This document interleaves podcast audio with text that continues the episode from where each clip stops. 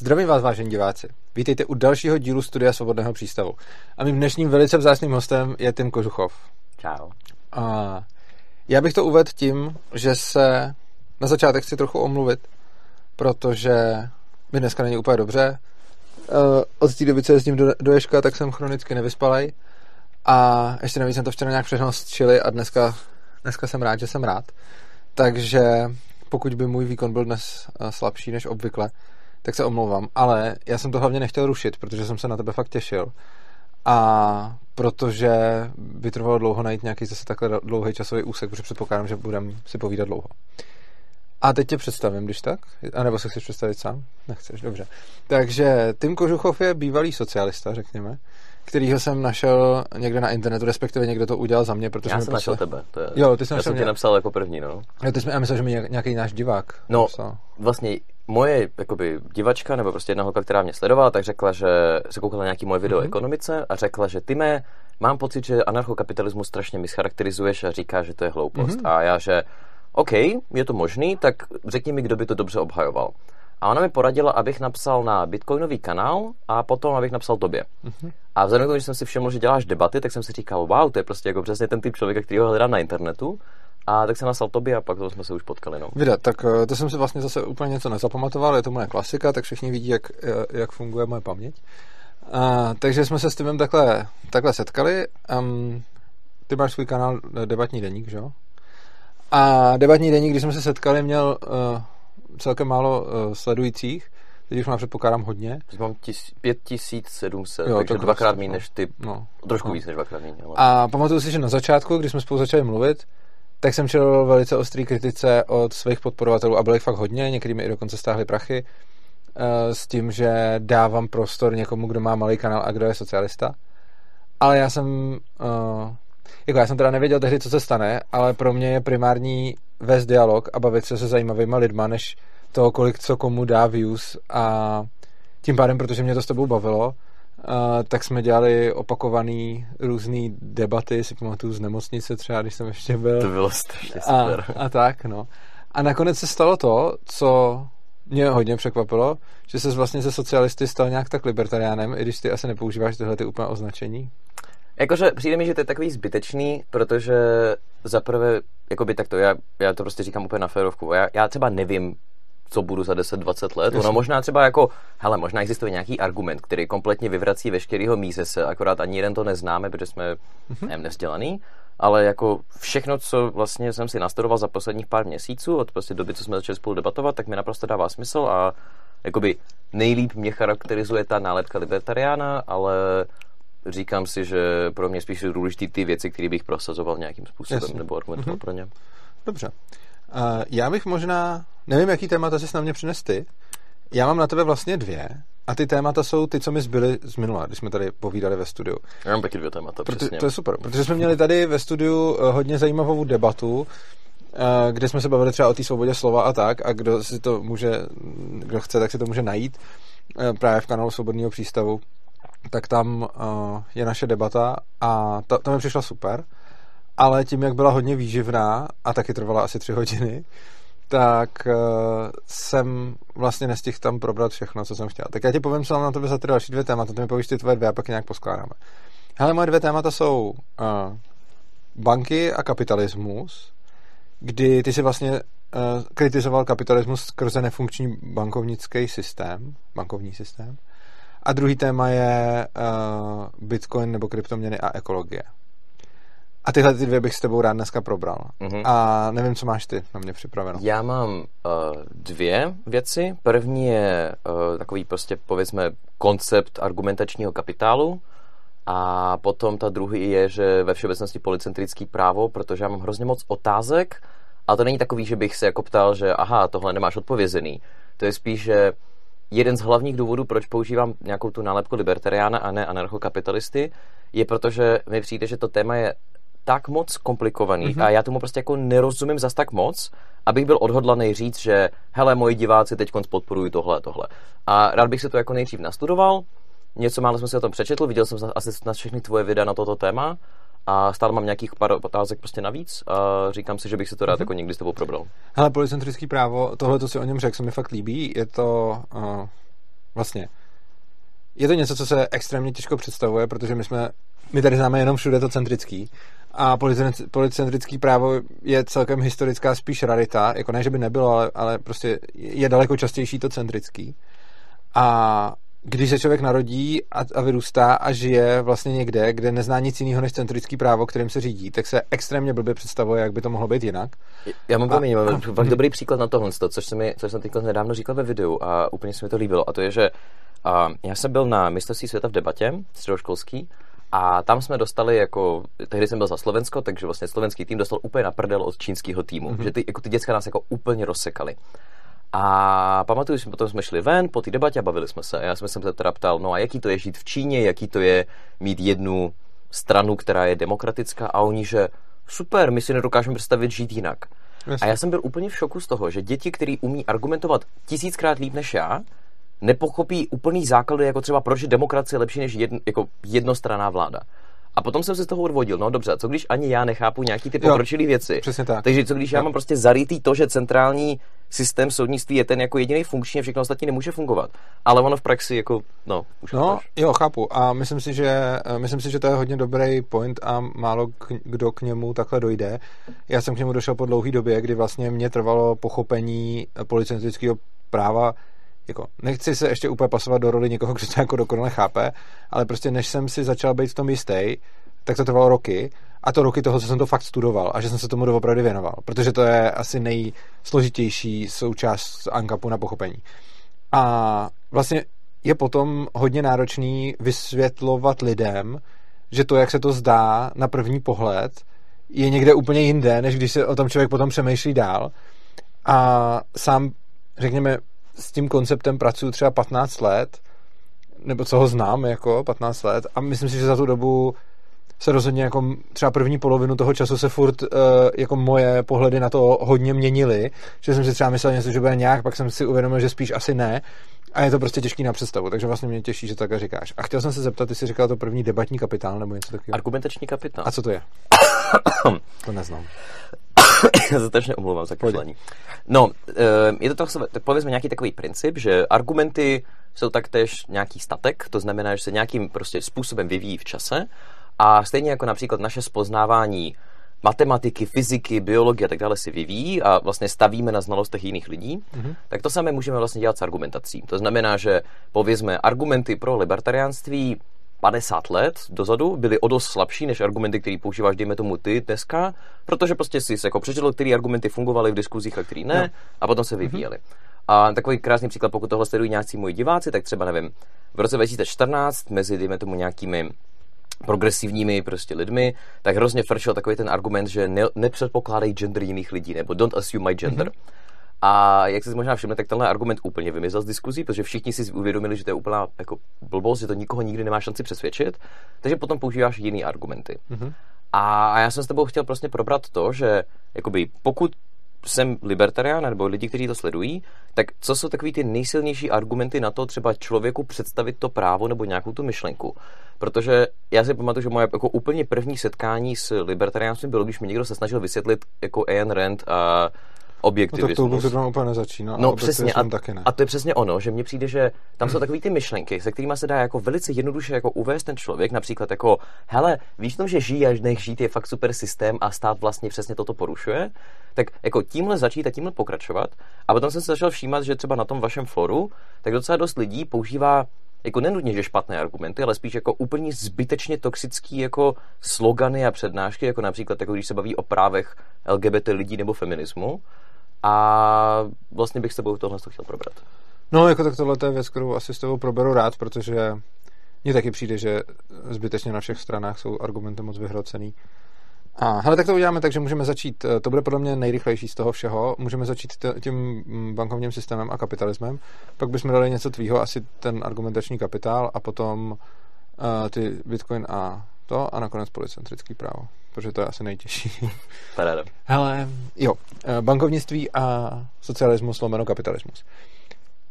Chci, vlastně jsem to s tebou chtěl probrat proto, že jsi to udělal ty, ale ono je to extrémně častý, zejména u jako lidí, kteří třeba koketují se socialismem a mají k němu pozitivní přístup, že jako jeden z, jako jeden z bodů, kdy kritizují kapitalismus, je, že uvedou bankovnictví. A já neříkám, že neexistují dobrý kritiky kapitalismu, ale tahle to mi přijde zrovna hodně slabá, protože uh, to, co je v dnešním bankovnictví, já bych to vůbec nenazýval moc kapitalismem. Protože ono, jako dřív by to bylo, ale dřív ty problémy taky takovýhle nebyly.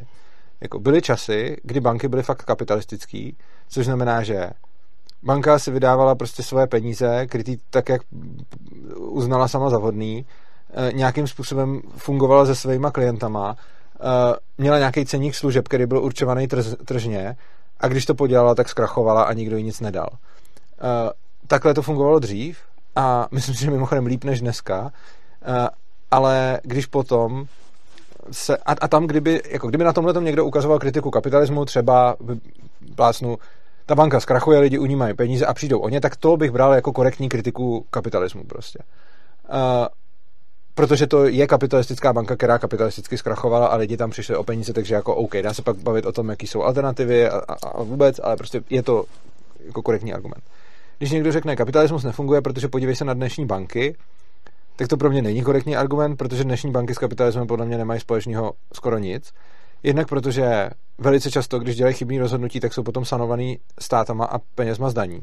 Což podle mě úplně brutálně mění incentivy jako celého toho uvažování toho systému, kdy prostě ta banka chce hlavně dát co nejvíc půjček a moc jako nezajímá, jak, jak moc bude, jako trochu jí to zajímá, ale zajímá jí to výrazně méně, jak moc ty lidi budou schopní splácet, než kdyby věděla, že když jim rozpůjčuje ty peníze úplně blbě, tak potom prostě zkrachuje. Dneska už je v podstatě jako každý management té banky v podstatě částečně musí v krizových plánech počítat s tím, že když bude nějaký velký průser, Uh, tak jim státy začnou prostě dávat ty peníze, aby neskrachovali. A v momentě, kdy začneš počítat s tímhle, tak to už jako není vůbec tržní prostředí. A to je pořád ještě ten jako méně důležitý bod, ten mnohem důležitější bod, který vidím jako větší průser a že to vůbec pak už není kapitalismus, je, že státy nutí lidem přijímat ty peníze, které uh, mají banky právo emitovat.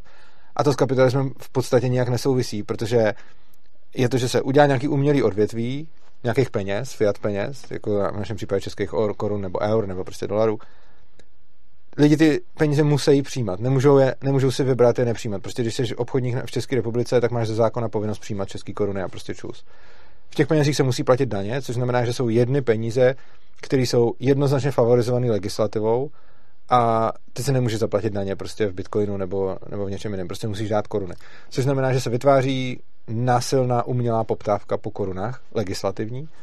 A pak je tady nějaká skupina bank, které mají od státu bankovní licence a tyhle ty banky mají e, právo ty peníze emitovat za nějakým státem daných podmínek. A jenom se zeptám, pokud se nepletu, takže Rakouská ekonomická škola uvádí tohle jako příklad monopolu, že jo? Protože ano, to, jo. Jo, a, jo, přesně tak, protože vlastně stát si zmonopolizoval ty peníze, jakože nebyl by to možná úplně čistý monopol z toho důvodu, že ty, vlastně není zakázáno používat jiný peníze, teoreticky. Hmm, uh-huh.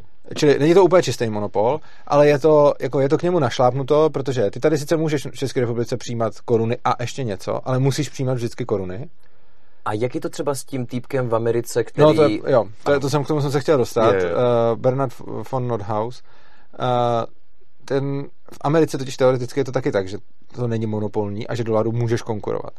Problém je, že je jako jedna věc, co je napsáno v zákonu, a druhá věc je, jak to potom funguje v, v reálu. A v reálu to funguje tak, že už bylo několik pokusů o to konkurovat uh, americkému dolaru, ať už to byl e-gold nebo právě ten Liberty dolar. A vždycky se najde nějaký úplně dementní důvod, proč se ty peníze prostě zaříznou a zabavějí.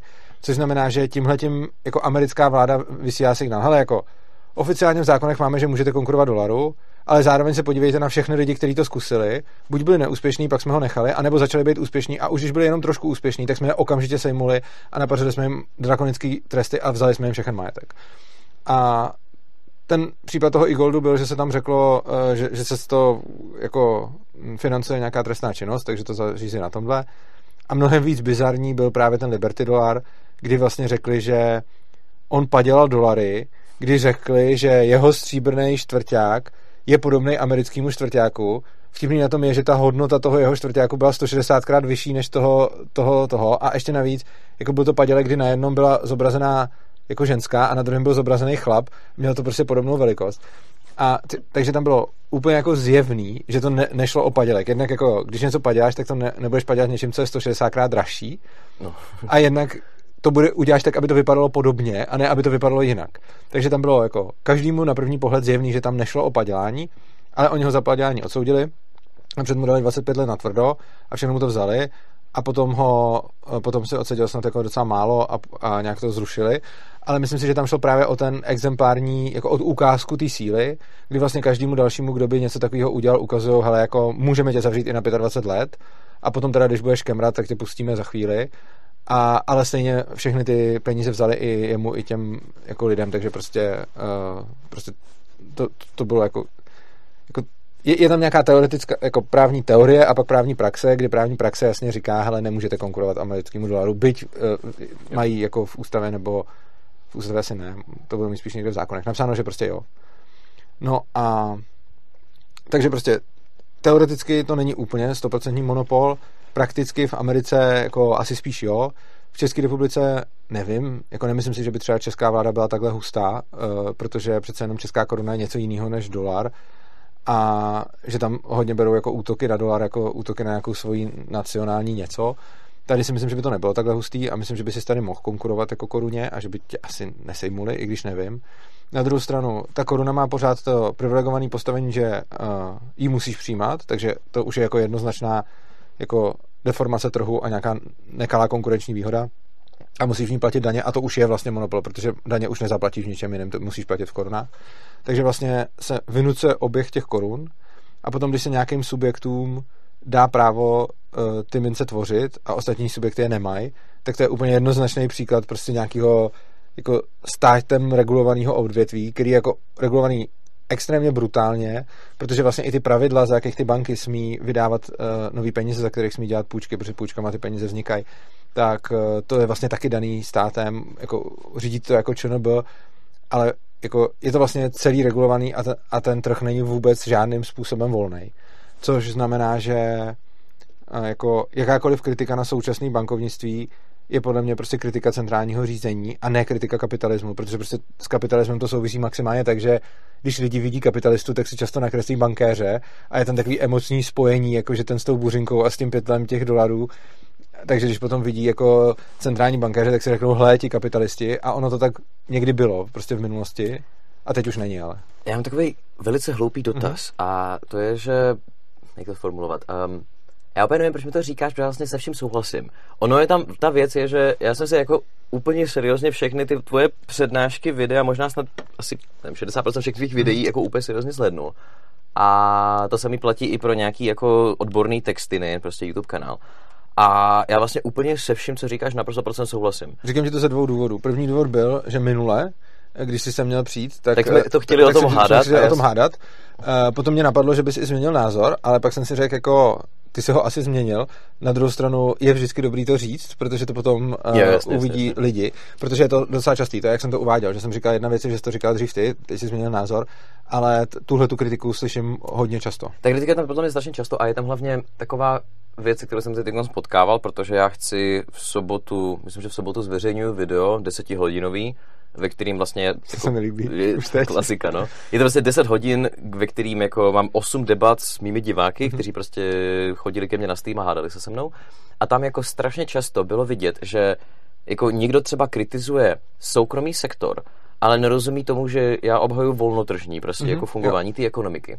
Tedy tam třeba padaly takové ty věci jako uh, vadíme, jakým způsobem soukromí firmy podnikají nebo Uh, jo, třeba krásný příklad, který ty si řekl v jedné své přednášce, úplně za to milu. A to je, že ženy dostávají nižší plat než muži, a, a ty si řekl, no ono to je sice soukromý sektor, ale třeba protože nemůžeš podepsat smlouvu, že teda nebudeš přijímat mateřskou jako, nebo rodičovskou dovolenou, tak kvůli tomu samozřejmě, že snižují ten plat. Nebo že ti tam jako, nemusí držet místo, že jo? No přesně, prostě, přesně. No. A mně to přišlo jako takový krásná ukázka toho, že no, to je přesně ta regulace, se kterou já můžu vlastně úplně zničit jako ty tržní incentivy nebo prostě ten no, tržní no, systém.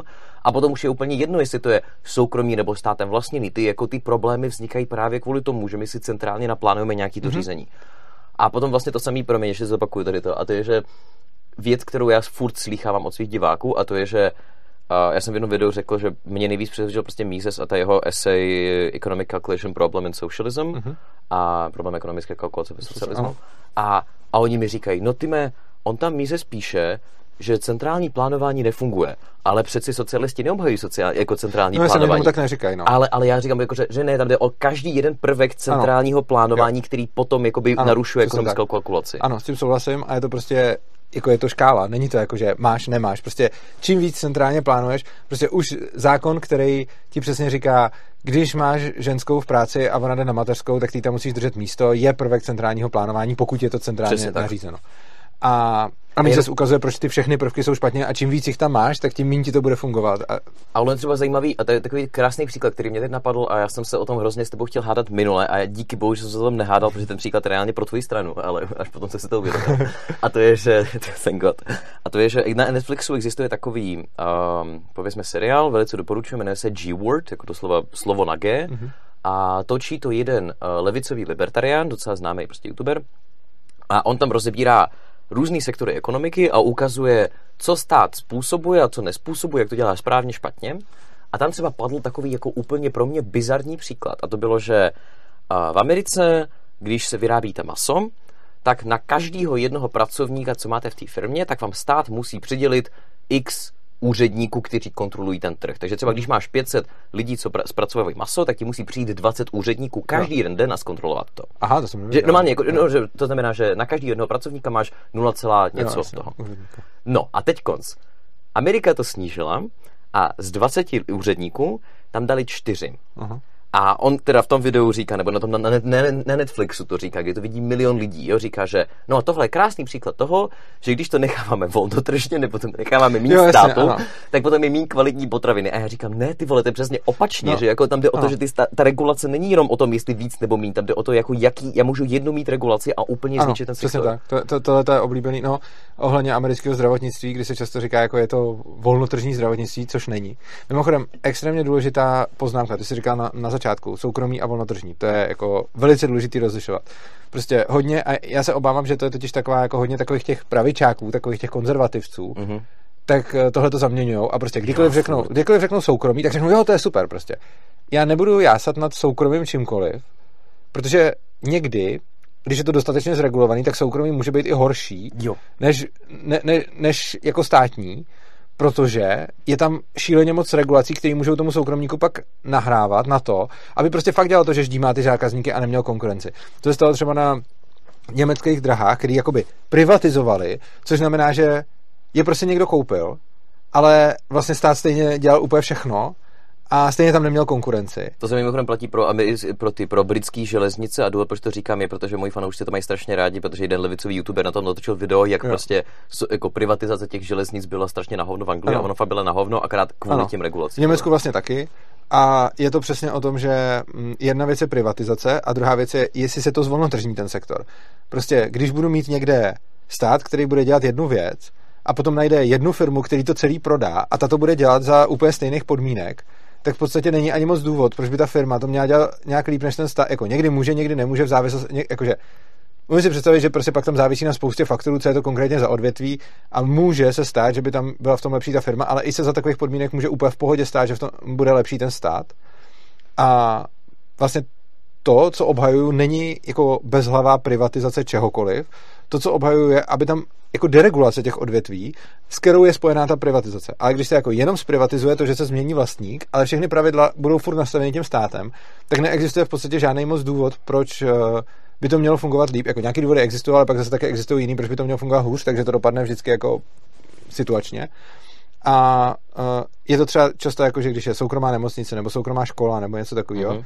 tak uh, třeba u té školy je to ještě víc v pohodě, protože je tam nějaká větší volnost, ale třeba, a to, to říkám jako někdo, kdo to extrémně kritizuje, ale, ale pořád jako oproti nemocnicím ano, jakože jestli je tady nemocnice soukromá nebo státní, už stejně jako není až takový rozdíl, protože jasně, tak ta soukromá má nějakou, jako na jednu stranu má jako motivaci víc svým zákazníkům a na druhou stranu zase má jako motivace z nich vzít co nejvíc peněz, takže se to nějak tak pobije, ale chci říct, že je to vlastně jedno, protože stejně ty pravidla, jak ta nemocnice bude fungovat, jsou prostě daný ze zákona. Mm-hmm. A ty máš tak malý manévrovací prostor, když máš soukromou nemocnici, že jako si troufám říct, že je to jako skoro jedno, jestli je ta nemocnice No, podle mě nejlepší příklad, a to je, to, to je takový ten jako příklad toho argumentačního kapitálu, že když někdo tohle chce vysvětlit, tak já jsem se zhraz, mimochodem nedávno strašně zhulil a napadlo mě úplně úžasný příklad, a to je, že uh, soukromí věznice.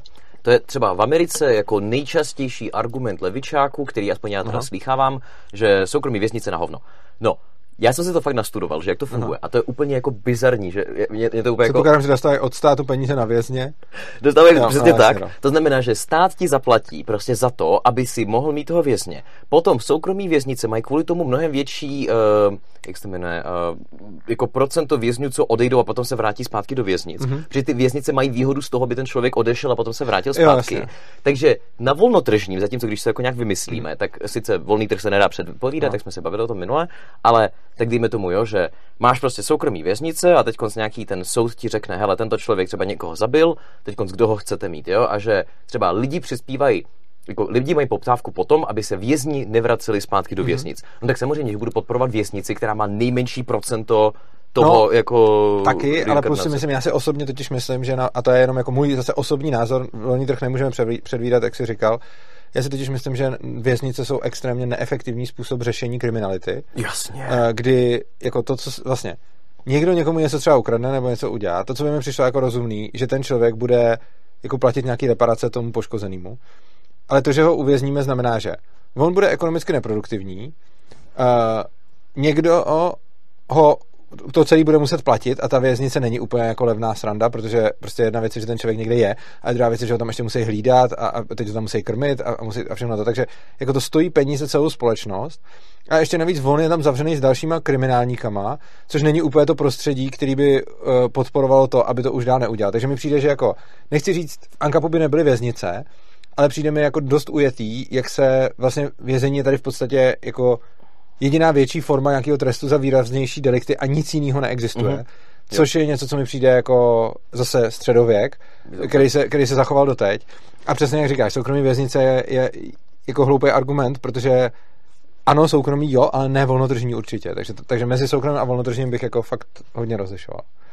No a klidně se můžeme vrhnout na argumentační kapitál. Já mám ještě otázku k tomu, tomu bankovnictví jo. jednu, protože a já jsem si, jako kromě toho, že jsem si studoval tu rakouskou ekonomickou školu, tak jsem si trošku studoval tu čikákskou. Mm-hmm. A jo, ty to mají jinak. Ty to mají jinak právě. A možná bych se tady na to zeptal, protože mm. trošičku víc mi dává smysl ta čikákská a klidně mi to jako vyvrať, ale jako jsem odprezentovat tu myšlenku, kterou mám, a to je teda, že jestli tomu rozumím správně, tak teda Rakouská ekonomická škola říká teda, žádná monetární politika z centrálního prostě řízení ano. nemá existovat, což mi přijde jako logicky asi docela jednoduchý nebo intuitivní. A teď konc, uh, byť Keynes se v mnoha věcech mýlil docela mm. dost, tak jedna věc, kterou já si neumím vyvrátit, je to, jakým způsobem on třeba kreslil agregátní nabídku a poptávku mm. a jak to vysvětlit velice jednoduše. Prostě on říkal, že když ekonomika stagnuje, mm. To znamená, že prostě jsme v úplném jako ano. krizu, tak potom ta křivka uh, nabídky, jo. tak je vlastně zakotvená jako úplně mhm. rovně mm-hmm, z pohledu diváku takto. To znamená, že aby se jako navýšila ekonomická situace, tak potřebuješ mít jako od státu ten spending. Ano, ano. Jak bys to vyvrátil? Jo, no tohleto, uh, já bych ještě k tomu pro diváky uvedl Čikákskou ekonomickou školu. Uh, Čikákská ekonomická škola se liší od rakouský dvěma, uh, dvěma parametrama, nebo jako no více, a dvěma důležitými. Uh-huh. Jeden, a ten je pro mě osobně jako teoretika asi nejdůležitější, ale myslím, že v této diskuzi až tak důležitý nebude, ale stejně ho chci říct, protože proč ne. Uh, zatímco rakouská ekonomická škola je primárně deduktivní, tak šikákská je mnohem víc empirická. Takže to je pro mě ten hlavní rozdíl mezi, mezi nima. Ale když se teda uh, podíváme na tu, na tu konkrétní věc, co ty ekonomické školy říkají o centrálním bankovnictví a penězích v ekonomice, tak ty si správně řekl, jaký je ten jako závěr, ale oni totiž vycházejí z toho, že Rakouská ekonomická škola říká, že peníze nejsou vzhledem k ekonomice neutrální, nikdy. Jakože, no, že když začneš do ekonomiky přidávat peníze, uh, tak to ovlivní její strukturu, nebo ubírat z ní peníze. Tak to ovlivní to, ano, ano. ano. ano. A Rakouská ekonomická škola říká, že peníze vůči ekonomice nejsou nikdy neutrální. A Šikákská ekonomická škola říká, že v krátkodobém horizontu jsou peníze, uh, nejsou peníze neutrální a že v dlouhodobém horizontu neutrální jsou a z toho potom plynou ty jejich, ty jejich závěry. Takže tam se vlastně i Rakušani, i Chicagská škola se shodnou na tom, že v krátkodobém horizontu peníze vůči ekonomice neutrální nejsou, ale liší se v pohledu na dlouhodobě, kdy Rakušani říkají, ani v dlouhodobém nejsou a Chicagská říká jsou.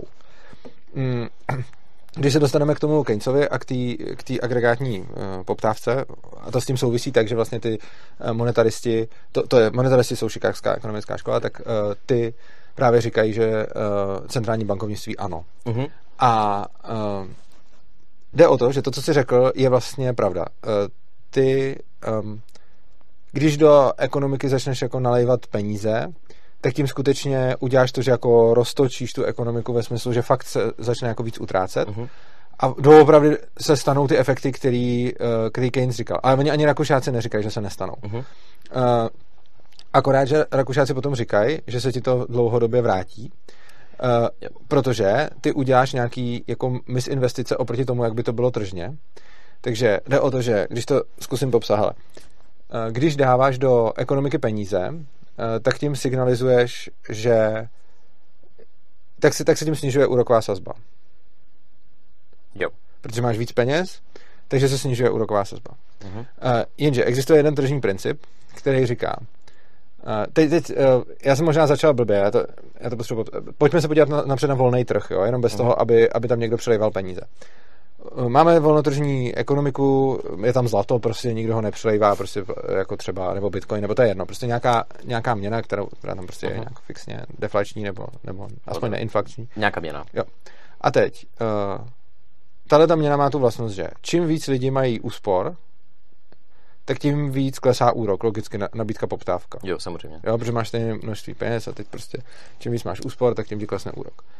Uh, když ti klesne úrok, tak je zároveň jednodušší investovat. Protože když máš podnikatelský mm-hmm, záměr, který vydělá eh, jako třeba 5%, tak s úrokem 6% si ho dovolit nemůžeš a s úrokem 4% ti ještě vynese procent. Mm-hmm.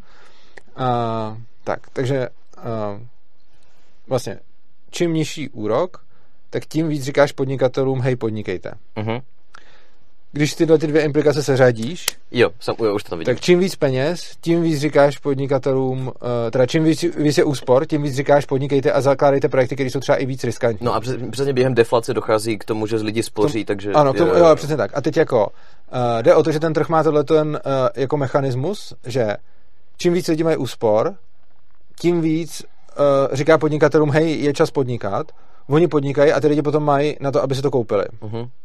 Eh, jenomže eh, když tam začneš ty peníze přilejvat, tak vyšleš ten stejný signál, jakože lidi mají hodně úspor, jenomže oni nemají. Eh, a tím pádem se stane potom to, že ty podnikatelé začnou podnikat, ale je tam ten falešný signál. Oni začnou podnikat na základě falešného signálu, takže v období, kdyby na volném trhu třeba vznikaly projekty jenom takový, který mají očekávanou návratnost třeba 5 a víc procent, tak ti najednou začnou vznikat třeba i projekty, které mají očekávanou návratnost 2 a víc procent. Samozřejmě je to zjednodušené, protože to, že mám očekávanou návratnost, neznamená, že se mi to tak povede, ale prostě jako statistická statistické, jo, přesně tak. A teď jako uh, tam máš někde ty projekty mezi dvěma a pěti procenty, ty očekávané návratnosti, které by ti na tom volném trhu bez přelivání peněz prostě nevznikly, ale s přeliváním peněz ti vzniknou. A to se fakt stane to, že se roztočí jako ty kola ekonomiky a tím pádem uh, jako se zaměstnají ty lidi, teď je pravda, že i oni dostanou ty vejplaty, takže, tak, takže, se, takže se začne jako, jako něco dít. Nicméně problém je v tom, že ty máš najednou ten kapitál uvázaný ne u těch lidí, aby mohli utrácet, ale máš ho uvázaný v těch jako v těch firmách, v těch výrobních uh, prostředcích a máš ho jakoby dál od spotřeby. No, jakože blízko ke spotřebě je, když to máš prostě ty doma a jdeš si za to rovnou kupovat věci, uh-huh. ale čím více ten kapitál, ten kapitál nejsou jako jenom ty peníze, ten kapitál jsou i ty věci, které tady jsou. Takže čím více ten kapitál dál od spotřeby, třeba když, abych řekl, co je blízce dál, prostě peníze, které máš peněžence a to, že si jdeš koupit rohlík, je, je jako blízko ke spotřebě a potom třeba uh, to, že se to dělá traktorem a ne motičkou, je od spotřeby je, je, trošičku je. dál. A to, že potom máš třeba firmu, která bude vylepšovat traktory, je ještě dál. A když budeš mít firmu, která pomáhá dělat účetnictví firmě, která vylepšuje traktory, tak je to ještě dál. A prostě čím víc uh, naléješ peněz do ekonomiky a čím víc klesneš úrokovou sazbu, tím víc se začne investovat do odvětví, které jsou dál od spotřeby. Mm-hmm. Což znamená, že ti peníze začnou uh, dostávat dál od spotřeby, jenomže máš najednou spoustu produktů na tom trhu a pak se stane přesně to, že už jenom jako budeme čekat, jestli to bude hypoteční bublina nebo jestli to bude dotkom bublina. Ono to vždycky něco bude, mm-hmm. protože prostě jsme vyslali falešný signály do ekonomiky. Ono se fakt stane to, co vidí keynesianci, ale potom v delším horizontu uh, to prostě musí prasknout, protože jsme vyslali do ekonomiky falešný signál. Mm-hmm. A čím víc to uděláme, tím dřív to praskne. Může se to pak různě natahovat, že se, že se to může pořád nějak jako přiživovat a přiživovat. Ale vlastně je to klasická tržní deformace, která se, se ti někde projeví. Jo. A já mám teda potom takovou možná debilní otázku, ale nebo mám pocit, že na ně mám odpověď, ale asi mm-hmm. bych rád si vyslechnul tu tvojí. A to je, jak bys teda kritizoval nebo uh, řešil No, asi, jak bys to řešil jedníjak, ale jak bys si třeba řešil tohle tu, jako, tu energetickou krizi, kterou máme teď konc? Třeba hodně lidí, co já se koukám třeba na vašem fóru, tak kritizuje Fialu za to, že chce zastropovat ceny. Mm-hmm. Ty bys, jako, že ta kritika je úplně stejná, jako to si popsal teď konc, nebo je tam ještě něco, co já tam nevidím? Uh, to jo, kritika zastropování cen. Protože kritika je... zastropování cen je v tom, že potom bude nedostatek. No, no, no, no, to, no. Jsem, to jsem říkal. A potom třeba v jedné debatě tam jako někdo přinesl a řekl, no ale přeci Česko produkuje kolik to je, 115% toho, co reálně spotřebujeme, mm. my jenom jako vyvážíme docela jo. dost energie a potom to bereme z Polska tak. Takže teda řešení té krize je, že teda tak to nebudeme vyvážet, zastropíme si ceny a prostě lidi budou mít jako dostatek toho, když jsou chudí na zimu, jako energie. No jasně, tak tím poškodíš někoho někde, určitě, nevím, jestli zrovna tím poškodíš Čechy, ale někoho někde poškodíš. A jako ten argument je potom stejný, jako dobře, tak ať si každý, každá vesnice udělá svoji vlastní jako malou elektrárnu a bude se prostě zásobovat sama, protože co když, jako obecně tohle je jako obecnější problém a to je problém toho, když jako chceme zavírat nějaké hranice nebo když chceme prostě eh, jako dělat takovou, takový ten protekcionismus. O tom psal Bastiat, jakože prostě řeknu, hele, tak eh, Česk, Česká republika je soběstačná v energetice, tak si budeme dodávat sami sobě a nebudeme komunikovat s vnějším světem, jako komunikovat, myslím, tržně s energií. Jako jo, ale potom vlastně není důvod, proč vlastně neříct, hele, tak jako řekněme, že někde, v nějakém kraji, kde je prostě Temelín, tak ten kraj je jako ještě úplně mega víc soběstačný. A tak ten kraj by mohl říct, hele, jako proč se neuzavřít, máme tady Temelín, tak si dodáme úplně v poho energii a přece nebudeme platit drahou energii, aby jsme dodávali ji do Prahy, že? A ten argument není principiálně vůbec o nic jiný. Je to úplně identický. Mhm. Takže, takže jde o to, že lidi jako, protože jsou zvyklí, tak si myslí, že ta množina, na který je to rozumný uzavírat, je množina států, mm-hmm. ale to je jenom ze zvyku. Ta množina se dá udělat kdekoliv jinde a pak můžeš prostě vlastně o každém, jako třeba řekněme, že bude nedostatek eh, prostě jídla, tak si řekneš dobře, tak eh, třeba řekněme, že kdyby z Moravy, nebo vína, kdyby byl nedostatek vína, tak na Moravě je víno, tak se uzavře Morava na víno a nebude eh, jako obchodovat dál. Stejně tak to, myslím, ten Temelín je dobrý příklad. Prostě kraj, kde stojí Temelín, se energeticky uzavře a nebude dodávat energii ven, nebo si udělá za svoje vlastní malé ceny energie tam. A prostě jde o to, že ten argument není principiálně o nic jiný. Uh-huh. A ty jako můžeš docílit toho, že jako poškodíš nějaký lidi a předáš to jiným, ale ve výsledku tím víc uškodíš, než pomůžeš, mm. protože když by si teda tam jako v kraji, kde je prostě temelín, řek energii máte jako zadáčo v podstatě, a protože to, tam, tam máte obrovský přebytek a, ještě, a to, co vyprodáte, tak to, to vyprodáte za tu cenu, kterou vám to, to ale potom ve výsledku bude té energie jako míň a bude se jí ve výsledku víc plejtvat, uh-huh. než když se to... Jo, samozřejmě. Než to udělá tržně. A ono obecně zastropování cen má dva, dva dopady. Jeden je na spotřebitele a druhý je na producenty. Eh, když zastropuješ cenu, tak producenti jsou méně motivovaní s tím něco dělat, jako jít do toho odvětví třeba. No jasně, ale tak v nejbližších stejně deseti letech nikdo nepůjde do toho odvětví, či? Ano, jako, a to je jedno, že jo? Jakože ne, prostě jde o to, že ty, ty to nemůžeš jako vědět, jakože nemyslím jenom novýho, myslím i ty starý, jakože prostě, že tam, eh, že můžou jako... Odejít. No, ne odejít, to oni nebudou odcházet, ale můžou tam méně investovat a méně se snažit vyrábět něco navíc. Jakože třeba, nemyslím si asi, že by tam jako nějaký Franta s Pepou z garáže přišli s novou jako elektrárnou, ale spíš si myslím, že když bude, když třeba ty firmy, které uh, už ty elektrárny třeba mají, uh, vyrábějí tu, tu elektrickou energii a teď zjistí, že za ní dostávají fakt jako koutel peněz, tak si můžou spočítat, hele, riskneme to, třeba to bude ještě několik let uh, takhle drahý, a když teda dostáváme tolik peněz, tak pojďme zkusit udělat nějakou další elektrárnu nebo prostě někde jako řešit nějak ty zdroje energie. Samozřejmě zrovna v energetickém trhu je to extrémně pomalý, takže to nejde, jako že by to teď začali a ono to zítra bylo. Ale jakože můžou o tom začít přemýšlet a začít dělat nějaké ekonomické rozvahy, které to jako uh, budou zahrnovat. V momentě, kdy jim zastropuješ cenu, tak oni si řeknou, no teď je zastropovaná takhle, co my víme, jak bude zastropovaná příští rok, co když se to teď osvědčí a příště bude už jako cena zastropovaná nějak ještě, ještě úplně, eh, tak se na to radši vykašlem a nebudeme dělat nic navíc. To je jako první. Uh-huh. A druhá, u spotřebitelů je to taky, prostě zrovna energie jsou něco, s čím se dá hezky šetřit nebo nešetřit. Uh-huh, uh-huh. A ty prostě, když to máš levný, tak tím nemáš důvod šetřit. Když to máš drahý, tak, eh, tak tím šetříš. Jo, jo, jo, Takže prostě jako, já to i třeba teď slyším kolem sebe, prostě jako třeba několikrát jsem v mém okolí v posledních měsících slyšel, jako zasínej, nebo, nebo jako nenechte to tady takhle mm-hmm. svítit, nebo něco, když, uh, když je, je to teď takhle drahý, že jo. A ono se to potom projevuje, protože jako mám, že jo, ten dům svobodného přístavu, kde, kde jako jsou obrovský účty za, za elektřinu, uh, jako všude, kde vidím něco, tak se, tak se prostě řeší tohle a teď se najednou jako ty lidi začínají přemýšlet nad tím, prostě jako jak, jak méně spotřebovat elektřiny, aby nebyly takový pálky za, za, za tu, jako pak za to vyučtování. Ale když jim, kdyby jim, jako extrémní případ, kdyby jim tu cenu zarovnal na standard, co bylo předtím, no tak nikdo nebude vůbec šetřit. Mm-hmm. A čím bude větší, tak tím víc lidí bude si říkat, ty tak třeba to zasnu. Jo, tohle mi třeba přijde jako úplně skvělý argument. Já si pamatuju, že tohle to myslím, jako ne tohle přesně, ale podobné věci právě psal Míses ohledně toho, že jedna z funkcí peněz je teda ta komunikace. Mm-hmm. A mně to přijde jako strašně dobrý point v tom, že ty je na, to příklad, jo, že ta Pekarová řekla, nechci nosíme svetry.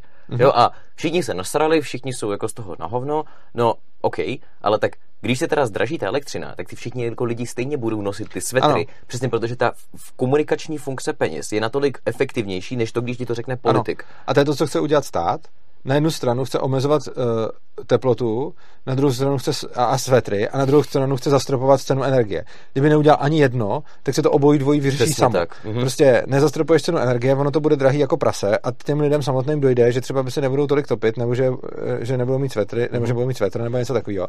Oproti tomu můžeš potom jako neustále vyzývat ty lidi, aby něco a neudělat nic s tou cenou, což potom jako nemá tu incentivu. Že? To je stejné jako, prostě když je nedostatek vody, tak to, co by jako to řešilo, kdyby se zdražila voda, že jo. A to, co to neřeší, je, když politik bude říkat v obecním rozhlase, ty nenapouštějte si bazény, jako, protože na to se může každý vykašlat. Oproti tomu, když jako najednou si napustíš bazén a zaplatíš za to víc, než si za to chtěl zaplatit, nebo víc než loni, to tak si ho třeba nenapustíš. A jako ne každý, jako někdo se ho samozřejmě napustí i tak, protože ho třeba moc chce, a někdo, kdo tam bude a bude se tam chtít jednou vykoupat, tak se na to třeba vyprdne, protože to bude jako pro něj moc drahý. A myslím si, že je to ten argument proti zastropování ceny, že potom je toho nedostatek. Mimochodem extrémní případ v tomhle tom je, se řeší v Americe, vždycky, když je někde nějaký uh, nějaká živelná katastrofa, jako tornádo nebo nějaký uragán nebo něco to. Tohle přesně padlo v mý debatě. No, no, tak, tam, uh, tak tam benzínky, že jo, vždycky vyšroubujou cenu benzínu úplně uh-huh, někam nahoru. Uh-huh, uh-huh. A ono se to jako říká, že to je nemorální, ale ono přesně jako máš někdy nějakou oblast, kde je to prostě fakt jako vybombený nějakým větrem nebo, nebo něčím a ty lidi tam vlastně potřebují odjet, takže potřebují benzín, teď to dost nemají, takže jedou k té benzínce a prostě buď řekne, že benzínkář bude teda jako lidu mil, bude prodávat stejně jako doteď, každý si natankuje plnou nádrž a odjede kam bude chtít, a nebo nebude lidu mil, pokud si jako vydělat, ale ono to těm lidem nakonec pomůže víc, uh-huh. protože si každý natankuje tolik, kolik nutně potřebuje k tomu, aby dojel k další benzínce a zamyslí se nad tím. Až na chudý lidi. Uh, no jo, ale stejně ta, ta distribuce bude lepší ve výsledku. Jo, no, samozřejmě, protože, samozřejmě, no, určitě. Takže jako i, i chudý vlastně, jako třeba ty úplně chudý ne, ale stejně se nestane, jako pokud to ten benzínkář nastaví tu cenu ideálně pro něj, tak je to tak, aby to i, i ty chudí, jako on to samozřejmě může přestřelit, ale když jako na každého chudého, který to nedá a neodjede, tak ten benzínkář vlastně tratí. Takže mm-hmm. na něm je, aby nastavil tu cenu akorát tak, aby to vyšlo i pro ty chudí. Což samozřejmě se mu nemusí povést, ale je to rozhodně lepší se o to pokusit, než neudělat nic a potom to nenatankují chudí nebo bohatý a natankují to prostě ty první, kdo tam přijdou mm-hmm. a na ty ostatní už nezbyde. Ono potom má ještě jedno je velice jednoduché řešení a to je, že stát povolí price discrimination nebo prostě diskriminace no, jo, to ceny taky, ano. a to je potom Což je, jako ano, úplně vyřešený. To, to, je pravda. A jako když si tady třeba přem, zamyslím, že by tady prostě přišlo jako obrovský tornádo, ne jako to na tu Moravu, ale že by tady prostě jako byla prostě Praha a teď bych jako potřeboval jako odjet prostě 400 kilometrů a teď bych jako přijel k benzínce, kde je normální cena, tak prostě koupím plnou nádrž, protože vždycky kupuju plnou nádrž a protože, jako dobře, tak když bude nějaký jako hodně lidumil, tak si řeknu dobře, tak teď, teď, teď, teď teda ne, ale rozhodně si nakoupím aby to jako v pohodě vyšlo a abych měl ještě jako rezervu. Kdyby najednou ten benzín stál prostě jako 500 korun za litr, tak si fakt budu počítat, jako kolik litrů mám v nádrži, kam potřebuji vlastně dojet. Nebo půjdu třeba vlakem. Jako Nebo, prostě a jo, přesně tak. A, a jakože je to, eh, je, je to prostě jako je to furt stejný princip, jenom když potom ty lidi jsou jako v prdeli, že jim třeba něco rozbil barák a pak po nich ještě někdo chce 5 kg za litr benzínu, tak se naštvou a jsou v tom jako velké emoce, ale když se na to podíváš jako z toho, co je jako prospěšný, tak nakonec to, že si ten benzinkář nastaví cenu tak, aby co nejvíc vydělal, je potom nejvíc prospěšný pro ty lidi. Uh-huh. Jo, jo, já si naprosto souhlasím a jako poslední příklad, co mi teď napadlo jenom z hlavy, ale to je zase jiný odvětví a to je třeba, že jsem nedávno diskutoval s jedním jako týpkem, který jsem, jako bylo vidět, že jako fakt jako dost nad těma věcma přemýšlí a on jako říkal, že no, že jeho mrzí, že lidi teda jako plítvají svým zdravím a že by hrozně chtěl omezit procento lidí, co kouří. A já říkám, víš, co je nejlepší způsob, jak to udělat? Prostě jako volnotržní pojišťovny. To je prostě jako ti lidi přestanou kouřit hned. Nebo ne, ne všichni samozřejmě, ale jako, hodně, jako, že jakmile ti třeba řeknu, že tvoje pojištění je o 500 korun dražší každý měsíc, tak si jako kurva rozmyslím, jestli budu kouřit nebo ne. Jako možná jako, jo, no. A mnohem víc, než když mi to řekne jo, nějaký no, učitel ve škole. Jo, prostě. to je pravda, no. Tak, můžeme se dát do argumentačního kapitálu, tak povídej. No, tak moje první taková otázka, o který bych se rád odvojil, je třeba, proč libertariánství nemá, nebo prostě ne, nepřesvědčuje lidi v, v Americe. Že mně to přijde jako hrozně intuitivní koncept, jo, že prostě, nebo možná já jsem výjimka v tom, že jsem si změnil názor za tři, čtyři měsíce, ale jako... To seš docela, no. Asi jo, ale že dobře, tak je jako, víš co, že v Americe prostě vidíme, že libertariáni jsou vtip, nebo respektive aspoň v mých okruzích, jako kdykoliv já řeknu, že jsem libertarián, tak vždycky se mi nějaký člověk řekne, aha, je ten kokot v Americe, takže nechceš mít třeba pasy, jako ty silniční. A že já se teda ptám, že fajn, jako kanál Svobodného přístavu roste, a já teď dostávám maily od fanoušků, že třeba spolu s mými videemi třeba nejsou jako nutně ankapové, ale třeba, že se hodně posunou doprava kvůli mý tranzici taky. Takže jako moje otázka je, že co přesně jako v té Americe nefunguje, co ty nebo jiní lidi dělají líp tady. A, a to nevím vlastně. Jako to, co mně přijde, to je těžká otázka. To jsem ehm. chtěl vybrat. Hele, takhle. Jsou země, ve kterých libertariánství a anarchokapitalismus má výrazně větší podporu než v jiných zemích. V České republice je jedna jako z nejlepších libertariánských komunit jako asi na světě. Ne největší v absolutních číslech, ale určitě největší, změ, jako, nebo jedna z největších vzhledem k počtu obyvatel, jo, který, který v té zemi žijou. Ale taky to tak nebylo. A vím, že třeba jako v 90. kdy tady bylo mnohem víc kapitalistický prostředí, možná i proto tady to neměli takovou potřebu. Každopádně tady bylo prostě pár libertariánů, kteří něco jako dělali. A ten největší rozmach toho libertariánství jsme zažili teď v posledních třeba deseti letech nebo něco takového. A předtím to fakt nebylo. Jakože když se podíváme na to, kolik lidí třeba jako znalo vůbec slovo anarchokapitalismus, tak před deseti lety v podstatě nikdo. Dneska ne, že by ty lidi úplně věděli, co to znamená, ale už aspoň to slovo spousta lidí zná, za, jako zaznívá od politiků občas, jako zřídka, ale prostě jako, že, že, že je to vidět. A jako já nedokážu přesně říct, jestli to je, jak moc je to nějakým společenským klimatem, ale protože znám ty lidi z té libertariánské komunity, tak vidím zatím tu konkrétní práci těch konkrétních lidí, kteří jsou prostě na, jako nadšený. A vidím, že toho dělají jako šíleně moc a přijde mi, že ta, jakože ti konkrétní lidi, kteří tady pro libertariánství něco dělají, tak jsou jako extrémně zapálení, zároveň většinou nejsou jako kokoti to je a, a nejsou takový, jako mně často přijde, že libertariáni třeba zahraniční jsou někdy dost jako takový asociální nebo jako mě lidi občas vyčítají, že jsem trochu jako moc ezo v uvozovkách a že prostě se snažím s každým najít nějaký smírný rozhovor a tak. Mně se to pak líbí teda. Mně to tak líbí, proto tímhle tím směrem jako jdu. Ale pak třeba vidím někde, a to vidím víc zahraničních než v Čechách, ale v Čechách to vidím taky, že jsou nějaký libertariáni, kteří jsou strašně jako takový zatvrzelí a je z nich vidět hodně hořkosti. A podle mě eh, to, jakým způsobem to jako prezentuješ, tak potom podle toho oslovuješ ty lidi a oslovuješ ty určitý typy lidí uh-huh. a pak se ně, na ně nabalujou ty, ty stejný typy lidí. Uh-huh. Takže ono, jako třeba světově, řekněme mezi libertarianama a anarchokapitalistama jsou taky dvě velké větve a mě hrozně mrzí, že ty větve mezi sebou jako um, hodně bojujou. Uh-huh. A to je jedna od Jeffreyho Takra a Students for Liberty, což jsou taky jako progresivistický libertariáni, řekněme. A druhý jsou třeba od Hanse Hermana Hopeho, což jsou taky ty konzervativní libertariáni. A mně by přišlo jako nejrozumnější, kdyby ty lidi spolu spolupracovali, i když, mají, i když má jeden víc jako k progresivismu, druhý víc ke konzervativismu, tak když jsou oba libertariáni, tak přece se shodnou na tom, že každý ať se na svém dělá, co, co chce. ale oni se mezi sebou jako hodně hejtěj. A mě to dost mrzí, protože jako to, co já se snažím v České republice, a taky mi to ne vždycky jde, je nestát na žádné straně toho konfliktu. A před pár lety se už na mě začali obracet lidi, protože uh, s manželkou máme ten Ludwig von Mises Institut teďkon. A vlastně se mě ptali, jako, na, na jaký straně stojí Mises, nebo na jaký straně stojí přístav a podobně. A já jsem na to vždycky říkal, že jako na žádný. A rozhodně, jako, jsou už třeba země, ve kterých ti nějaká ta libertariánská instituce odmítne vydat, eh, když se tomu někdo přijde, že má překlad Hopeho knížky, tak ti odmítne vydat, protože to napsal Hope. Nebo zase na druhou stranu, že, že ti odmítnou něco propagovat, protože je zatím takr a že prostě to jsou ty debilové a ty nebudeme propagovat. Já osobně v institucích, eh, do kterých mám nějak co mluvit, tak můj jako názor je, hele, pojďme se o tom nehádat, pojďme se snažit prostě spolupracovat a jakýmukoliv z těch dvou proudů vydám cokoliv, co je libertariánský a fakt jako neřeším, čí to je. Přišel za mnou, právě když byla tahle ta, ta, ta, ta, ta hádka o tom, tak za mnou právě přišel někdo, říká, hele, Urzo, ty spíš jako, zníš jako ty progresivistický libertariáni a já musím jako říct, že k ním mám asi jako srdečně blíž, ale zároveň se na to do nějaký míry povznáším a on říká, když zníš takhle, vydal bys mi knížku od Hopeho, kdybych ji přeložil.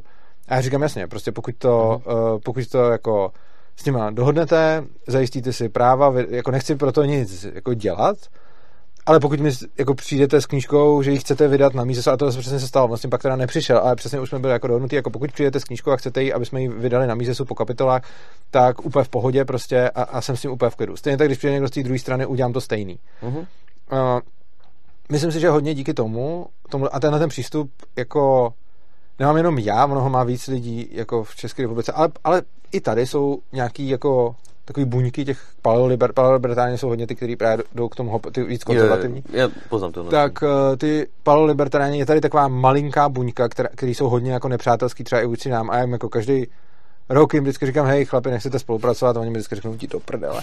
A, a já řeknu, no, tak škoda, ale, ale zkouším to pravidelně. Já jsem s tím debatoval mimochodem no, na YouTube, no. To a na, s jakým?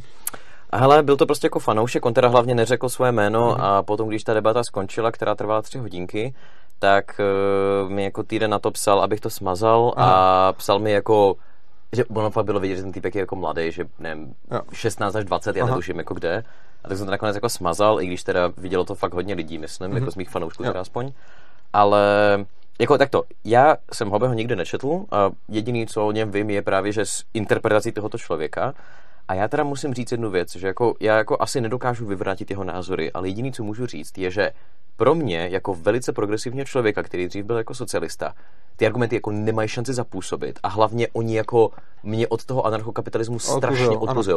Protože třeba, jako, dám příklad, který, ještě lepší příklad, tebe. Proč si do prdele, když jsem se tě zeptal na tu otázku ohledně toho feminismu, prostě začal se se mnou hádat o tom, jestli teda tam jsou nebo nejsou nerovnosti. Prostě jako je, to by to přišlo zajímavější. To jo, ale mně přijde, že to je takový to, že já jsem, jako, že, že prostě řekneš, fajn, tak prostě kdo to řeší líp, stát a nebo teda trh. A podle mě, já, já jsem se koukal na to naši debatu zpětně, já tam prostě, tam nejsou argumenty prostě, jak jako stát řeší líp. Protože třeba, mě, jako já, se, já, se často, jako já jsem s tebou tohleto téma úplně nechtěl totiž probírat, protože to není úplně moje téma.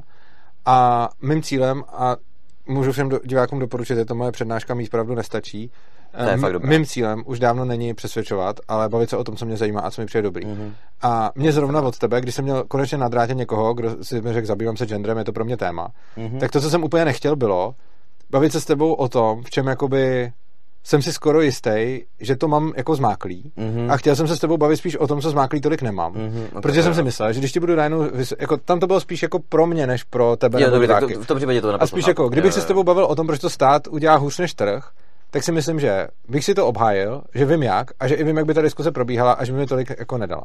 Na druhou stranu si mi řekl, mě fakt zajímá gender, a já jsem si říkal, tak tady je příležitost se něco dozvědět a chci ten čas trávit tím, že se třeba něco dozvím a že se třeba i jako diváci něco dozvědí, protože mi teda přišla zajímavější ta debata, o t- jako když už o tom máme mluvit, jako, okay. tak, tak mi to přišlo, a nebylo cílem tě hlavně přesvědčit. Jo, ok, tak, tak v tom případě úplně legit, no. jakože úplně chápu, ale přijde mi, že třeba docela dost lidí na internetu, teda potom, od, pr, pardon, jo, špatný příklad jsem si teda zvolil, ale třeba, že když se třeba hádají, nevím, na Twitteru se lidi hádají třeba s nějakými levicovými lidmi z LGBTQ plus komunity, to znamená, že prostě někdo, kdo třeba je gay, trans nebo cokoliv jiného, tak z nějakého důvodu je, mně třeba přijde hrozně absurdní, že je nenapadne, jak to bude ten jednoduchý argument, a to je, že tak jako, co asi pomůže trans lidem nejlíp? No, asi když dáme teda jako volnotržní jako pojišťovny zdravotní, to znamená, že ten člověk si prostě může zaplatit operaci a nemusí mít na, jako na občance no, nějaký jako písmenka, který určují jejich pohlaví a máš prostě vyřešeno. Jo, a že... Ale myslím si, že je to hodně o emocích, myslím si, že hodně lidem teď už ne geo, jako třeba, myslím si, že dřív to bylo stejně s GEMA, to jsem tolik asi nezažil, protože co si pamatuju, tak geové jsou většinou lidí přijímaný docela v poho, jako taky ne všema vůbec, ale třeba trans lidi ještě tolik ne. A myslím si, že to je hodně emotivní téma a podobně, jak se dřív lidem příčili jako homosexuálové, tak teď se lidem příčí trans lidi. A je to pro ně emo... Já jsem si schválně udělal jednu takovou anketu, ta není na tom fóru svobodného přístavu, který je veřejný, protože to jsem přesně nechtěl tam dělat shitstorm. A máme jako uzavřenější libertariánskou skupinu, ve které jsou v podstatě jenom libertariáni. E, není jich tam tak moc a je to všechno soukromí a ne, ne, ne vynáší se z toho ven. A já jsem si čistě proto, že mě to zajímalo a myslím, že to bylo někdy po našich, e, po našich rozhovorech prvních, tam dal anketu na to, jak jako vůbec ne na to, co by chtěli, co by nechtěli, jak to má dělat stát nebo takhle, ale jak na ně prostě působí, když jsou v, e, v okolí nějakého trans nebo nebinárního člověka. Já jsem totiž sám u sebe zjistil, že mě to v zásadě jako uklidňuje, protože mi to ukazuje takový, jako že jsou obrovské možnosti dneska, co, co můžeme dělat a je mi to vlastně nějakým způsobem příjemný. Takže jako čistě emočně, jo? Ne, jo, nemám, není to jako, že by to rád ale prostě emočně. Jo, úplně, úplně, když mi někdo řekne, jsem nebinární, tak mi to jednak, anebo jsem trans nebo něco, tak mi to jednak přijde trochu zajímavý, ale především to na mě působí jako pozitivně. Jenom dodám, a... že i kdyby si mi řekl, že to působí negativně, tak je to úplně jedno, že to jsou emoce. To jo, jako... ale jakože působí to na mě pozitivně, přesně z toho důvodu, eh, že eh, mi to ukazuje, jako tyhle, žijeme ve fakt skvělém světě, kde už ani to, že se narodíš s nějakým pohlavím, což je jako hodně hustý, tak tě nemusí nutně předurčovat k tomu, a, a, aby si s tím nemohl něco udělat a mně to přijde jako skvělý. A i proto mám jako, nebo ne i proto, ale prostě z, z nějakého důvodu jako mám, znám víc asi trans lidí než většina lidí, uh-huh. kteří zejména nejsou v, jako v nějaké LGBT komunitě. Možná i to má s tím tím souvislost. A mám prostě pár takovýchhle jako nějakých kamarádů, který, který eh, prostě prošli tranzicí, nebo uh-huh. vlastně eh, jednu známou mám nebinární a tak. No a mě tohle spíš uklidňuje a dal jsem si tam anketu, jak to na vás působí, ale jsem fakt jenom emočně. Hele, jako nejlepší, jako bylo tam fakt málo těch, kteří se na to dívali nějak kladně, pak tam bylo nějaký, který se na to dívali jakože neutrálně, že jim to úplně jedno, a pak tam bylo docela hodně lidí, kteří prostě, hele, jako, já jim chci dát všechny práva a všechno, ale mně to není příjemný s tím člověkem být. A nebo ne, nepůsobí to na mě dobře. A tohle si myslím, že je obrovský důvod, a to, to jsou pořád jako, vnímám jako rozumní lidi, libertariány, a byla to jako nějaká uzavřená, řekněme už třeba výběrová v úzovkách skupina, kde prostě jsou nějaký lidi, který mám třeba nějak rád, nebo si jich vážím, nebo podobně. Když se potom podívám na to, jak jako o trans lidech uvažuje třeba širší veřejnost nebo spousta těch konzervativců, kteří jsou z toho fakt jako, že jim je to emočně nějaký fakt jako problém pro ně mm-hmm. prostě, tak se potom nedivím tomu, neříkám, že, ale prostě nedivím se tomu, že jejich argumentace s těma, těma lidma je mimo, protože vlastně se baví s někým, kdo v tobě vyvolává už nepříjemný pocity jenom svojí samotnou existencí takže potom celá ta debata bude vypadat podle toho a je to podle mě tím jako hodně poznamenaný. Jo. A oni si to ještě navíc velice často nepřiznávají, což zase si myslím, že je... Uh, což bych zase přičet trošičku na vrub právě té LGBT komunity, jo, která, je, to, to je fair, která je extrémně agresivní, z mých očích teda aspoň. Jak eh, kdo? Kolik, jak kdo, ale myslím jako, jako celek, eh, třeba na mě byly jako z LGBT komunity jako často nějaký agresivní výpady za něco, co jsem chtěl. Takže ústní, ne fyzický. Ne, ne, ne, fyzický ne, ale, ale vyhrožovali fyzickýma. Okay. Když jsem chtěl udělat debatu, kde jsem chtěl mít u jednoho stolu eh, nácka, transchlověka, homosexuála a katolíka a teď jsem chtěl z toho udělat debatu, a tohle, jako to mi, to mi vyhrožovali, že, že mě najdou, že mě zapálej a prostě takhle.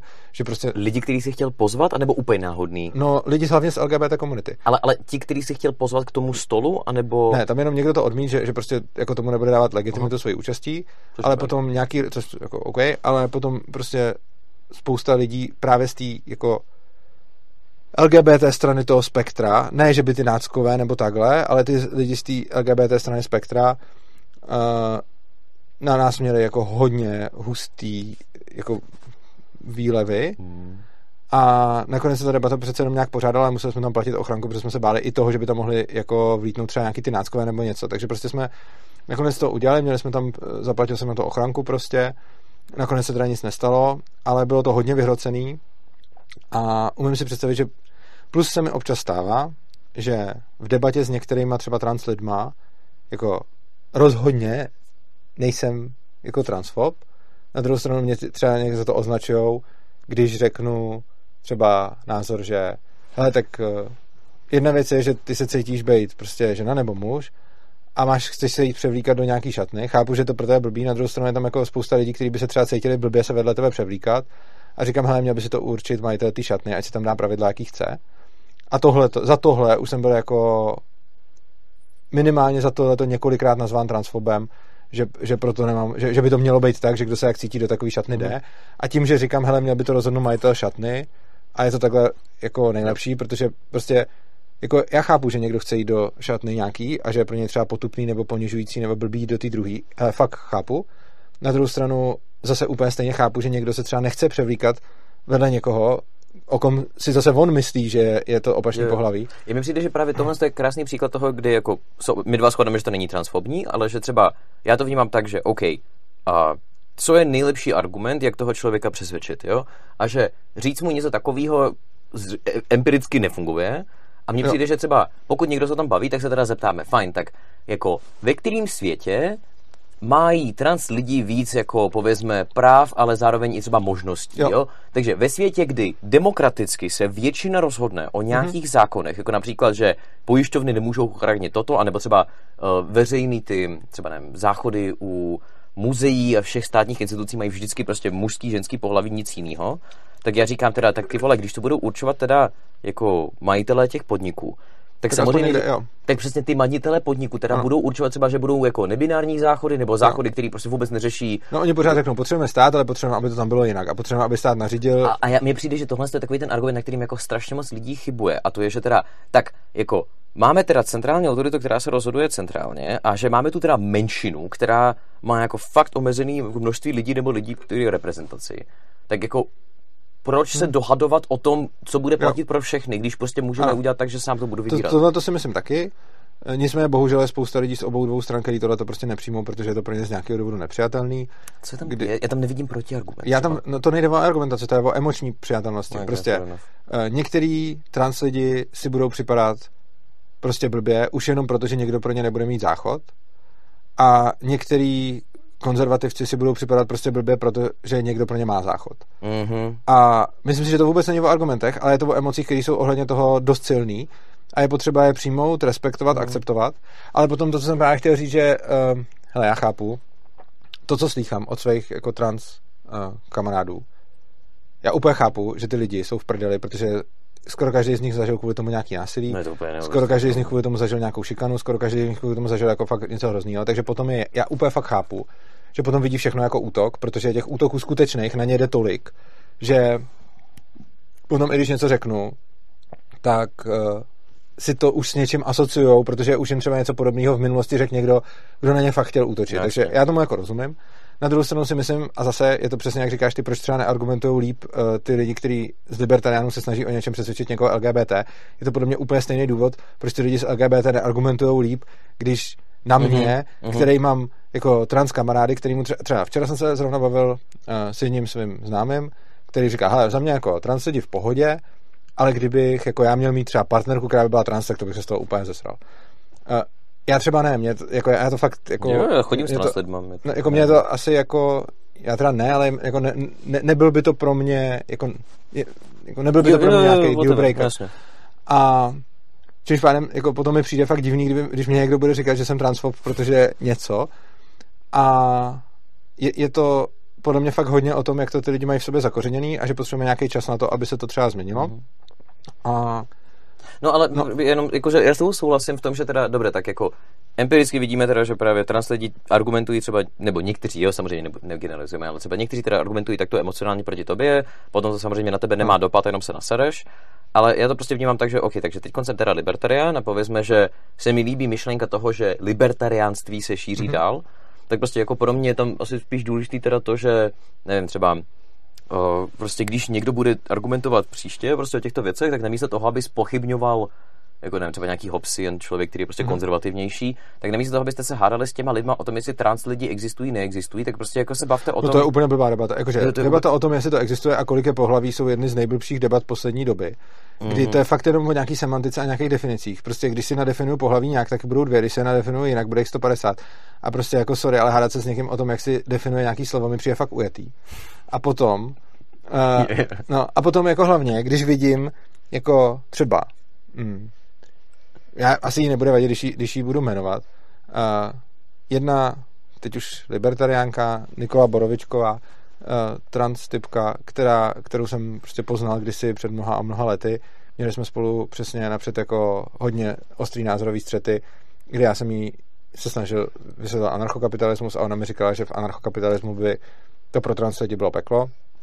Nakonec se vlastně přesvědčila tím, když se znala, že stát je pro ně větší peklo, mm-hmm. i protože ona musí jako v současné společnosti jako podstupovat neuvěřitelně ponižující a hrozný jako věci uh, v důsledku právě toho, jak to má nastavený stát, takže potom to, co byl můj úkol a ona se nechala přesvědčit jí jako ukázat, že bez toho státu by to velice pravděpodobně uh, měla lehčí. A ona je prostě celkem aktivní libertariánka, píše libertariánský texty, uh, je jako fakt já, jako je objektivistka a potom vidím, jak jako nějaký lidi, kteří se taky nazývají libertariánama a který by jako s ní mohli spolupracovat a táhnout za jeden pro vás, mm-hmm. tak jí mhm. schválně jako oslovují pane Borovičko a, a dělají prostě tyhle ty věci, které jako já vůbec nechápu, uh, jaký to má význam, když jako já si můžu myslet, co chci, ale už jenom, když ten člověk si teda bude jako bude mu příjemný, když mu budu říkat, a hlavně ono, jako mě by ani nenapadlo tomu člověku říkat jinak, protože když ten člověk má ženskou energii, projevuje se jako žena, vypadá jako žena, tak mě, mě, jako většinu času vůbec nenapadne, že je to nějak jinak, takže prostě s ním jednám jako se ženou. Mm-hmm. Ale prostě potom, i kdyby mi třeba tak nepřipadala, tak se budu aspoň snažit s ní jednat tak, jak je jí to příjemný, protože, mm. protože proč ne? A nechápu pot, ale prostě je, je tam... Jo, je, je jako, je, vlastně my se tady úplně shodneme, jako já to prostě vnímám tak, že teda, jako nemám na to úplně nějaký data, ale kdybychom se podívali na to, že a rozložíme, jsme, nevím, lidi po 30 let, kteří jsou LGBT v Česku, tak teď kolik z nich volí, dejme tomu, Piráty. A zjistíme, že to bude jako mnohem větší no, procento, než procento lidí v celkové mm-hmm. republice. A já s tomu jako nedivím, když je to no, jako spolu se zelenýma jediná strana, která jako aktivně o jejich problematice jo. mluví. Mm-hmm. A já si říkám, dobře, tak prostě pojďme nevím, třeba dělat přednášky, videa nebo cokoliv od na toto téma a prostě ukazovat, že hej, mimochodem jako libertární jsou ti, co jsou pro svobodu minorit, jako doslova ten mm-hmm. systém je na tom postavený. Ale jako můžeš to dělat, já třeba, jako pro mě to ne, jako pro tebe je celkově gender a podobně, pro tebe třeba vím už od začátku velký téma, pro mě zase tak ne, jako stavím se k tomu v zásadě tak, že každýho věc, co, co si bude se sebou dělat, a není to pro mě moc jako jo. téma, takže se nesnažím nějak na tuhle tu skupinu cílit, ale jako klidně se s nima budu bavit, jo? je mi to jako, jakože v pohodě prostě. Ale když jsme se dostali k tomu, proč, uh, proč jsou libertariáni přijímanější v Čechách než jinde třeba, No mně přijde, že třeba zrovna americký libertariáni tam mají jako nějaký jako úplně extrémní frakce, který se mezi sebou strašně moc jako řežou. Mm-hmm. Uh, a teď jako ono taky ten jejich spor je vyhraňuje a vidím to, že a to se děje vlastně v nějaký malinký míře i v těch Čechách, že jako čím víc oni jsou zahořklí a naštvaní na tu druhou stranu, tím víc oni se snaží šokovat a dělat vyhraněnější statementy. A protože tady v České republice máme jako, jako mezi těma aktivníma jsou buď ty libertariáni spíš progresivistický, nebo ty, kterým je to jedno, nebo ty, který třeba já osobně se považuji za toho, který je spíš progresivistický, ale zároveň budu spolupracovat s těma konzervativníma úplně v pohodě, protože si myslím, že to je důležitý. Mm-hmm. A, uh, a ty, který by byly fakt jako takhle jako úplně vyhraněný, je tady nějaká skupina malinká těch paleolibertariánů, který prostě jako jsou fakt jako, že nadávají těm ostatním a podobně, tak ale oni nemají skoro žádný dosah. Což znamená, že potom uh, vlastně v, oni si myslí, že to je proto, že je pro západní média a podobně. Já osobně si myslím, jako když se podívám na to, jak komunikujou, tak tak přesně jako my jsme s nimi třeba spolupracovali někdy v minulosti, že jsme s nimi jako dělali společné projekty, ale s těma lidma se potom nedalo mluvit, protože kdykoliv se naštvali, tak ti začali prostě nadávat. Uh-huh. A tím pádem se s nimi potom nikdo nebaví, ani moc mezi libertariánama, ani moc celkově. Já dělám to, a mě se za to smějou už druhý, že, že jako Urza Sluníčkář dělám to, že čas od času eh, za nima přijdu a řeknu, hej, nechceme zakopat válečnou sekiru a vždycky se dozvím, že nechceme. A to, co třeba dělám, je, že je nechávám uh, na svých stránkách propagovat si jejich věci. Mm-hmm. Oni mě, jako, to, to je vtipný. Oni třeba mají stránky, kde o mě píšou, jaký jsem hrozný, ale jako nebrání jim to propagovat si svoje věci u mých, ale já jim to nemažu, protože mi přijde jako zase dobrý, když jsou to libertariánský texty, ať, ať, ať dostanou prostě jako dosah. Jenom aby bylo jako úplně jasný, že já, jak, jak když jsem kritizoval toho Hobse, nebo ty myšlenky, tak to nebylo tak, že bych... Hope. O, Hope, pardon, Hobse. No jak když jsem kritizoval toho Hopeho, tak to by bylo tak, že bych jako chtěl zakazovat někomu něco publikovat, to ne, jo. samozřejmě, jenom aby bylo jasné. No. Jenom říkám, že mi přijde, že ty, jako pokud chceme rozšiřovat libertariánskou komunitu o nějaký, prostě nevím, jako jednotky lidí, anebo klidně třeba nějaký skupiny, tak tyhle argumenty prostě jako vidíme, že na ty lidi nepůsobí, mm-hmm. takže vnímejme, že teda... Souhlas. Mm-hmm. Jo, takže myslím, že proto. Myslím, že je to hodně já to nerad, to, to, to nesnáším tohle. To, to, chtěl jsem říct, že je to hodně o lidech a vždycky to o lidismus. Žijeme ne, ve společnosti. Ne, myslím si, že fakt je to, že to, protože když vidím ty země, jako bude to asi určitě o společenském klimatu do nějaký míry a pak si myslím, že bude hodně zážet na tom, jaký lidi budou to konkrétně uh, propagovat, protože si umím představit, že jako kdyby i v Čechách byli jako ty nejznámější libertariáni jako otevřený třeba rasisti nebo něco takového, tak si myslím, že to bude mít výrazně nižší jako popularitu, Stejně jako občas v zahraničí si lidi myslí, že anarchokapitalista je vlastně skrytý rasista, který to nechce říkat. To je velice známý trend mimochodem. To se no, ale ono podle mě je to proto, že uh, jako svoboda slova je nastavená tak blbě, že si nemůžeš říkat, co chceš, takže potom spousta rasistů se ti jako schová pod anarchokapitalismus, anarchokapitalismus i když teď už se stalo, že FBI dala anarchokapitalismus mezi nějaký uh, mají na svých stránkách FBI mají napsaný jako nějaký organizace, které jsou nebezpečný státu a které jsou te, jako teror, ne, nechci říct asi teroristický, to bych, to bych je asi misinterpretoval, ale prostě jsou, je, jsou nějaké hrozby listu, no. pro, no, a ten list je veřejný a jsou tam anarchokapitalisti na tom listu. A, a, ale pořád ještě, i když má FBI na nějakém listu, tak pořád ještě jako se schovávají pod svobodu slova. A ono potom, když jsi jako rasista a chceš to nějak říkat, tak být jako anarchokapitalista je asi docela vhodný, protože se schováš pod radar, mm-hmm. ale potom to, to je tak logicky vnímáno a potom třeba je uh, Štefan nebo Steven, já nevím, jestli čte Molinu, nevím, jestli jsem někdy slyšel, to je uh, já už jsem teda nesnášel, ještě když ho všichni libertariáni milovali, protože mi přišel extrémně nelogický a to, byla tam kombinace arogance s, s hloupostí. Mně nevadí arrogantní lidi, když třeba dobře argumentují nebo když jako něco dělají a je to jako dobrý. Uh-huh.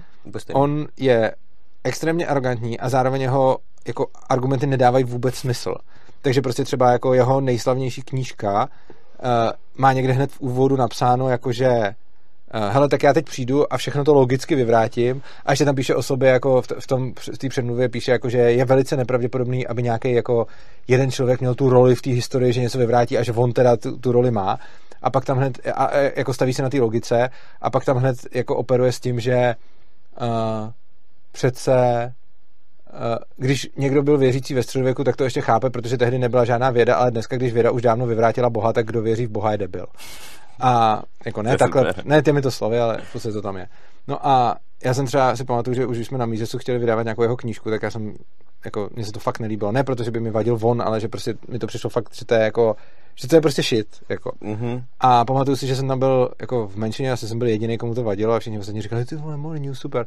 No a přesně se za chvíli, jako za pár let se stalo to, že se z něj přesně vyklubal, jakože anarchokapitalismus ne a v podstatě je to takový ten konzervativistický takový ten jako a hlavně order must sign a, a prostě Jo, jo, jo. nebo já, co máme, je, je, vlastně tohle to zakončím jenom příkladem, že třeba na Slovensku je teď konc...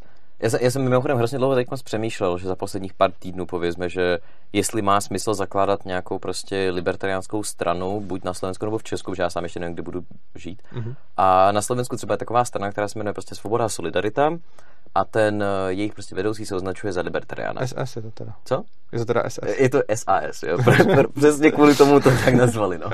Ale je to třeba zajímavé, že on je teda libertarián, jakože dělá všechny svoje ekonomické analýzy v Excelu a dělá prostě jako, on je velice známý tím, že chce jako, říká, že daně jsou krádež. Mm-hmm A potom prostě přijde uprchlická krize a on říká, stát má roli zavírat hranice jo. a všechno tohle. A já říkám, ty vole, tak, jako, tak jste potom jako zakazuje to, to, co vám nelíbí, ale vy čas zakazují to, co jim se nelíbí, tak ty vole jo. ne.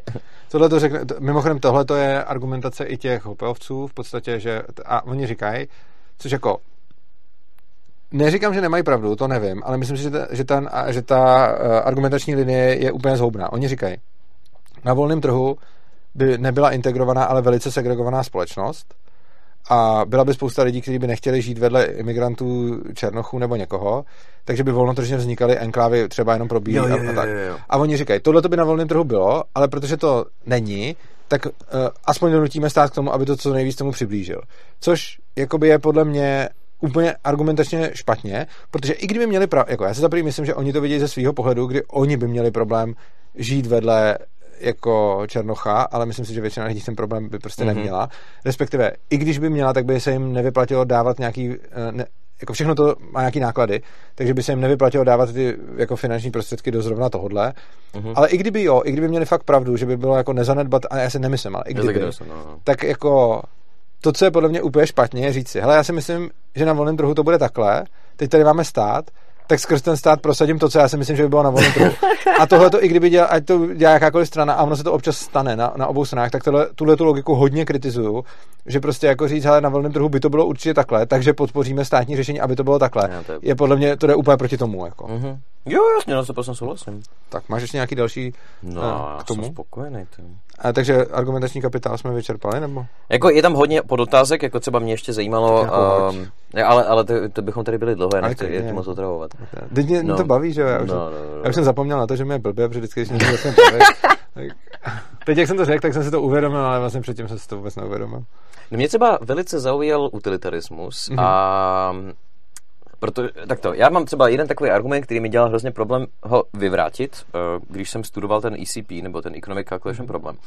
A to je teda, že a já jsem jako přišel na to, jak si to v hlavě vyvrátit a ono mi to dává smysl, ale stále mi přijde, ten argument je fakt jako silný z té jako etatistické perspektivy. Jo.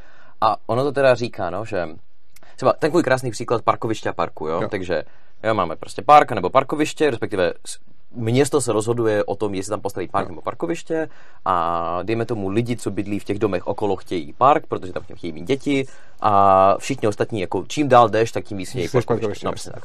A ty teda si říkal, no dobré, takže jako problém s tím metatismem nebo s tím, že teda ten, ten úředník, tak jako koho se máš ptát, bla, bla, bla. No a my jsme se o tom bavili s jedním mým vlastně kamarádem, který je libertarián od roku 2002 asi a, a prostě jako nějak mě o tom učil a on mi říkal, že tenhle příklad mu přijde hrozně špatný mm-hmm. v tom, že, nebo aspoň v tom snahu přesvědčit lidi, protože co když teda se bavíme ne o nějaký jako pražský čtvrtě, ale dejme tomu někde za Prahou, nebo vedle, mm-hmm. třeba v Rokycanech, nebo já nevím kde, kdy teda lidi, co bydlí jako okolo těch domů, tak jsou jako chudší. Uh-huh. To znamená, čím dál, že do té části blíž k Praze, uh-huh. tak jsou bohatší. Jo. Takže nakonec co se stane, je, že ta rodina, která brutálně chce mít ten park, uh-huh. tak se ten park teda nenazbírá na to peníze a nazbírají se na to peníze všichni ti lidi z Prahy. Jo. A teď, a nebo třeba je to vykoupí, a nebo třeba ještě jako jiný alternativní problém, a to je třeba, že co když máš teda hodně těch rodin v tom bytě, nebo v té bytovce, mm-hmm. který teda chtějí mít ten park, že to je fakt jako pro ně ta nejdůležitější věc. Mm-hmm. Vyzbírají na to teda, dejme tomu 20 tisíc, protože víc nemají. A potom přijdu já se svými YouTube penězma a řeknu jo. teda, tak se tady postavíme třeba, nevím, studio debatního jo. deníku nebo debatní kavárnu, jo. A mně přijde, že jako sice na to odpověď jako je a to je jako jak vzniká hodnota a proč je fér tu hodnotu zmiňovat a tak dále. Problém, který to vytváří, nebo jako proč to mi přijde, že hrozně moc etatistů jako věří tento argument, Aha. je teda, že no ale potom úplně jasně v tomto případu ten užitek jako není maximalizovaný, že teda člověk, který se narodí s nějakým potenciálem nebo třeba uh-huh. dostane dědický jako dědictví, jo. tak potom prostě je všechny odkoupí a kde máme ten utilitární argument? No? Uh, jo, no, já jsem to tam, myslím, i tohle to zmiňoval, že jako já nevím, jestli se dá říct nevýhoda, ale prostě rozhodně vlastnost tohohle uh, systému je, že teda bohatší tam budou mít nějaký větší hlas než chudí. I když ne jako absolutně, jo? Jako, že prostě jo, nějakým způsobem budou mít, budou mít větší hlas než chudí, což neznamená, že hodně chudých nemůže jako přehlasovat bohatýho, ani to, že když ten chudej to fakt chce, tak tam může alokovat jako větší procento svého bohatství. Jo? To, to všechno jako může. Ale je pravda samozřejmě, že v tomhle systému uh, bohatý budou mít jako větší uh, možnost ve společnosti eh, rozhodovat než chudý, to je pravda. Na druhou stranu, jako jednak, jaký jsou alternativy, uh-huh. protože my nemáme rozumnou alternativu, která by vůbec dělala, jako, jako to jsme tady neřekli, ale ta pozitivní vlastnost tohohle rozhodovacího procesu, eh, že se tam vyberou ty lidi, kteří o to mají zájem, neznám žádný jiný uh, jako systém, který by, který by to... No demokracie právě ne, že? Je, je, je, to byl vtip, to byl vtip. A že, jako, že v demokracii o tom budou hlasovat všichni bez ohledu na to, jak velký o to mají zájem a hlasuješ stejným hlasem o to, co je ti v podstatě jedno, jako o to, na čem ti fakt záleží. Tenhle ten systém má tu vlastnost, že hlasuješ o těch věcech tak moc, jak ti na nich záleží, čili že vlastně ten tvůj v rámci svého omezeného, omezeného kapitálu je ten tvůj hlas nějakým způsobem vážený teda, což znamená, že uh, lidi, kteří o to kterým je to úplně jedno, tak tam nemají vůbec žádný hlas, a lidi, kterým na tom záleží, tam mají jako hlas, který je nějaký součin toho, jak moc jim na to záleží a jak moc jsou bohatý. Mm-hmm. Což pořád už tohle to samo o sobě, když se podívám na tyhle ty dvě věci, tak mi přijde lepší, uh, a, jakože i kdyby bohatství bylo rozložené ve společnosti náhodně, tak i tak mi přijde uh, tohleto jako o něco lepší, protože uh, se, se tam vůbec projevuje, ta, protože jako jedna věc je to náhodné rozložení toho bohatství, a druhá věc je, že to ti statisticky stejně nějakým způsobem splyne, uh-huh. takže potom uh, se tam aspoň projevuje ta preference podle toho, jak to ten člověk chce, oproti tomu v, tý, v tom demokratickém hlasování se neprojeví vůbec nijak. Uh-huh. Takže tady se sice projeví, ale zkresleně o to bohatství, ale pořád mi přijde lepší někde, kde se zkresleně projeví, než kde se neprojeví vůbec. To je jako první věc. Jako z utilita- a teď jako řeším fakt jenom utilitaristiku. Jo, jo, jo, jasně, jasně. A druhá věc je, že to bohatství není ve společnosti rozloženo náhodně a ty sice máš nějaký jako, různý potenciál, ale svojí pílí můžeš ovlivnit to, jaký bohatství vlastně máš k dispozici. A ještě navíc, to není jenom o tu píli, ale na volném trhu máš bohatství dispozici tím víc, čím víc uspokojíš lidských potřeb. Takže to potom vlastně znamená, a zase, ne, nemůžeme to brát jako absolutně, musíme to brát statisticky, ale ono jako podle mě na to neexistuje absolutní řešení. Jo? Ne- nehledáme ideál, hledáme nejlepší možný a přijde mi, že statisticky potom uh, člověk, který udělá pro společnost víc, na volném trhu bude mít uh, víc uh, prostě peněz mm-hmm. a tím pádem potom když chci víc rozhodovat o společnosti, tak pro tu společnost mám mít víc dělat, což není vůbec blbej, uh, což není vůbec jako blbej princip, že vlastně ti, kdo pro společnost udělají nejvíc, mají potom největší slovo na tom, eh, jak se ta společnost bude formovat. Přičemž souhlasím s tím, že to není stoprocentní, ale je tam podle mě jako jasná korelace. Jo. Jenom mě třeba osobně přišlo, že ten tvůj příklad, který jsi použil v nějakém svém blogu o pejscích a, nebo pejskařích a lidech, co nemají rádi psy v parku, Aha. nevím, si pamatuješ. To si nepamatuju psal si, okay, příklad, jo, že máš prostě park Aha. a teď stát se rozhoduje, zda tam jako bude zákaz jako jo, psů, psů jo, anebo jo, nebude. A ty Aha. si říkal, že tobě psy přijdou jako odpudiví, takže teda pro tebe je tam jako velká nevýhoda v tom, že jako vedle tebe štěká nebo třeba jo. skáče na tebe pes, ale potom pro toho pejskaře je tam jako obrovská výhoda toho, jo. že ho můžou třeba ano. nechat volně běhat. Ano. A pro ně ho dát jako na ní náhubek jako jo. úplný utrpení. A mně se strašně líbil tento příklad, protože za prvé, to, jestli jsi pejskař nebo nepejskař, není odvozený od toho, kolik máš peněz, tam je ano. to statisticky jo. jako plus minus vyrovnaný. A druhá věc je teda, že no fajn, tak jako čí teda užitek zohledňujeme a jako já jsem jako fakt si reálně sednul na zadek a já jsem jako fakt se snažil jakoby aproximitovat ten užitek Aha. nebo to nějak vypočítat vůbec k ničemu se nedospěl. Mě já si myslím, že, třeba pro mě, že to je třeba krásný příklad, který ukazuje, že když budu mít demokratické hlasování, tak se, tak se budu hlasit uh, proti, proti psům. Jakože, vlastně, jako není, že by mi ty psy, jakože, mě psy jsou nepříjemný je mít ve svém uh, ve svém okolí. Jako ne, že bych je jako nějak aktivně hejtil, jo, samozřejmě, ale prostě jsou mi, uh, jsou mi nepříjemný, protože a je, může to, jakože prostě nemám rád hlavně, když se na mě nějak jako dotýkají uh, uh-huh. a není mi to prostě jako jo, pochutí. prostě to Ale já bych teda v demokratickém vždycky zvednul jako proti, ale přesně si myslím, že ten pejskař bude mít mnohem větší tu sílu pro, než já budu mít proti. tak. Což znamená, že a, a je to podle mě správně, protože potom ve výsledku, když se stejně musíme dělit o nějaký prostor, tak uh, myslím si, že tomu pejskaři přinese mnohem větší užitek, jako samozřejmě to nemůžu vědět, ale přijde mi to, uh, že může toho psa tam venčit, než mě, že ho tam venčit nebude. A t- přesně, když to potom chceme zjistit, tak když necháme o tom rozhodovat peníze, jo. tak ano. A potom samozřejmě se může stát to, co řekl ten tvůj kámoš, uh, že někde budeš mít jako nějakou fakt jako zrovna věc, kde to rozložení těch peněz nebude náhodný, jo, a že třeba ty lidi z Prahy budou mít víc peněz, takže potom budou mít větší sílu než někdo jiný. A jako tyhle ty věci se dít budou, ale pořád si myslím, že ten výsledek je, že, že daleko častěji Jakože je dobrý vůbec to tam nějak jako zohlednit, i s tím, že to bude nějakým způsobem biased, než to, že se vůbec nebude zohledňovat to, jak moc to chceš uh-huh. a jenom o to budeš zvedat ruku. Jo, jo, já s tím jako naprosto souhlasím, akorát mně přišlo, že třeba mně přijde, že tahle jako argumentační linie je mnohem silnější, než třeba to, co zkoušeli u nás na Discordu prostě nějaký anarchokapitalisti nebo libertariáni a to bylo takový to klasický tvrzení, který já s tomu strašně směju, ne protože by to bylo hloupý, ale protože jenom už mi to přijde vtipný. A to je, že jako užitek se nedá interpersonálně porovnávat. To je pravda. No a teď konc. Problém je třeba ten, že Uh, jakoby padlo tohle tvrzení, nebo vlastně na, na každý jeden utilitární argument, který kdokoliv používal na Discordu, tak vždycky padlo tohle. A potom třeba jako padla taková otázka, jo, že dejme tomu, rozdělíme Česko na dvě skupiny lidí, jako random sample, to znamená, že jako statisticky mm-hmm. náhodně no. rozdělíme, a jedna skupina by měla sníst jako 10 gramů hoven a druhá skupina sní 10 gramů jablek. Mm-hmm. Otázka je, která skupina bude víc trpět. A jako já jako si myslím, že se většina lidí shodne, že teda bude víc trpět ta skupina s těma hovínkama. Ano. A teď to znamená, že já jsem právě porovnal interpersonálně užitek. Pozor, je, uh, věta uh, užitek se nedá interpersonálně porovnávat, má, jako je důležitý, co si pod tím představíme. My to no, můžeme no, no. odhadovat. Uh-huh. Uh, a to, to ale neznamená, že, že v tom máme pravdu, uh, jenom prostě u některých věcí se to dá odhadnout líp a u některých věcí se to dá uh-huh. odhadnout hůř. Ale to ještě neznamená, že to porovnat jde, ono jenom můžeš mít někde vysokou pravděpodobnost toho, že se dobře trefíš. Jo, jo, Ale jo, jo. Uh, ne, jako, když se řekne, užitek není interpersonálně porovnatelný, tak to znamená, že to prostě jako nevíš a že to nejde nějak, uh, že to nejde nějak Já jako... že dodám, že tam je no. podle mě hrozně důležité to, že jako ono, já vím, jak ty vlastně definuješ slovo vědět, uh-huh. jakože že matematicky a tak dále. Je pravda, že valná většina lidí takhle se to nedefinuje, to mhm. slovo.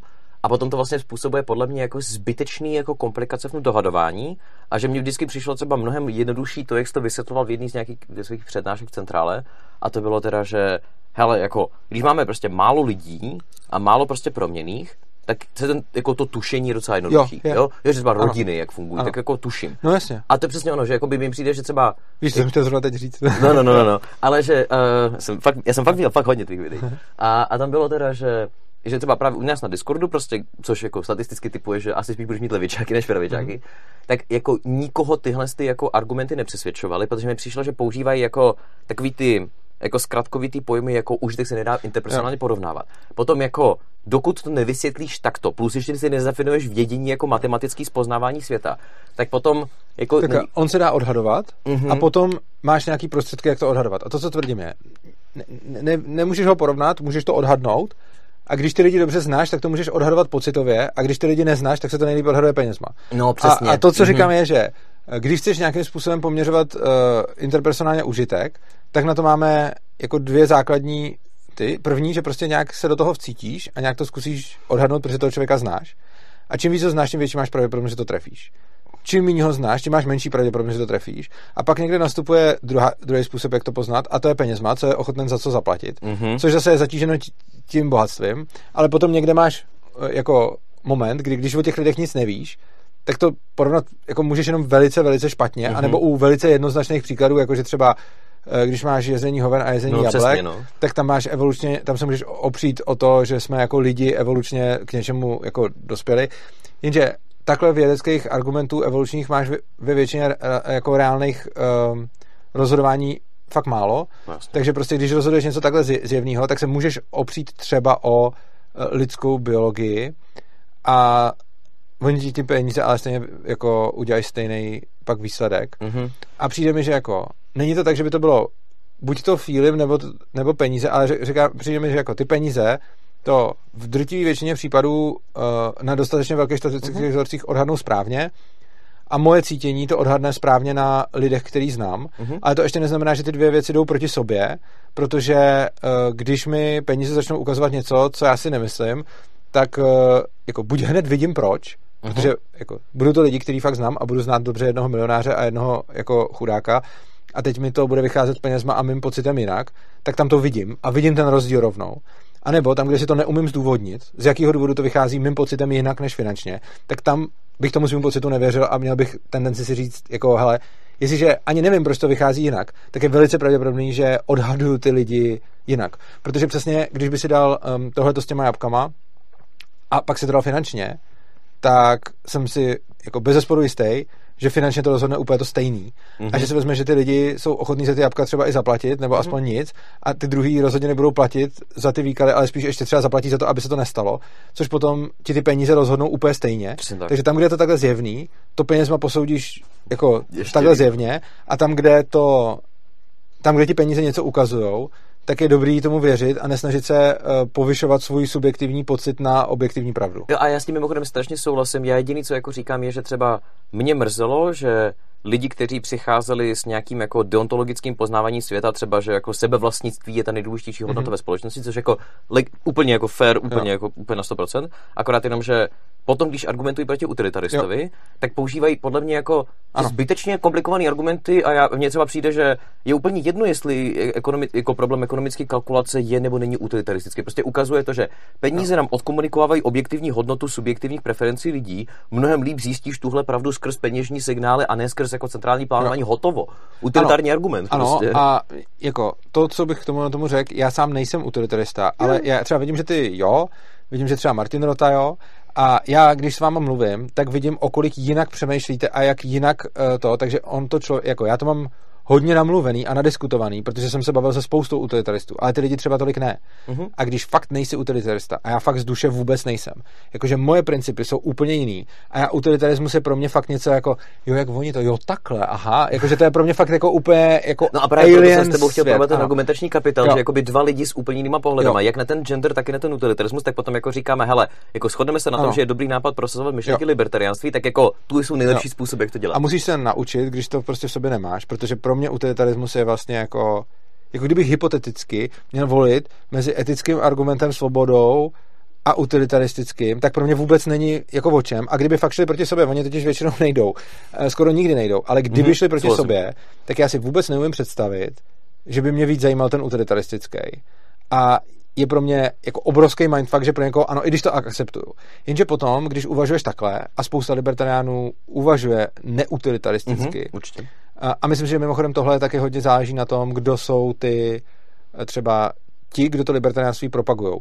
Čím víc ho bude propagovat utilitarista, tím víc utilitaristů ho bude následovat. Samozřejmě, samozřejmě. A čím víc to bude. Tak, takže prostě já třeba i vidím, že okolo sebe, protože jsem extrémně neutilitaristický a extrémně principiální teoretik, a to, o co mi záleží, je prostě ten, ta etická stránka věci a svoboda, tak potom vidím, že jako autoři, který mám kolem sebe a lidi, s kterými pracují, jsou takovýhle.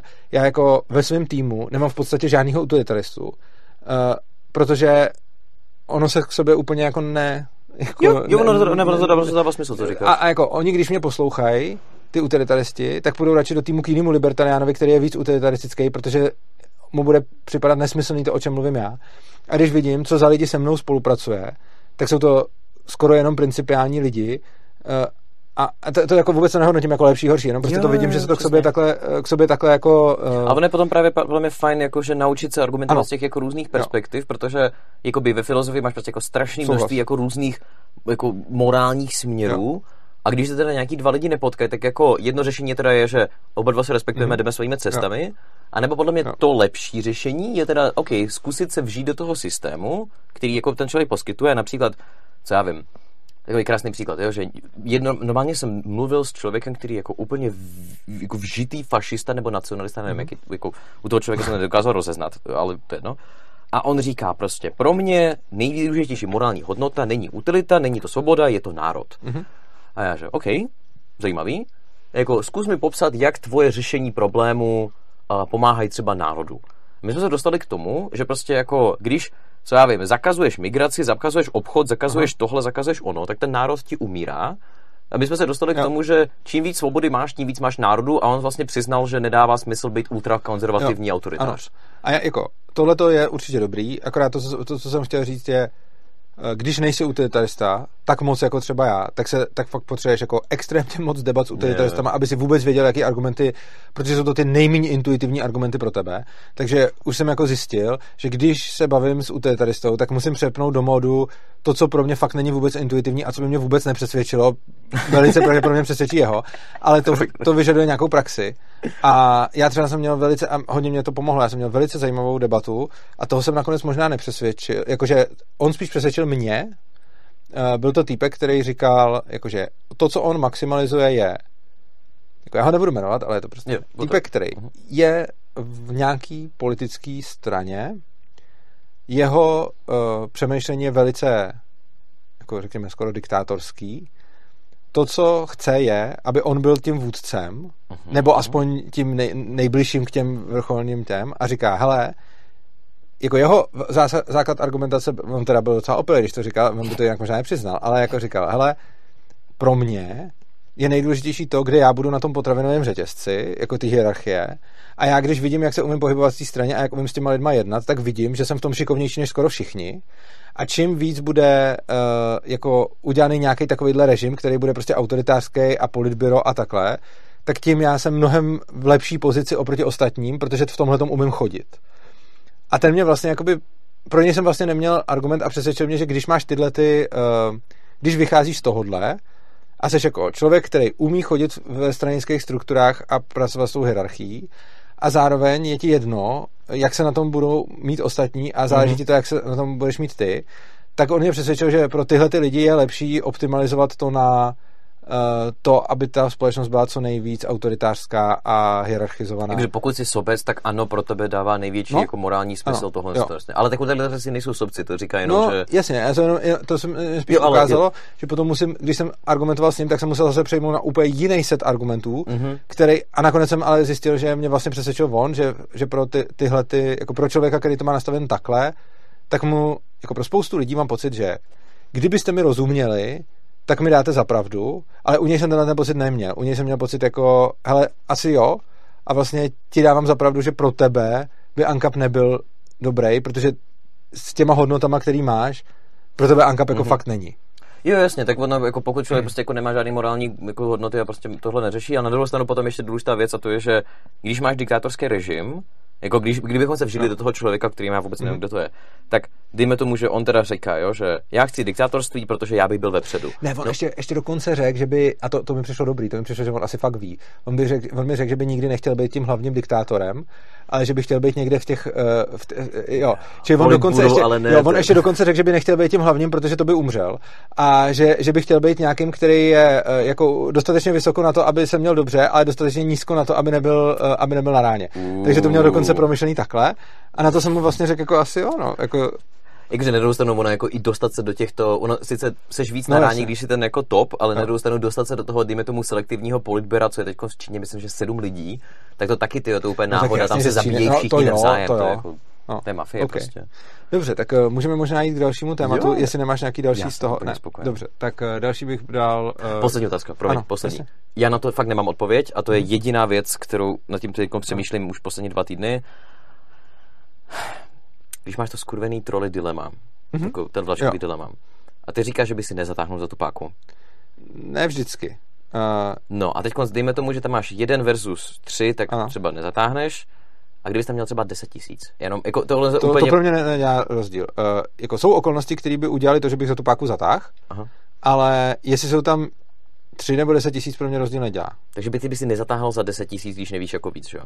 Uh, jak říkám, hodně záleží na tom, jak se to trolley dilema postaví. Já nejsem úplně vyhraněný v trolley dilema, protože některá konkrétní formula, jako většina, takhle, většina formulací trolley dilema mi říká, ne, nebudu na to hrabat. Mhm. Jsou formulace a není jich zase tak úplně málo, u kterých bych řekl hrábnu na to. Jo, to, to fakt záleží na, na to, ale počty lidí tam u mě, a vím, že je to asi divný, ale počty lidí u mě nehrajou roli. Hrajou tam roli jiný faktory, ale počet lidí pro mě uh, jako vlastně není relevantní. Jsou tam relevantní jiné věci. Okay. A pak jsou jako věci, a, a jako ty věci ale můžou s tím počtem souviset, jo? Jakože uh, za předpokladu, že bych třeba měl možnost s těma lidma mluvit, Je, tak kdyby mi ten jeden řekl, že to tam zatáhnu, tak to zatáhnu.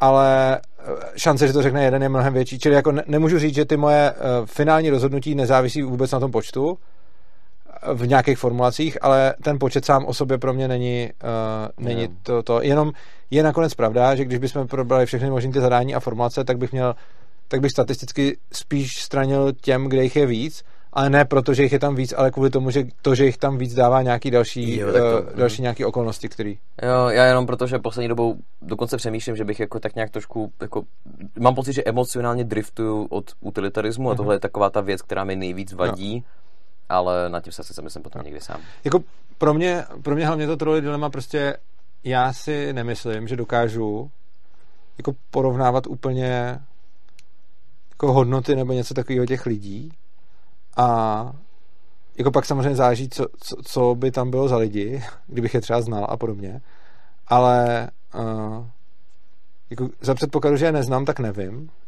a je pro mě, a když by tam nebylo fakt jako nic dalšího, tak prostě mi nepřijde v pohodě kohokoliv zavraždit, abych ušetřil životy nějakých jako jiných lidí. A pokud s tím ten člověk nesouhlasí, nebo třeba nevím, že by souhlasil, nebo nevím, že by to chtěl, nebo něco tak. Jako tam už bych byl schopný jako třeba odhadovat. Jo? Jako, že třeba, kdybych, kdybych třeba věděl, že ten člověk by si to třeba přál, nebo bych aspoň měl nějakou indici k tomu, že by si to přál, tak OK. Ale jako prostě přijde mi blbý zavraždit nějakého člověka, který, který vůbec neznám a nevím, vlastně ať bych tím ušetřil, jaký chci lidi. Ale můžou do toho pak vstupovat nějaký jako další faktory, který by mi třeba, uh, že bych v tom potom rozhodoval nějak trochu jinak. OK, to je plně fér. Tak. Dobrá, tak potom ty si chtěl krypto a ještě něco. Krypteko, jenom krypteko, už to první byly banky. Krypteko? Krypteko, krypto. Jo, krypteko, jo, To jsem teď vyrobil slovo krypteko. Pěkný. Eko kryp, bitcoin. No prostě, uh, jde o to, že uh, je obrovská kritika bitcoinu a nevím, jestli se s ním pořád stotožňuješ, že žere energii.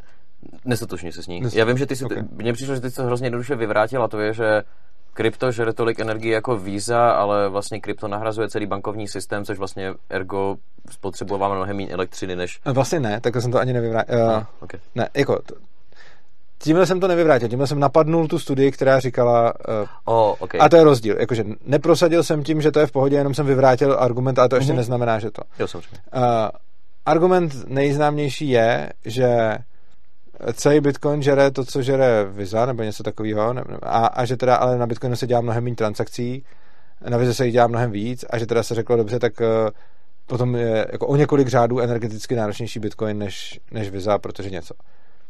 Porovnávat jako Bitcoin s Vizou je něco jako, kdybych porovnával prostě jako kolik žere energie tohleto studiový světlo a kolik žere ledka, která indikuje, že svítí. Tak prostě jako Visa řeší jako jednu malinkou vrstvu v celých financích. Bitcoin řeší úplně celý finanční systém. Mm-hmm. Takže aby jsme porovnávali, tak je zapotřebí do toho přičíst energetickou spotřebu všech bank, energetickou spotřebu ještě Mastercard, nejenom Vizi, mm-hmm. energetickou spotřebu uh, prostě všech těch lidí, kteří do těch bank jako jezdějí, ekologické stopy všeho, všeho tohodle, uh, potom ekologické stopy všech těch úředníků, kteří to zajišťují, potom všech těch donucovacích aparátů. A když jsem to tady řešil tuším se Slashem, tak mi řekl ještě vzhledem k tomu, že dolar upevňuje zejména síla americké armády, tak ještě ekologickou stopu americké armády. Což, to, to, to, to, což je jako nadsázka, je to taková vtipná nadsázka, ale prostě tím, já totiž nevím, jak by to vyšlo, kdyby se, ten, uh, kdyby se to takhle postřítalo.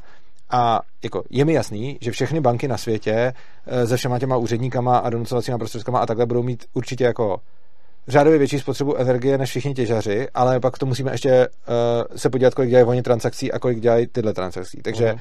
já dokonce vlastně nevím, jestli kdyby se to spočítalo pořádně, jak by to vyšlo. No já jedinou věc, kterou jako uh, spíš budu tušit, je teda, že Uh, I když tohle mimochodem je strašně slabý argument pro většinu levičáků, ale pro mě přijde docela dobrý a to je, že tak za předpokladu, že technologie se zefektivňují, to znamená, že se zefektivně zároveň naše elektrická spotřeba, tak kdo bude rychleji efektivněji, nebo kdo bude rychleji zefektivňovat prostředky, jestli to budou těžeři Bitcoinu na volném trhu, anebo jasně, banky, které jsou státní. Jo, to taky, jako to je taky jeden argument, ale jako to, co chci říct, je, jako uvádím to pro korektnost, že vyvracím tenhle ten argument, že je blbost porovnávat vizu s Bitcoinem, ještě neznamená, že kdyby jsme to porovnali korektně, že by to vyšlo jinak. Ono by jo, to možná vyšlo stejně, jo? Jako mhm. nevím, protože ten výpočet, jako nevím vůbec, jak ho provést. Ale kdyby to někdo provedl a provedl by to dobře, tak to, s čím chci teď jako polemizovat je, řekněme, že někdo ten výpočet udělá korektně, a tedy vezme celou spotřebu celého bankovního systému, celou spotřebu Bitcoinu, podělí to transakcema a zjistí se, že transakce v Bitcoinu je stejně ekologicky škodlivější než transakce. Řekněme, jako tohle to nevím, jak vyjde, ale budu teď vycházet z toho, že to takhle vyšlo a že, že to takhle je. K tomu mám dva, dva argumenty. Jeden, který je pro utilitaristy a druhý, který je pro mě. Argument pro utilitaristy je, Bitcoin a těžaři můžou skvěle využívat uh, jako energii, protože uh, ty můžeš těžit tam, kde se zrovna svítí a fouká. Mm-hmm, to je pravda. A uh, když to všichni úředníci chodí do banky prostě uh, od rána do večera. Já tohle nemůžu dělat. No. A musí ten to, oproti tomu, když budeš mít jako všude soláry a větrníky, tak se bude těžit tam, kde zrovna bude energie levná, kde bude z toho... Promiň, já se jenom přiznám, já vůbec nerozumím tak to já se přiznám, já vůbec nerozumím kryptu. Jo, okay. já, ale, ale že můžeš, můžeš těžit kdekoliv tam... na světě a je to úplně jedno. Aha. Prostě uh, může to být udělané tak, že prostě budeš mít jako planetu, okolo budou uh, jako těžaři a prostě je úplně jedno, který těžař zrovna těží uh-huh. a prostě můžou těžit, z, a, jakože když by to teda bylo nějakým způsobem tržně udělaný, tak potom logicky tam, kde fouká a, eh, a svítí, tak tam bude jako brutálně levnější ta, ona i teď je trochu, brutálně levnější ta energie, než tam, kde zrovna ne. A ty můžeš mít potom normální farmy a ty farmy ale nebudou těžit furt, ty farmy budou řešit, těžit, když bude levná elektřina, což je tehdy, kdy dělají tyhle ty obnovitelné zdroje. Takže vlastně celý Bitcoin může, kdyby nebyla cena elektřiny udělaná tak, jak je teď konc, jakože třeba Číňanům dotuje stát energie, takže se těží v Číně prostě. Ale kdyby to bylo udělané fakt tak, že jako máš tržní cenu energie, která by byla, jako, která by byla jako extrémně variabilní, zejména čím víc by bylo těch uh, obnovitelných zdrojů, tak potom to můžeš dělat tak, že mají všichni incentivu těžit tam, kde je přebytek uh, energie a netěžit tam, kde je nedostatek. A na tu síť to nebude mít žádný vliv, protože ty síti jenom záží na tom, jaký je součet toho, um, prostě, jaký to máš výpočetní výkon, ale je mu úplně jedno, že to bude půl dne z jedné půlky světa a druhou půlku dne z druhé půlky světa, prostě na tom nezáleží. Takže tohle je jeden jako utilitaristicko-ekologický argument. A pak mám ještě jeden, a ten je, když budeme počítat, že za prvý Bitcoin by měl tu transakci dražší a za druhý ani by neplatilo tohle. Mm-hmm. Tak můj argument, a ten je podle mě nejdůležitější, je, jako proč zrovna u Bitcoinu, jako jediný věci z celého jako světa, budeme řešit tohle, protože to nějaký novinář otevřel a protože je to jako super. Proč bych potom nemohl říct, jaká je ekologická stopa kopáčů, který kopou příkopy a jaká je ekologická stopa bagru, který kope příkopy. Jakože proč bychom neměli prát na valše a pereme v automatický pračce. Prostě máme nějaký peníze a nějaký peněžní systém, který má celou řadu nevýhod. Pak máme lepší peněžní systém, který má řadu výhod a, že, a řekněme, že by žral víc elektrické energie. Jak by tohle mohl být argument pro to, ho nepoužívat? Když bychom teda zároveň ze stejnou argumentací nezrušili všechny v pračky a nepo, nepřikázali lidem prát v ruce. A jde o to, že ten argument dělají ty, kdo stejně nemají rádi kryptoměny, takže jim přijde, že to je k ničemu. A nevidí tam žádnou tu přidanou hodnotu. Ale spousta lidí má ráda kryptoměny a je ochotná se za to zaplatit. A pokud bych měl vzít argument jako Bitcoin je méně ekologický než fiat, což podle mě jako nevíme, ale i kdyby byl, mm-hmm. tak tak ho teda zrušme a pojďme používat Fiat, tak úplně stejně řeknu, hele, jako prát na valše je ekologičtější než prát v automatické pračce, pojďme zrušit automatické pračky. A prostě spousta takovýchhle argumentů je. A mně prostě přijde fakt jako ujetý, že se neustále řeší jako energetická spotřeba bitcoinu versus něco, ale proč se prostě neřeší s jakoukoliv jinou technologií, kterou máme, to samý? Tohle mi přijde trošičku ne logická chyba, protože to logická chyba není, je to takový trošku prostě whataboutism, jo, že jako já znám třeba docela dost jako levicových prostě debatérů, se kterými se bavím, kteří to podle mě dělají. Jo, mm. že mhm. doslova třeba jo. mám kamarádku a jako úplně, to myslím jako úplně seriózně, jo, že třeba ona si myslí, že argumenty, protože já jsem vegetarián, jen taky vegetariánka, akorát moje argumenty jsou postavený na jako konceptu vědomí a zvířat a tak dále. Mm a jako ona to má úplně píči a ona říká, ne, jako pro mě je to čistě o tom, že jako tak maso no. spotřebovává mnohem víc. No. Jo, jo, jasně. A to jsou taky ty dva základní proudy veganů a vegetariánů, že jedny jsou ty etický, druhý jsou ty ekologický. Mm-hmm. A tak ono to je taky etický, akorát etický z jako Jiný, No jasně, no, ale jasně. No a ona teda jakoby, a mi přijde, že jako podle mě určitě jako určitě jsou lidi, kteří prostě jako kritizují bitcoiny, protože tomu nerozumějí, mm-hmm a samu, ale potom na druhou stranu jsou jako lidi nebo argumenty, kteří to říkají doslova, že jako hele, pokud by se teda zjistilo, že krypto spotřebovává víc energie, tak jako je to špatně. Akorát jako moje odpověď na to je asi, že jako asi špatně, já bych to klidně i uznal za špatný, možná bych dokonce ani nekupoval bitcoin, kdybych to věděl, mm-hmm ale zaprvé to nevíme, to je pravda, a druhá věc je, že jako ale nezakazoval bych to. Jo? No, že třeba přijde Ať si to lidi vyberou, prostě, protože no, přesně. on může někdo třeba uh, radši se vzdát energie v něčem jiným, a věnovat tu svoji, jako kdybychom řekli, energetickou porci, kterou má radši do Bitcoinu, uh-huh. než, aby dělal, eh, ne, než aby dělal něco jiného. Jo? A Já prostě... dokonce ještě podle mě ještě silnější, jestli Aha. jako napadla myšlenka, a to je, že třeba Pamatuješ si, jak byly protesty ve Francii Yellow Jack, ty Yellow Vest, no, no, tak třeba hrozně moc lidí je odsuzovalo ty protesty, protože byly násilný, protože všechno mm. možný, ale třeba ten nejčastější argument, s kterým jsem se potkával, je, že ty protesty jsou špatný, protože chudí lidi protestují proti zdražování elektřiny. Mm. No a já říkám jako, sorry, ale když jsem jako fakt chudej a přijde stát, který řekne za účelem ekologie zdražujeme všechno, mm jako morálka není objektivní, takže pokud ten člověk se rozhodne, že pro něj je důležitější třeba jeho dítě, no než jasně. to, kolik spotřebuje jako CO2 jo. emisí. No jasně, a hlavně tohle je, jako tam je podle mě ten jako nejlepší argument na tohle je, je vlastně trochu utilitaristický a ten se mi zrovna líbí. Když se podíváš na to, kdo se stará o životní prostředí, tak jsou to bohatší civilizace nebo bohatší společnosti. A dává to i smysl. Prostě když, kdo se stará? No jako kdo, komu na to vůbec záleží, jako jestli prostě, když máš nějaký když máš někde společnost v nějakém indickém městě, kde prostě nemají pomalu co jíst, mají, řeší tam infekce a to, že jim tam umírají děti, tak mu jako asi nebude úplně zážet. Jo, takhle to myslíš, jo, dobrý. Vy, jo. Jo. Je, vůbec asi mu nebude zážet na tom, jestli z plašky vyhodí do řeky nebo do rybníka nebo někam, protože prostě zrovna řeší důležitější věci, třeba aby mu neumřelo dítě nebo aby neumřel on a je mu jako fakt jedno, v jakém životním prostředí žije, protože na té pyramidě má spoustu nesplněných jako vyšších potřeb, eh, než, než je životní prostředí, takže to nebude řešit.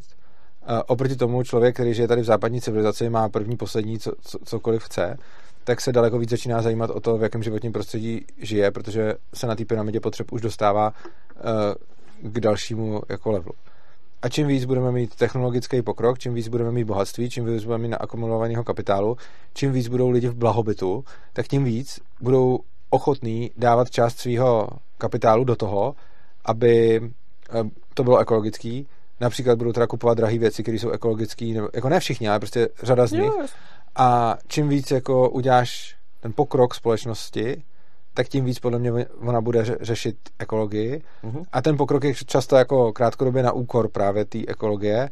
A myslím si, že eh, je to přesně to, jako, že buď se bude snažit ty lidi nějakým jako násilím dohnat k tomu, aby tu ekologii řešili, i když oni vlastně vnitřně nechtějí. Což potom v demokracii způsobuje, že to stejně vyhrajou ty lidi jako ano, typ, no, takže a, a, a nebo necháš ty lidi teda zbohatnout, aby to pak sami začali chtít a oni to potom stejně budou dělat efektivněji, protože nebudou jenom slepě následovat nařízení nebo je porušovat, když je na někdo nekouká, ale budou třeba o tom fakt přemýšlet a něco dělat uh, jako s z vlastního nějakého jo. uvědomění ne, ne, nebo takhle. Já jenom, že nejspíš si tohle video pustí docela dost jako marxistů nebo lidí z mý jako diváctví, mm-hmm. takže jenom tohle přeložím do marxistického jazyka a to je, že teda jako lidský jednání je odvozeno od materiálních podmínek lidí, pokud změníme materiální podmínky, což libertariánství a pravicová ekonomika dělá mnohem lépe než socialismus, tak dosáhneme toho, že lidi budou přispívat nebo pomáhat bojovat proti klimatickým změnám. Jo, takže ano, jo. vlastně shodujeme naprosto. Ano, jo. To je hezký vztah. Řek, pro mě to není v podstatě rozdíl, ale jsem rád teda, že vy... Je to to samé, ale mi přijde, že třeba jako, já, jako já právě vnímám, kdykoliv já řeknu do nějaký svý jako libertariánský analýzy slovo materiální podmínky, tak každý levičák řekne, a ah, ok, dobře, chápu. jo, jasně, tak, tak, jo, no. tak to se naučím materiální podmínky, to je stejně jako ten uh, historický materialismus a tak. Mimochodem zrovna marxistická, marxistický pojetí historie uh, je mi docela sympatický. Je. Yeah. Uh, tak. Ale potom hodně těch jiných věcí. Ano, to mi není. Ale jakože já se snažím neodsuzovat, třeba jako Marxův pohled na třeba stát mi nepřijde tak úplně od věci. Jakože spousta lidí, zejména, zejména jako pravičáků, kteří zejména nečetli Marxe, řeknou, že celý Marx je uh, sračka, ale mně přijde, že tam má nějaké jako zajímavé myšlenky. Uh, stejně jako prostě to, jakým způsobem marxisti přistupují k historii, mi vlastně přijde uh, jako dobrý. A hlavně mi to přijde zajímavější, uh, protože to, jsem, to, to bylo na jedné Mízesové akademii, kterou jsme měli a tam jsem byl a tam právě někdo říkal, hele, tak postup, post, jako my přistupujeme k historii, jako kdybychom vzali jako titulní stránky Blesku a co dělala šlechta, co se dělalo tam, kdy kdo umřel a to, co, se, to, co teď vyjde jako v Blesku, kdybychom každý, každý číslo Blesku, kdyby už Blesk vycházel od prostě desátého století a kdybychom vždycky ty titulní stránky dávali, tak je to to, co se potom učí ve škole.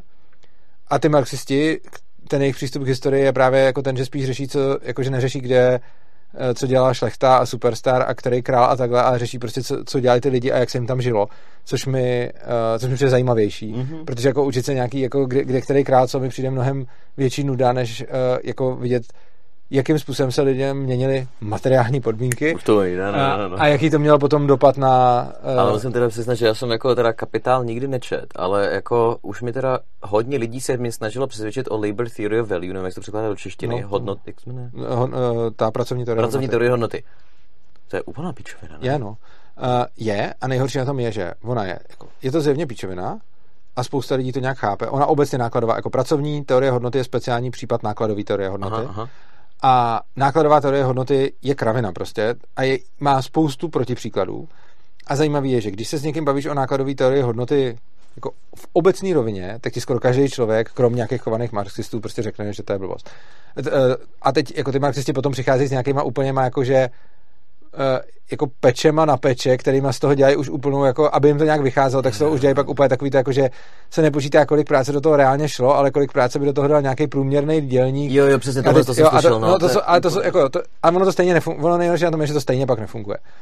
A já jsem tady zrovna jednoho marxistu měl, který právě, uh, a to mě mrzelo, on, jsme se tady bavili, pak jsme se dostali právě na pracovní teorie hodnoty. On v tom jako dost pohořel a i to sám jako viděl a uznal to a řekl, jako, já, já to mám mm. tak nastudovaný, máš to nastudovaný líp, tak teď jakože řekl mi i tu věc, která mi byla sympatická a říkal, hele, kon, uh, já tě nedokážu přesvědčit, ale stejně, jako kdybych to měl nastudovaný, tak tě o tom přesvědčím líp, tak já jsem říkal, boží, tak pojďme příště a on už příště pak nechtěl. Ale... On mě teď, já, já, myslím, že vím, koho myslíš, toho týpka, co měl takovou tu čepičku no, to tady. On. on mě poslal na internet, teď to prdele docela. Jo, no, tak on takhle to dělá. No. A, no a ten třeba, uh, přesně jako, mě by zajímal někdo, kdo má jako, takhle, kdykoliv jsem se bavil s někým, kdo tvrdil, že má nastudovanou pracovní teorii hodnoty, tak to prostě nedokázal obhájit. A podle mě se obhájit ani nedá. Ale to, co mně přijde na tomhle tom signifikantní, že dokonce bych řekl, že třeba 95% lidí v naší společnosti obecně uzná, že nákladová teorie hodnoty je nesmysl. Když to, že nevidí, co to ani je, no. Ne, jako myslím, když s ním o tom by se bavil. Je, tak to, aha, pardon. No. Mm-hmm. A zároveň 95% lidí v naší společnosti k ní bude spadávat, eh, když bude emoční nebo když uvidí nějaký konkrétní příklad, protože se to neuvědomí. Takže potom máš takovou tu klasiku jako windfall tax, to je celý založený vlastně na tom, že ty lidi... Jo, to je uh, prostě daň z těch nadprůměrných příjmů, jak se teď řeší, že by banky a elektrický Uh, kompa- to nevíš? Vůbec nevím, jo, dobře, tak jako teď, když je jako nějaká krize, válka a podobně, tak se vymýšlí, že se uvalí speciální daň na banky a energetický sektor průmyslu a protože mají jako neočekávaný zisky, který jako neodpovídají ty práci, kterou do toho dali. A vlastně každý, kdo na tohle to kejvne, tak vlastně jako podvědomě vychází z nákladové teorie hodnoty. A když se potom jako podíváš, jako lidi třeba říkají, kolik to stojí, to je ale blbost, že to stojí tolik. A když se jich pak zeptáš proč, tak on řekne, no kolik ho tak stálo to sem dovést, kolik ho tak stálo to prodat, kolik ho to to. A takže, takže teda ta cena by měla být nějaká, ale ona je nějaká jiná.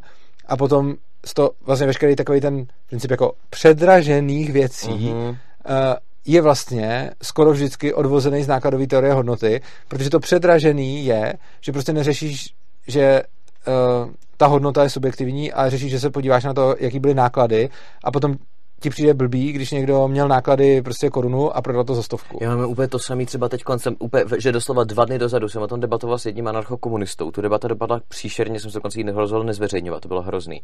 A že jsme se na sebe křičeli doslova, takže to bylo jako prostě polarizující strašně. Ale, ale on třeba jako říkal, jo, že třeba ne, bohatý lidi pracují fakt málo hodin, zatímco ten jako dílník pracuje 12 jo, hodin a já, že no. tak jako Jasně, Dobře, no.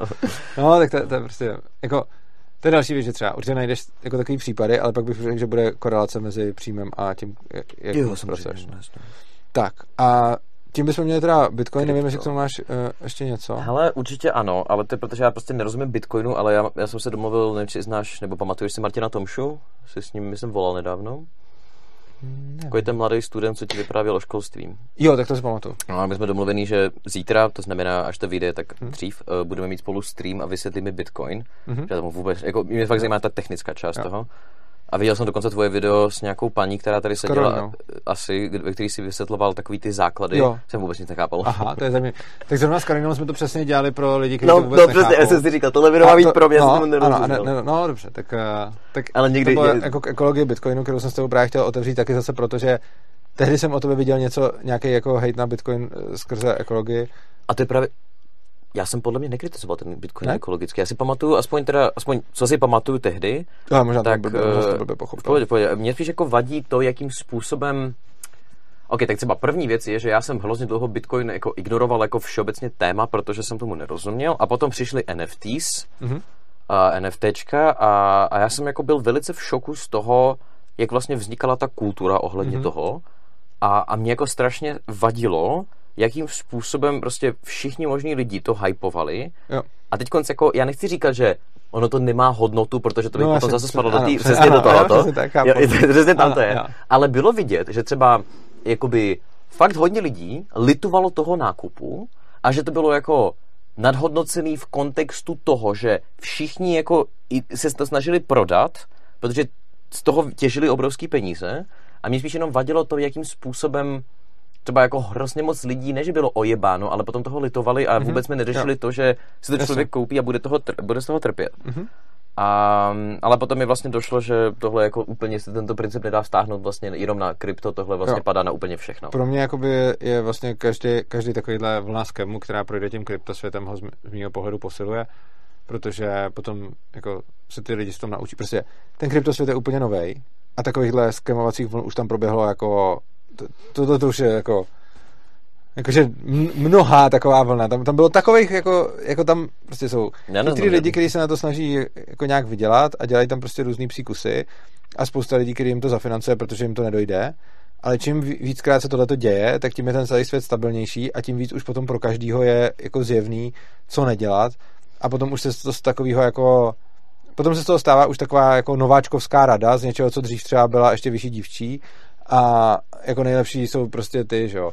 Uh, jako Initial Coin Offering, to bylo ještě předtím, uh, to byla zase jako jiná, že každý si vyráběl svoje, svoje tokeny a jako ono se to děje i teď, ale byla, byla jedna doba a já si myslím, abych teď nekecal, ale řekl bych, že to třeba mohlo být třeba 5-6 let zpátky, nebo něco takového, možná kecám, jako, ale plus minus. Byla tako, bylo takový období, kdy každý zakládal svoje uh, jako coiny.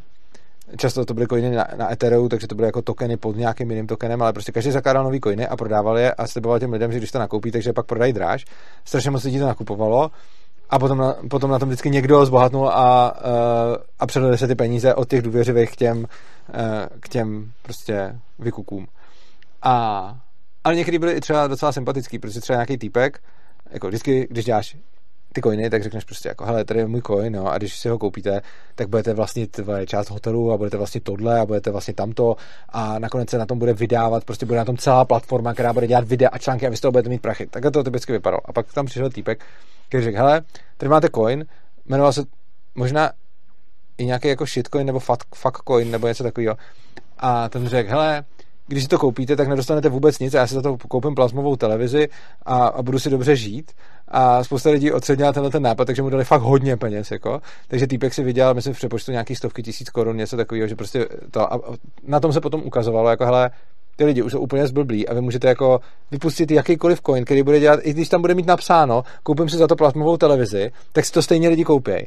A bylo takový období, kdy prostě všechno, co před sebe dalo slovo blockchain ne, nebo něco takového, tak do toho lidi dávali peníze, protože chtěli vydělat. Dobrý bylo, že když to potom všechno popraskalo a ty lidi přišli o prachy, tak už se pak vlastně v té komunitě i jakoby mezi úplný nováčky dostalo, hele, nekupujte prostě ty shitcoiny. Jo, já, já, přes, já jsem přesně toto, jo. Jo. že třeba já teď jako doslova plánuju jako v nejbližších dvou, třech dnech prostě jako udělat první investici do Bitcoinu Mhm. mm-hmm. a zjistil jsem, že prej jsou dva způsoby, buď vlastní Bitcoin peněženka nebo nějaký aplikace, já vůbec nevím, jak to Chceš funguje. vlastní. A, jo, taky jsem, mi to doporučovali lidi, ale že jako první věc, kterou jako i já jako člověk, který tomu vůbec nerozumí, je, že teda, hele, investuj do věcí, o kterých jako tušíš, že budou jo. stabilní, takže Bitcoin nebo Lit, Litcoin? Lit, light, Litecoin. Litecoin? To, no, to, to bych tak... Jo, já, já to No. rozumím, já prostě jenom plácám věci. Ale že hned jsem věděl, že teda, OK, jako nedělat tyhle investice. Nedělat investice do těchto těch těch a je, je, to, a, a je tam spousta takovýchhle rád, který když se tím teď budeš prokousávat, tak dostaneš spoustu jako rad pro začátečníky, který jsou všem zjevný, který ale ještě před lety nebyly a bylo to, bylo to jako, že se o tom vedlo, vedly spory, jestli to má nebo nemá smysl dělat. A teď už ti to každý řekne na každém fóru, když tam přijdeš, což je jako dobrý. Takže všechny tyhle ty skemy, které tam proběhly a že jich bylo, tak vlastně dělají to, že ty lidi přijdou o prachy a naučí se v tom světě líp pohybovat. A určitě, když říkáš peněženku vlastní nebo, nebo cizí, je v tom asi taky ten rozdíl. Když máš peněženku vlastní, tak ty seš majitelem svých coinů. Ano, ano. Když ano. máš peněženku cizí, tak někdo jiný vlastní tvoje coiny a nějak ti garantuje, že ti je dá, když budeš chtít, ale velice často, když se stane jakýkoliv průser, tak ti je nedá. A už s tím Mhm. máme jako spoustu zkušeností. Ani ne tak ne, protože by ty lidi třeba nechtěli, že v tu chvíli nemají. Mhm. Jo, a takže jako určitě doporučuji mít coiny svoje, Jo. mít k ním vlastní privátní klíče a uh, držet si to takhle, takhle sám a nepoužívat cizí peněženky, protože velice, protože prostě tomu nemůžeš věřit a když ten člověk zkrachuje, tak o ně přijde, že to podobně, jak jsme říkali. Takže můžeš tomu věřit, ale je to prostě jako jo. větší míra toho rizika. rizika. ano. Je to jako s tou bankou, jak jsme říkali, prostě zkrachuje banka, všichni klienti přijdou o úspory, tak ty, když to dáš do cizí peněženky, tak je to jako kdybys to měl u té banky a když to máš ve svý, tak je to, že to držíš sám, že jsi vlastně sám své banka. Jo, jo, jo. Tak. Dobrá, můžeme se dostat k poslednímu tématu a to je polip. Polip, no. No já ti můžu tím říct, co mu rozumím a potom ti říct, nebo já nevím, jak to začít to téma. Řekni si, já nevím. No ty jsi ten, kdo se ptá na polip. Dobrá, tak jo. Uh, polip, fakt? To je fakt ta zkratka, kterou používáme? Ne, nepoužíváme, to mě napadlo teď. Je to, je to Dobře. Vážení diváci, pokud se tady nebude na začátku, budeme se teď bavit o policentrickém právu. Zkráceně. Dobře, tak polip, pop, no, pop to může být taky. Popr. Jo. Vidíš, popr, to je dobrý. Popr má dva, Popr. dva, dva významy, buď jako Karel Popr, nebo Popr no. jako ten ta no droga. vidíš, mě napad Karel. Eh, no, tak poproč, tak, tak jo. Tak to je právě záleží, jestli jsi gay nebo ne, no. Ale, no, no, každopádně, hele, já jsem si to jako o tom trošičku něco četl, velice málo a mám pocit, že jako moje čistě intuice mi říká, že ten systém reguluje právo líp než centrální. Problém je, že to je fakt intuice a jako mm-hmm. tam to končí. A teda zkusím odprezentovat, jak já tomu rozumím a ty mi jako Musím. klidně zastavuje, nebo mm-hmm. můžeš kdykoliv jako říct teda. Takže jak tomu rozumím je teda, že ty máš prostě, dejme tomu, obrovskou část sporů, kdy dva lidi například, na nějak, dejme tomu, já mám nějaký pozemek a na tom pozemku dva lidi mají třeba nějaký konflikt. Na, na mém pozemku. Tak nejlepším arbitrem na tom pozemku budu asi já, takže já se teda zeptám těch dvou lidí, hele, chcete, abych vám to rozhodnul, ten váš spor, například, nevím, kdo koho praštil nebo cokoliv. A dejme tomu nějaký tyhle arbitři jako fungují docela dobře, nebo podle mě jako prokazatelně efektivněji než státní soud, protože já můžu schválit, nebo jako ten, ty lidi na tom trhu nebo na ty volnotržní společnosti, tak které jako se rozhodují o tom, kdo koho má soudit a jestli je to dobrý člověk, který jim to pomůže vyřešit. Um, Druhá věc, na kterou jsem přemýšlel, je teda, co vlastně... Tohle mi teda zrovna nepřijde vzatý za úplně správný konec, ale pokračuje. Je, to je dost možný. Já, já říkám právě, já to jo. nemám moc promyšlený. Druhá věc, na kterou jsem hlavně přemýšlel, je teda, co je vlastně funkce práva. A tam jsem se dostal jako myšlenkovým procesem a teda, že jako ono, právo určitě není jako nějaká objektivní prostě věc, už jenom kvůli tomu, jak funguje morálka. Takže jako asi funkcí zákonu a práv má být prostě řešit lidský spory mm-hmm. a jako tak, aby obě dvě strany z toho co nejvíc těžily. Tohle už je dobrý. To, děkuju. Ale že Potom vlastně jeden argument, který jsem slyšel proti tomuto, je teda, že no tak dobře, tak ale právo má být vlastně něco, co třeba jako trestá lidi za to, co dělají špatně mm-hmm. a že nemá hledat kompromisy a jenom kvůli tomu, že třeba nevím, bohatý týpek, co já vím, jako obtěžuje nějakou ženu, tak jako ten konflikt se nevyřeší tím, že on jí něco málo zaplatí, ale to, že on bude potrestaný, k čemuž mě nepřijde jako, mě ten argument jako nepřijde, mě přijde jako docela emocionální. Já kdybych ti dal k tomuhle jo, tomu, jako, že, jako, že ty do toho skočím, jako, že k tomu se, jako, že celkově to policentrický právo bych ještě uchopil úplně jinak, ale k tomuhle, Aha, okay, okay. k tomuhle tomu bych ti do toho skočil. Uh, myslím si, že by to mělo být na té ženě, za prvý. OK. Uh, takže, jo, jo, jo. takže jako, že když nějaký bohatý týpek obtěžuje tu ženu, tak asi záleží na ní, jestli radši by vzala peníze, nebo radši uh, by jako nějakým způsobem viděla potrestání toho týpka, protože ona byla uh, obětí, takže mm-hmm. bych se na to ptal primárně jí a nenechal ostatní lidi o tom rozhodovat. A tak protože ono to může být jako dobrý. A t- co se týče kompromisu, já jsem, no, na, na tohle to občas jsou jako hodně jako ostrý reakce, to jsem zjistil, když jsem měl svoji asi jednu z prvních přednášek o policentrickém právu a právě jsem tam říkal, jako, že uh, cílem rozhodování je, aby ty obě dvě strany byly pokud možno co nejvíc spokojený a někdo to pochopil po svém a hodně jsem čel kritice jako ne, to prostě tak není, když mi někdo něco ukradne, tak se to má dělat tak, abych já byl spokojený a ne on. Což jako ano i ne, prostě existují spory, ve kterých jako když mi někdo něco ukradne, tak by se to mělo dělat spíš tak, abych já byl spokojený. Ale to pořád ještě nutně neznamená ho potrestat, jakože když mě někdo okrade o 100 tisíc a já si budu moct vybrat, jestli on bude sedět na 20 let, anebo jestli mi vrátí 200 tisíc, tak co si asi vyberu. A, uh, a co si dost možná vybere i on, takže potom jako nakonec uh, to, že jako to mm-hmm. no, a takže, takže tam je vlastně, že, že se nachází řešení lepší pro obě dvě strany, protože teď jsem dal ten příklad schválně takhle vyhrocený, ale prostě jako, že když bych si, když bych si měl vybrat, jestli bude 20 let sedět nebo by 200 tisíc, tak pro většinu lidí asi to bude jasný, ale pro mě to bude taky lepší, takže nakonec se vyšlo víc vstříc oběma stranám a potom, když se přesně řekne, jako obtěžování typka, tak reálný, reálný příklad byl nějaký bohatý podnikatel, někde couval a zajel nějakou Větnamku, jakože ne, že by ji úplně zajel, jako on ji nezabil, ale něco ji udělal prostě. Jako, no, třeba, no, něco takového. A, ale nějak blbě, jako.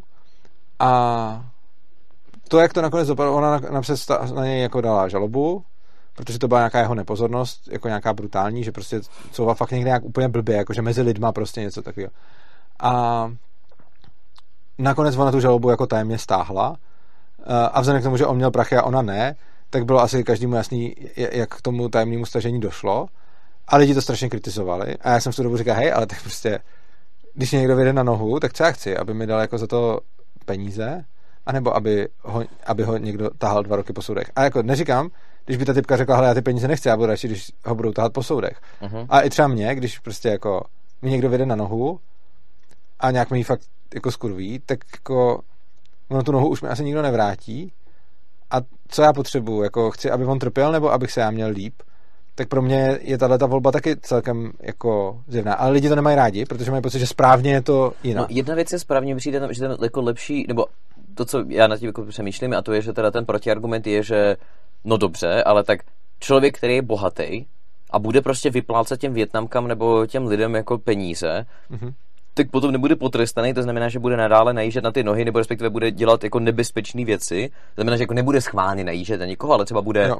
jako nevím, jezdit po chodníku, jo. protože se mu to líbí. Jo, jako Jasně. No prostě, tam, má, tam bych viděl jako dvě, uh, dvě roviny toho. Uh, první rovina je uh, jako, pokud jde o to, aby lidi nedělali nebezpečné věci, tak přece nedává smysl trestat ty lidi, kteří už něco udělají, ale posuzovat nebezpečnosti jednotlivých jednání bez ohledu na to, jestli se něco stalo nebo nestalo. Jo. To tak, dává smysl. Takže to už by byla první jako věc. Takže to by vůbec nebyl argument pro to uh, trestat toho, kdo uh, jí už přejel ty nohy, protože to, jestli vlastně přejede nebo nepřejede nohy, je už otázka nějaký náhody a spíš záleží na tom to. A vlastně víc věcí k tomu mám. Další věc je, uh, trestání ne vždycky napravuje ty lidi. Prostě uh, často taky nenapravuje. Uh-huh. A hrozně dobře o tom mluví, to já jsem teď zapomněl jméno, nějaká Halina Šimková se mi se jmenuje a ji tady chci do studia a asi se mi to nepodaří, ale je to nějaká neurobioložka, která mluví o tom, jak funguje mozek a jak tresty jsou zoufale neefektivní v tom smyslu, že jako ne vždycky, ale jako velice často ten člověk prostě dělá chybu, protože mu to nedojde nebo to nenapadne nebo něco, a je to jako zdá se dokonce i častější varianta, že ten, co jí přejel ty nohy, pravděpodobně sice udělal chybu jako v úsudku, jako nemůžu tady couvat, když je tady spousta lidí, ale asi si neřek, a ah, tak to je jedno, jestli jí přejdu nohy. Spíš prostě jako zacouval, jo. aniž si to rozmyslel. Ale že je velice malá šance, že tím, že ho teď zavřeme, že příště nezacouvá. Uh, nebo třeba nezacouvá přesně v té stejné situaci, ale udělá něco podobného trošku jindy. Uh-huh. A že to, co spíš potřebujeme, je, uh, jako když už s ním nějak pracovat, tak by bylo rozumnější s ním pracovat tak, aby se mu nějak jako vysvětlilo, nebo prostě, aby nějak jako do, došel k tomu, jak to udělat líp, ale jako, že to, že ho zavřeš, možná způsobí spíš to, že si třeba dá ve stejné situaci pozor, ale v nějaký jiný, nějaký podobný, kterou on vyhodnotí jako jinou, už se ho stejně nedá. A že vlastně tím, že budeš ty lidi trestat, tak jako do nějaký malý míry můžeš předejít tomu, aby oni dělali jako méně chyb, ale ta míra je jako extrémně malá prostě. Což znamená, že potom jako to, že ty lidi trestáš, stejně ne, nemá ten efekt, který doufáme, že bude mít. No a konečně, a to mi přijde, a to se není utilitaristický, ale je to hodně jako pro mě silný argument, podle mě to na kom záží, je ta typka s těma přejetýma nohama a ne jo, nějaká jo, hypotetická je... společnost.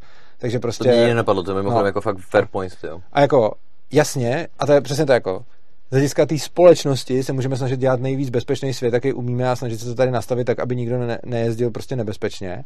Nejezdil vůbec. Ne. Nebo nejezdil vůbec nebo cokoliv, ale prostě to je úplně jiná debata a vůbec se netýká toho případu typky s přejetýma nohama, protože to by potom byla teda debata jako měl by být trestný couvat někde, kde je moc lidí, no whatever, a bez ohledu na to, jestli něco udělal nebo neudělal, pokud tomu chceme teda jako zabránit, ale hlavně to, o co tady jde, je to, že jí přejel nohy. A ne tak ani tak o to, jestli by zítra mohl přejet nohy mě, protože stejně nikdy nebudu žít v bezpečném světě a může mi kdykoliv kdokoliv přejet nohy. A ještě dodám, že mě třeba osobně přijde strašně jako fair point a to je, že kdo asi bude líp stanovovat pravidla typu, kde se může, nemůže couvat bezpečně, jestli soukromý podnikatel ano. na jeho vlastní cestě, anebo ano. teda stát, no a tam je to přijde to, to, to, je druhá věc, to, to je další věc. Nicméně jako potom, jak si to řekl, takový to No, víš co, pokračuj v tom úvodu. No, jsem, jo, no, jo, no, no, okay, no a potom teda jsem jako hrozně dlouho přemýšlel nad jednou takovou velice důležitou věcí a to je teda, že ty je strašně vtipný, já jsem taky byl nahulený a nad tím jsem přemýšlel. A to je, mě, mě strašně baví nad tím, to věc jsem přemýšlel takovou... Já třeba nesnáším, já, já třeba nehulím, protože ten stav fakt nemám rád, protože to, co mě baví, je mít rychlý myšlení a Mhm. být pohotovej a baví mě přemýšlet o věcech. A já prostě nehulím, protože když se zhulím, tak ten stav je mi tak nepříjemný, Mhm. jakože zhulil jsem se fakt jako, jako Já bych, několikrát v životě v podstatě a ten stav mi byl, ten stav mě tak strašně nebaví, že prostě je to jako třeba dobrý chvilku, trochu sranda, ale potom jako už bych rád přemýšlel a ono se mi to furt drhne, takže to, no já to mám právě opačně kvůli ADHD hlavně. no, to dává smysl. A ono to je takový, že já bych o tom třeba strašně chtěl mluvit někdy s svojí manželkou, protože mě, já jsem tak fascinovaný psychedelikama, já mám jako strašně moc zkušeností, hlavně o tom často mluvím na streamech. Mhm. A to je, že mně se hrozně líbí ten stav, kdy já jakoby nevím, jestli máš nějaké zkušenosti, ale prostě, že třeba u LSD je tam jako úplně jasný, že ty jakoby ten, ten trip nemáš jak zastavit, třeba u alkoholu se prostě vyzvracíš a hotovo, ale tady máš prostě ten jako dlouhodobý účinek Aha. a hlavně na mě to má třeba takový vylez... poradit, ano. No, a hlavně na mě to má takový ten pozitivní dopad, který někdy lidi vnímají negativně, já to vnímám strašně pozitivně, já nemám halucinace, Mhm. mm-hmm. já prostě jenom jako přemýšlím. Že já třeba jako většinu svého tripu takto sedím a mě se to jako Ale na jakých dávkách? uh, na menších dávkách, jasně, samozřejmě. No tak jasně, jak ono potom... ale třeba jako na 150 200, ale stejně jako nevidím nějaký vidiny, já prostě jenom jako teď sedím přemýšlím. tak na pětistech budeš mít No to asi, no. Ale to jako, tebe nemám důvod ani zkoušet. jo. Já bych možná ne, ne, uh, nezabrušoval do tohle tématu, Pravda, aby jsme pravda, z toho pravda. nemuseli pak Jo, určitě, určitě. vybrušovat. No a teda, a teda, k čemu jsem došel, je Ano. teda, že já jsem přemýšlel nad tím teda, že fajn, tak za prvé platí uh, to, jakým způsobem teda vznikají třeba soukromí instituce, čí práva budou dodržovat a mojí asi největší otázkou je teda, jakým teda způsobem to funguje v případě, kdy za A odmítneš eh, nějakou, povězme, ochranu soudnictví, cokoliv, to je asi první věc. Za druhé, a jakým, co se teda stane, když se nenajde ten soudce mezi nima, nebo ty si vlastně vždycky popisoval, že máš dvě vymáhací ty a oni Aha, mají nějaký jo. soudce mezi nima, tak jsem jako vždycky jako tak nějak jako nechápal, jakože, tak, takže válka, nebo co přesně, a nebo no a tam tak nějak asi začíná a končí moje Dobře. chápání, no. Hele, takhle. A ty jsi začal takovým, že když se stane něco na něčím pozemku, že on bude arbitr, což mi nepřijde moc vhodný jako moc vhodný a reprezentativní příklad, byť by, Ok, ok. byť by takový příklady takže byly, takže prostě jako když to vezmeme třeba, já nevím, budu mít jako sportoviště s nějakýma pravidlama a teď tam budou zájmy nějakých lidí, kdy jeden tam bude chtít dělat bordel a druhý si bude chtít užít ten zážitek v tichu, tak tam logicky, protože se to týká toho, co tam dělají, bude ten uh, jako majitel toho sportoviště rozhodovat o- jako spor mezi nima. Mhm. A to, to je ale podle mě hrozně jako okrajový, jako nechci ti říct, není to tak, nebo prostě to, co jsi řekl, jako jasně, OK, ano, ale jasně. přijde mi to jako hodně okrajový, Je- je to možný, okrajový je- případ. jo. To, jako, ta hlavní poenta je, že prostě budeš mít nějaký ve společnosti nějaký hm, firmy třeba, který budou placený za to, že vymáhají právo. Mhm. A, a teď to právo si myslím, že budou jedné firmy speci- a to se je to jako nějaká moje jako můj předpoklad, ale nemusí platit. A předpokládám, že budou firmy specializované na vymáhání toho práva a firmy pře- specializované na jako nacházení toho práva. Jinými slovy, jako policie, soudy, jenom v soukromém, v soukromém podání. A teď jako, když se podíváme na to, jakým způsobem uh, posuzovat nějaký spor, tak prostě uh, pokud se shodnou ty dvě strany na společném soudci, tak je to jasný a není tam žádný problém, ať už se shodnou ty dva, nebo se shodnou ty jejich firmy. Promiň, tady jenom přeruším. Takže tady, tady to vnímám tak, že tam vlastně vzniká rozlučka uh, a, a to znamená, že oni teda dvě, dva lidi se shodnou na tom, na tom Soudci. soudci a ten soudce například rozhodne nějakým způsobem Aha. a oběma stranám se to líbí, tam je to vyřešený, jednoduchý, super. I když se jim to nelíbí, tak oni se mohli předem zavázat k tomu, že, uh, že si zvolí tohleto soudce, A co se stane teda, když jedna z těch, jako, že zavážou, ale řeknou, nebudu stejně. tak potom může být donucený tou firmou, která to právo vymáhá, protože on se zavázal k tomu, že to, uh, že to bude Ke respektovat. svý vlastní firmě, která... No, k jakýkoliv firmě vlastně. Ta jeho firma, takhle, ta jeho firma mu nebude poskytovat. Jde o to, že se tam musíš pak, to je na tom těžký. Chování těch firm hodně záleží na jejich incentivách, které se blbě představují, ale prostě uh, jeho vlastní firma mu nebude poskytovat ochranu tehdy, kdy to pro ní bude zničující. Uh-huh. Uh, což znamená, že pokud on se zaváže, že bude respektovat rozhodnutí soudce, tak firma, která by v tu chvíli byla schopná ho hájit v tom, aby ho nerespektoval, tak bude najednou uh, problémem pro všechny ostatní ty firmy. A jde o to, že teoreticky by někdo mohl takovouhle službu nabízet, jenže pak je v ozbrojeném konfliktu se všema ostatníma, kteří to takhle nedělají. Uh-huh. A jde o to, že obecně válka je drahá a ty firmy, které zajišťují bezpečnost, sice budou zajišťovat bezpečnost, jakože když uvidí, že někdo prostě vymlátil výlohu, tak jako sebrat ho a, a jako OK. To, co ta firma nebude chtít dělat, je válčit s druhou takovouhle firmou, protože i kdyby třeba byla silnější než ta druhá, tak si ta válka oslabí a může potom přijít třetí, který je eh, jako oba, uh-huh. oba pokoří.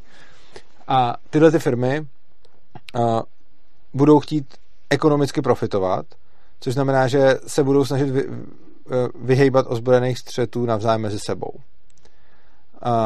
A to dokonce i tehdy, když nějaká z nich bude výrazně slabší, tak už to, že ty s nějakou agenturou, která je relativně silná, jdeš útočit do nějaký relativně slabý, tak si tím najednou jako hodně znejistuješ všechny ostatní, kteří jsou na tom trhu a tím najednou začneš být nedůvěryhodný, začneš být problematický a začnou se na tebe dávat pozor, což což jako není to, co úplně chceš, protože nechceš být ve stálem konfliktu se všema ostatníma, co tohle to dělají. Chceš s nima jako konkurovat jim, ale ne po sobě úplně střílet, protože uh, jako když jdeš jako chytit, jako pošleš svoje jako vycvičený sekuritáky na to, aby chytili zloděje, tak OK. A když pošleš takovouhle jako bandu vycvičených sekuritáků proti jiný bandě vycvičených sekuritáků, tak nejspíš přijdeš o jako materiál, lidi, a prostě svůj kapitál, který, který v tom máš. A, a teď jako pak existuje samozřejmě otázka, a tu bych teď přeskočil, když tak a nechal nakonec takový to, jako, a co když se nějaká ta firma rozhodne, že bude, že ovládne všechny ostatní, tak no, o tom, to, to, o tom je celý jeden dlouhý, tady jsem měl takový kol s, jedním z, mých podporovatelů, s kterým jsme teda to řešili, a jakože to fakt asi tříhodinový kol, který se dá najít. Já to potom poslechnu no. radši nechám. Každopádně, když pomineme tohle, což jako nepomíjím, jako že říkám, nestane se to, jenom říkám, je to otázka někam trošku jinam, Rozumím. Uh, tak se pro ty všechny firmy vyplatí chovat se tak, aby byly v co nejmenším ozbrojeném konfliktu s ostatníma těma firmama, protože je to pro ně ekonomicky výhodnější v tom konfliktu nebejt, než bejt. A teď, když vezmeš tuhle tu incentivu a ta bude platit ve všech případech, krom toho jednoho, který jsem vypíchnul před závorku a který teď necháváme, tak uh, ty firmy se, se, se sebou potřebují nějakým způsobem dohodnout a za předpokladu, že by si ty byl ochotný bránit svého klienta i, proti, i když ne, nerespektuje zjevně rozhodnutí soudce, na kterém se předtím zavázal, že bude, tak jsi najednou v konfliktu se všema ostatníma, protože ty soudci jsou způsob, jak ty firmy eh, minimalizují mezi sebou konflikty. Místo, aby byly vždycky v konfliktu, tak udělají bráním tě tehdy, když soudce, který ho buď si najdeš ty, nebo ho najdeme my, nebo nějak dále, rozhodne ve tvůj prospěch, tak tě bráníme. Když rozhodne v tvůj neprospěch, tak tě nebráníme. Tohle je jako z hlediska teorie her výherní strategie těch... Vždycky. Tě, ano, přesně tak. Což znamená, že není důvod, aby někdo uh, tuhle tu strategii narušoval, uh-huh. pokud nechce ovládnout celý území, což je ten ten. Já mám ještě druhou no. otázku, nebo mhm. promiň, druhou výjimku, která mě napadá. Ano. Uh, že jako z teorie jo. her mi přijde, že tady je ten náš ekvilibrium úplně jasný Aha. kooperace. Jo. Akorát, co, na čem já přemýšlím, je dobře, tak dejme tomu, vezmu extrémní příklad, no. jo, schválně, eh, dejme tomu jsem Elon Musk, mám obrovský množství no. peněz, a come outne nějaká žena a říká, že prostě Elon Musk mě znásilnil, mm-hmm. co já vím, a soudce se teda rozhodne, že tomu je pravda. Aha. Tak Elon Musk zaplatí nějaký agentuře, Aha. že teda jako, hele, já budu mít tuhle svoji vilu a vy mě prostě hlídáte a já každému z vás platím milion měsíčně, jakože plat. Tohle bude dražší řešení, než podplatit toho soudce tohle bude dražší řešení. Pro všechny zúčastnění. toho soudce, takže Elon pokud, Musk... máš, pokud máš někoho, kdo je strašně bohatý, Uh, tak uh, logicky, ty, když jsi ta firma, která zajišťuje tu bezpečnost, tak nechceš být v otevřeném konfliktu. Což znamená, že můžeš se nějak nechat uplatit a výjít tomu bohatému stříc, ale nechceš to dělat tak, aby si na tom měl obrovský ztráty. Takže ty, co nechceš dělat, je uh, říkat, budu ho tady bránit, i když vím, že je vinej, ty uh, daleko víc to uděláš tak, aby vypadal nevinně, když už. Okay. Čili půjdeš po té nej, nej, uh, nejlevnější cestě. A teď moje debilní otázka, ale tohle zní to celé jako argument proti. No ne. Že budeš uplácet teda soudce. No ne, to jenom zní jako argument tomu, že by bylo jednodušší uplatit soudce, než udělat tohle. Aha. A to je dneska taky. A jde o to, že ty se nesmíš chytit do toho, do té pasti, že vytváříš ideální systém. Ty, se, ty potřebuješ vytvořit systém, který je nejlepší z možných. Jenomže prostě, když máš konflikt miliardáře versus jeho uklízečka, tak v podstatě neexistuje systém, kde by se to nějak nedalo zařídit. A, uh, Obviously, samozřejmě. Ano. A tím pádem teda to, co jsem tím argumentem chtěl říct, je ne jako ono to v Ankapu dopadne dobře. To, co jsem chtěl říct, je nestane se tohle, co jsi říkal. Pokud by se něco mělo stát, tak pravděpodobně to, že někdo uplatí toho soudce, eh, což je ale to, co se pravděpodobně stane i dneska. Uh-huh. A jako nemusí, může, nemusí, může být zrovna uplatný, zrovna neuplatný, ale to jako ve všech, ve všech případech a ty vlastně se nesnažíš postavit systém, který je neúplatný, ne, ne, nezničitelný a nechybující. Ty se snažíš minimalizovat chyby uh-huh. a proto bych úplně vyloučil uh, ze všech jako těchto těch úvah, úvah jako případy milionář versus jeho uklízečka nebo miliardář versus jeho uklízečka, protože... Protože to je úplně identický s dneska. No hlavně prostě ty nenajdeš systém, který by uh, tohleto dokázal vůbec řešit, takže tam ti to pravděpodobně ve všech případech dopadne, respektive náhodou ti to může dopadnout dobře, ale statisticky ti to bude dopadat ve, uh, v každém systému jako brutálně ve prospěch toho miliardáře, protože on má celou spoustu jako možností, který ta slabší strana nemá. Takže jediný, co mi teď napadá, protože tohle hmm. napadne určitě všechny moje diváky, je tak dobře, tak zdaníme toho týpka, z něj nebude milionář, ale bude z něj tisícář, jakože že socialismus. No jasně, tak to máš pak všechny ty no, argumenty ty proti... Problémy. Ano. Jakože Jde, jde o to, že prostě v momentě, kdy máš ty nerovnosti mezi těma lidma a ty podle mě mít, a hlavně zase v socialismu máš jiný problém, že jo? Tak budeš mít socialismus a když to bude člen politbyra a jeho uklízečka, tak ta půjde do gulagu, že jo? Takže ono ti to, ono ti to vždycky vyjde tak, je, je, je. že se tomuhle tomu nezabráníš. Takže jako dobrý, můžeme teda, Musk nebude moc násilnit svoji uklízečku a víc toho beztrestně, protože nebude miliardář, ale bude tisícář, ale potom, když bude sedět v politbyru, tak stejně může mm-hmm. a pošle jí do gulagu a nebude žádný problém. Jo. A vlastně, ať, ať najdeš cokoliv, tak, tak zjistíš, že příliš mocný a bohatí lidi mají výhodu nad těma uh, chudejma a bezmocnejma. Uh-huh. A tohle, jako, neposlouchá se to dobře, ale podle mě to tak je a podle mě to tak vždycky. A je úplně jedno, jestli nastavíš jako kapitalismus, kde to budou ty podnikatelé, nebo komunismus, kde to bude to politbyro, nebo prostě kdokoliv, tak prostě vždycky tam máš nějakou skupinu lidí, která je výrazně mocnější než jiná. A nemáš jako úplnou jistotu, že to dopadne tak, jak to má dopadnout, ale pořád mi ještě přijde jako, a tohle to nemám nějak podložený, a teď mi to napadlo, čím kapitalističtější ten systém bude, tím podle mě bude eh, větší šance s tím aspoň něco udělat, protože, jako příklad, jo, neumím si představit, kdyby jako třeba Stalin uh, znásilnil nějakou svoji podřízenou, že by vůbec existovala šance, aby se z ní stalo cokoliv. Oproti tomu v té jako ultrakapitalistické společnosti, pokud pořídí video a líkne na internet, tak možná třeba bude mít nějakou šanci asi ne moc velkou. Ale aspoň si umím představit vůbec nějaký šance v tom kapitalistickém systému malý, ale, ale rozhodně to nikdy nebude equal a rozhodně vždycky ten... A já tam hlavně vidím ještě takový jeden tvůj etický argument, jakože ohledně toho prostě jako vlastnic, vlastnických práv a to je teda, že zatímco já třeba dneska vím, jakoby, nebo jsou případy, kdy teda víme, že třeba nevím, Donald Trump furt mluví o tom, že grab her by the pussy a tak dále a že ty musíš platit daně a jemu platit mzdu, tak ve volnotržní společnosti, když máš pocit, že někdo je teda ten, co se provinil, i přesto, že soud ho soudě uznal jako nevinnýho, protože máš mm-hmm. pocit, že teda uplatil, tak potom nemusíš kupovat jeho výrobky hotovo. Jako. Jo, ale to si myslím nebude moc fungovat. Jakože okay. tohle je oblíbený libertariánský argument, s kterým já se za stolik nestotožňuju. Okay, okay. Protože, uh, a to, to, vidíš třeba, ty jsi mi říkal, jak jsi se mě ptal, jestli když bych viděl empirii, která ukazuje proti uh, jako deduktivnímu, tak, tak jako, dávám na to deduktivní, ale tady zrovna když jsem se na tím jako podrobněji zamyslel, tak prostě teoreticky by se dalo říct, že když bude dělat někdo nějakou prasárnu, takže lidi od něj nebudou kupovat výrobky. A deduktivně za to jo, a určitě mu to nějakým způsobem jako klesne uh, ten prodej, nějakým. Ale empirie nám ukazuje, že ten způsob je zanedbatelný, protože prostě když uh, máš nějakou firmu, která dělá nějaký prasárny, tak si stejně ty lidi od ní kupují výrobky, pokud jsou to kvalitní výrobky a ne tak podle toho, jaký politický přesvědčení má její majitel.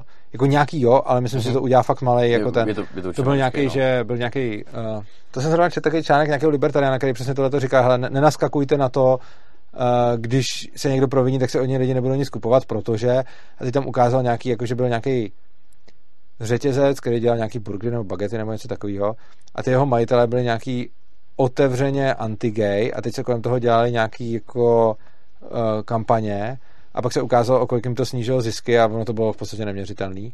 A on říká, je to prostě proto, že, jako ne, že by ty lidi byli všichni anti-gay, ale je to proto, že většina to ani neví, je jim to jedno a jde jim o to mít dobrý burger nebo bagetu a moc jim až tak nezáží na tom, co si myslí majitel, protože, uh-huh. no. Ale jako v nějakých extrémních případech by tohle dopad mít mohlo, takže kdyby najednou někdo byl fakt jako celosvětový vyvrhel, tak je možný, že by se... Tak třeba teď, co to stalo týden dozadu, než jsi viděl s Andrew no, Tatem. Nevím, ne. Uh, víš, kdo Andrew Tate, ne? Ne. Sorry, to je divný, že úplně jiný máme sociální bubliny. Uh, Andrew Tate je, nebo byl největší influencer uh, za, od roku 2022. Mm-hmm. To znamená, že jeho víc vyhledávali než Kardashiany, Joe Rogana, prostě on byl největší mm-hmm. influencer na internetu. A potom se zjistilo, nebo byl obviněn uh, FBI, nebo dokonce Interpolem, že jako převážel lidi jako otroky, uh, potom ještě nějaký věci se děly a on byl jako na TikToku nejvíc populární. Jo. A to se teda stalo, je, že TikTok všichni ho smazali, protože to byl jako obrovský skandál. Aha. A teď se stalo, že největší, uh, že CEO největšího gamingového týmu na internetu, mm-hmm. G2, mm-hmm. tak uh, s ním byl venku a spolu pártili na jeho narozeniny oslavě, mm-hmm. že si ho zavolal. Jo. To video líklo a ta jejich firma ztratila 50 mega Aha. a jeho jako CEO vyhodili, Aha. protože jako úplné, jako, že jako úplný shitstorm. Jo ale jako ono to asi dává smysl, protože to bylo jakoby online firma, to znamená, že jo, tohle, to, gamingová jo. a tohle se řešilo ano, velmi Tohle to si přesně komunitě. myslím, že to jsem ti na to chtěl říct už na začátku, že vlastně, když jsi influencer, tak je to jiný, protože ten produkt, který prodáváš, jsi v podstatě ty. Hmm?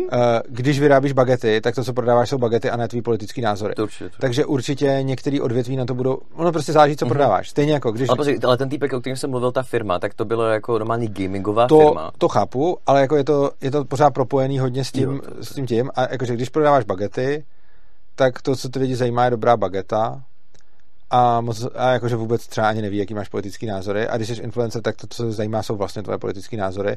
A pokud se pak zjistíš, že někde prodáváš otroky, tak eh, proč vůbec největší influencer prodává otroky? On nejdřív, on to bylo takový komplikovaný, ono to nebylo ani prodávání otroků, to bylo jako nějaký obchod jako s ženami a prostitutkami mezinárodní a bylo to jako hrozně moc obvinění, hrozně moc jako Aha. různých věcí. A teď máš strašně moc peněz, když jsi největší influencer? No on, byl, on, on se stál až potom. Jo, takhle, že z jeho minulosti to zjistil. Ano, jo, už to ano, chápu. On, byl, on byl mistr jo, světa jasně. v kickboxu, Aha. tím se nějak proslavil a vydělal si peníze, potom teda odjel do Rumunska a tam se zjistilo, jo, že co všechno jo, dělal a už Jo, a pak influencer. Jo, chápu, dobře. No, uh, každopádně teda, uh, to, to, tenhle ten argument jako lidi nebudou kupovat ty výrobky, bych moc jako, nepo, jako někde jo, ale fakt bych se jako díval na to, co je to za výrobky a co je to za provinění. Zase jako, když budeš mít síť veganských restaurací a líkne ti video, jak jíš maso, tak o ty zákazníky asi přijdeš. Ale to, co se to říká, jako, ten argument není univerzálně blbej, jenom je potřeba se podívat na to, uh-huh. proč a co tam ty lidi kupujou. A čím jsi se jakoby provinil a čím víc ty věci jsou nějak related, tak tím víc je pravděpodobně, že ztratí zákazníky. Ale čím víc je to něco úplně jiného, tím víc je to jedno. Takže prostě, když vyrábíš pivo, tak je asi jedno, jestli jsi komouš. Eh, když prostě bych se já teď stal komoušem, tak asi přijdu o hodně. Jako, takže tam fakt záleží na... Já jsem to měl úplně to samý se no, no. Takže tam, tam, si myslím, že to, tam si myslím, že to jako hraje hodně velkou roli. A jo, každopádně jsme se bavili o těch, eh, o těch agenturách, který nějakým způsobem se jim prostě nevyplatí do sebe jít fightit, a tím pádem teda... A promiň, jenom skočím do toho, ale, tak, ale teda, tak dobře, tak máme teda trh s, s vymáháním práva. Ano. Tam podle mě tento argument teda platí, ne? Že lidi budou preferovat agentury, které například, co já vím, vymáhají právo humánně, nebo... Pravděpodobně ano. Okay. Jo, je, je to možný, ale myslím, že to zase nebude až, jako, myslím, že to nebude jejich, jako bude, ale nebude to asi úplná priorita. Okay, fair enough. Kdy jako třeba, asi myslím, že víc tě bude zajímat, za jak dlouho dojedou, a když ti někdo ukradne auto, za jak dlouho ti ho najdou, jestli, nebo jestli ho vůbec najdou, a když ti někdo vleze do, do domu, jestli budou on call, nebo jestli, jestli ne, to tě bude podle mě zajímat mnohem víc, uh, než uh, to, jakým způsobem prostě pacifikují lidi, kdy třeba jak teď byl, ale pak zase záleží, teď byl nějaký takový před asi půl rokem, možná víc nějaký video, jak uh, nějaká policie strašně brutálně zmátila nějakého světovaného člověka. A ještě jako na tom bylo zjevný pro každýho, kdo někdy byl jako v kontaktu se světovanýma lidma, že se to dalo udělat jako úplně jinak a že oni na to zjevně nebyli vycvičený a byli ještě jako docela sadistický a, a prostě ho tam úplně zmát. Jakože jo, on prostě neuposlech výzvy a všechno, ale prostě byl zjevně svetovaný a dalo se s ním pracovat výrazně líp, než jak to předvedli, oni zjevně vůbec nevěděli a ještě navíc jako z toho, co jsem viděl, možná dělalo dobře, že, že, si, mohli, že si mohli třísknout.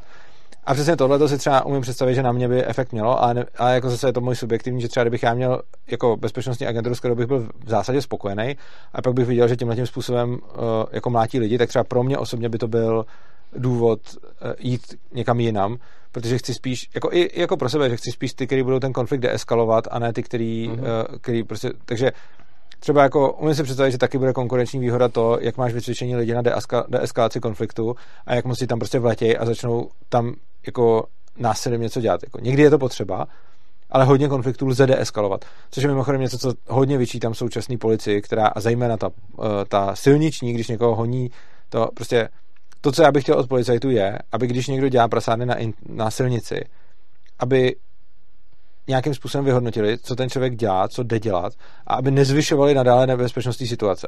Což dělají skoro vždycky, protože to, to, co obecně dělá dopravní policie, je, že zapne majáky a když ten člověk nejde zastavit, tak ho začnou honit. Eh, a když ten člověk nadále ujíždí, tak oni ho honí o to víc a zavolají tam o to víc aut. Což je prostě přesně věc, která jako chápu, že když by jako vůbec nikdy nepronásledovali nikoho, tak prostě stačí ujet. Ale potom jsou už situace, kdy je to zjevně jako úplně mimo jakýkoliv rámec přiměřenosti, mm-hmm. kdy jako je x policejních aut, který v ostrém provozu v obrovských rychlostech nahání někoho, o kom vlastně ani neví, co udělal nebo neudělal.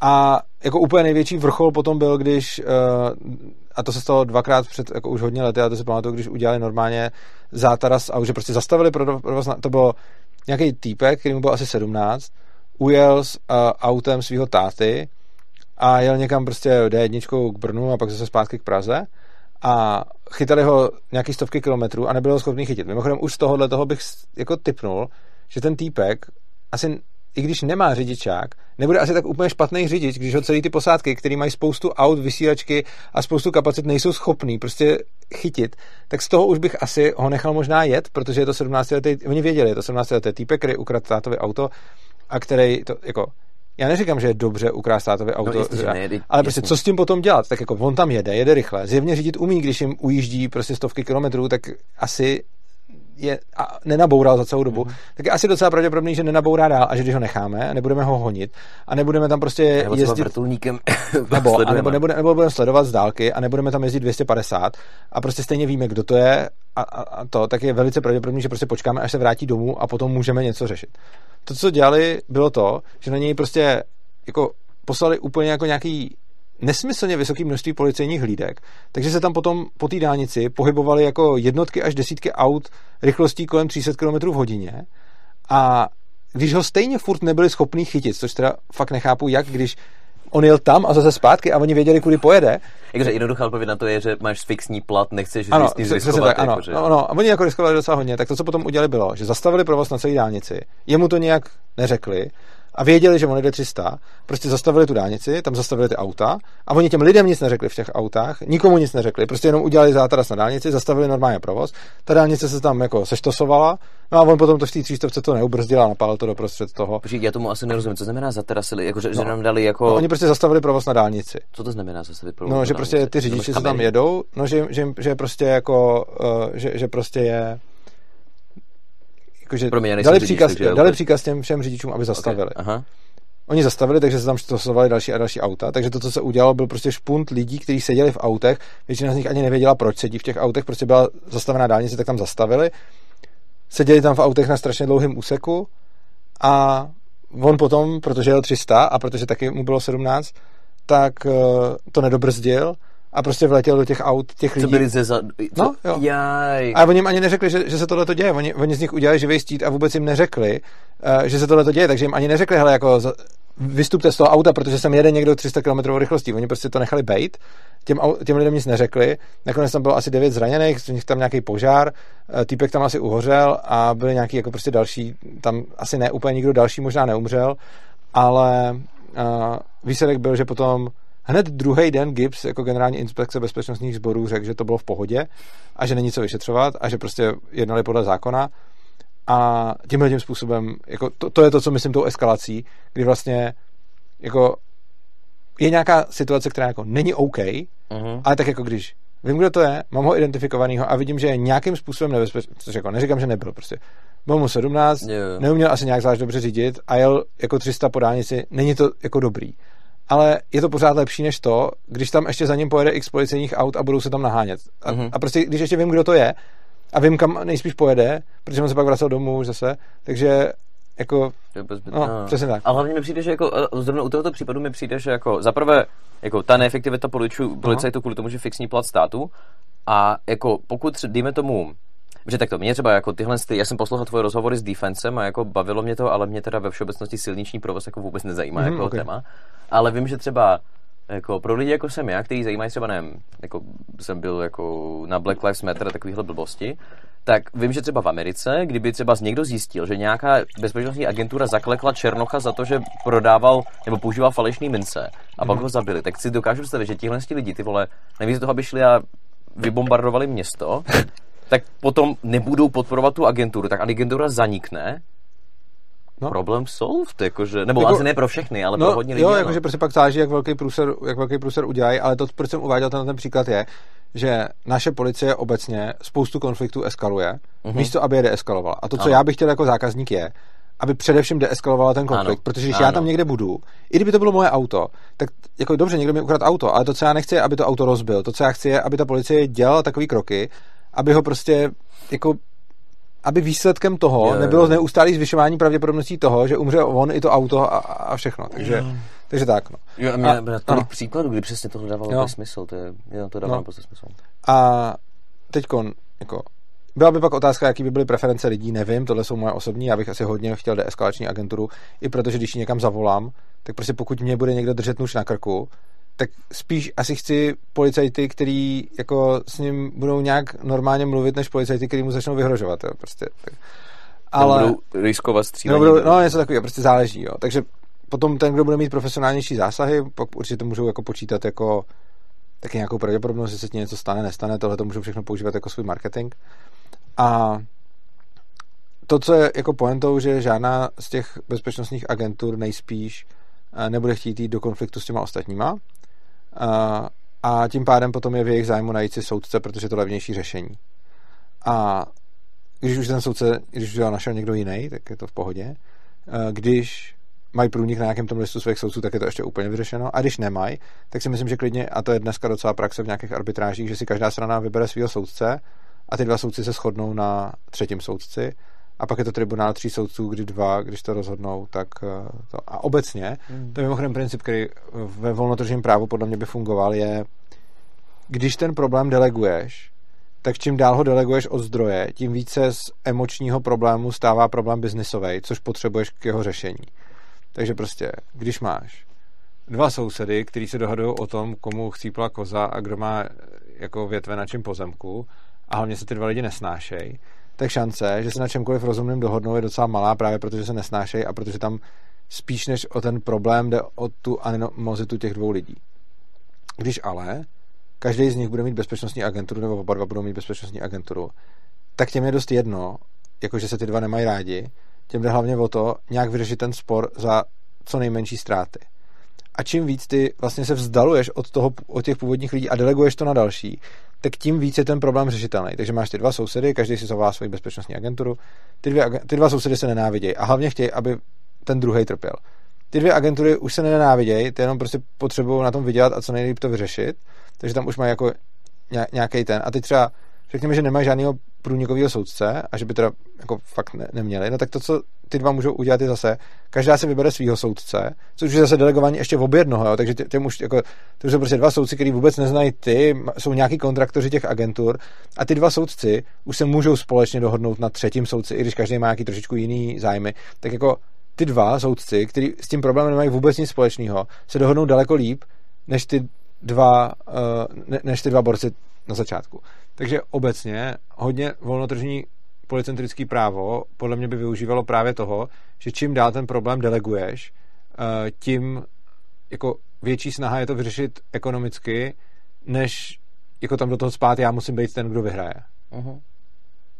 Protože potom třeba i jako, i třeba ta agentura, kterou si zavolá každý z těch dvou sousedů, pořád ještě může mít nějaký zájem na tom, jako hele, já jsem ta agentura, která vyhrála, aby na tím dělala marketing.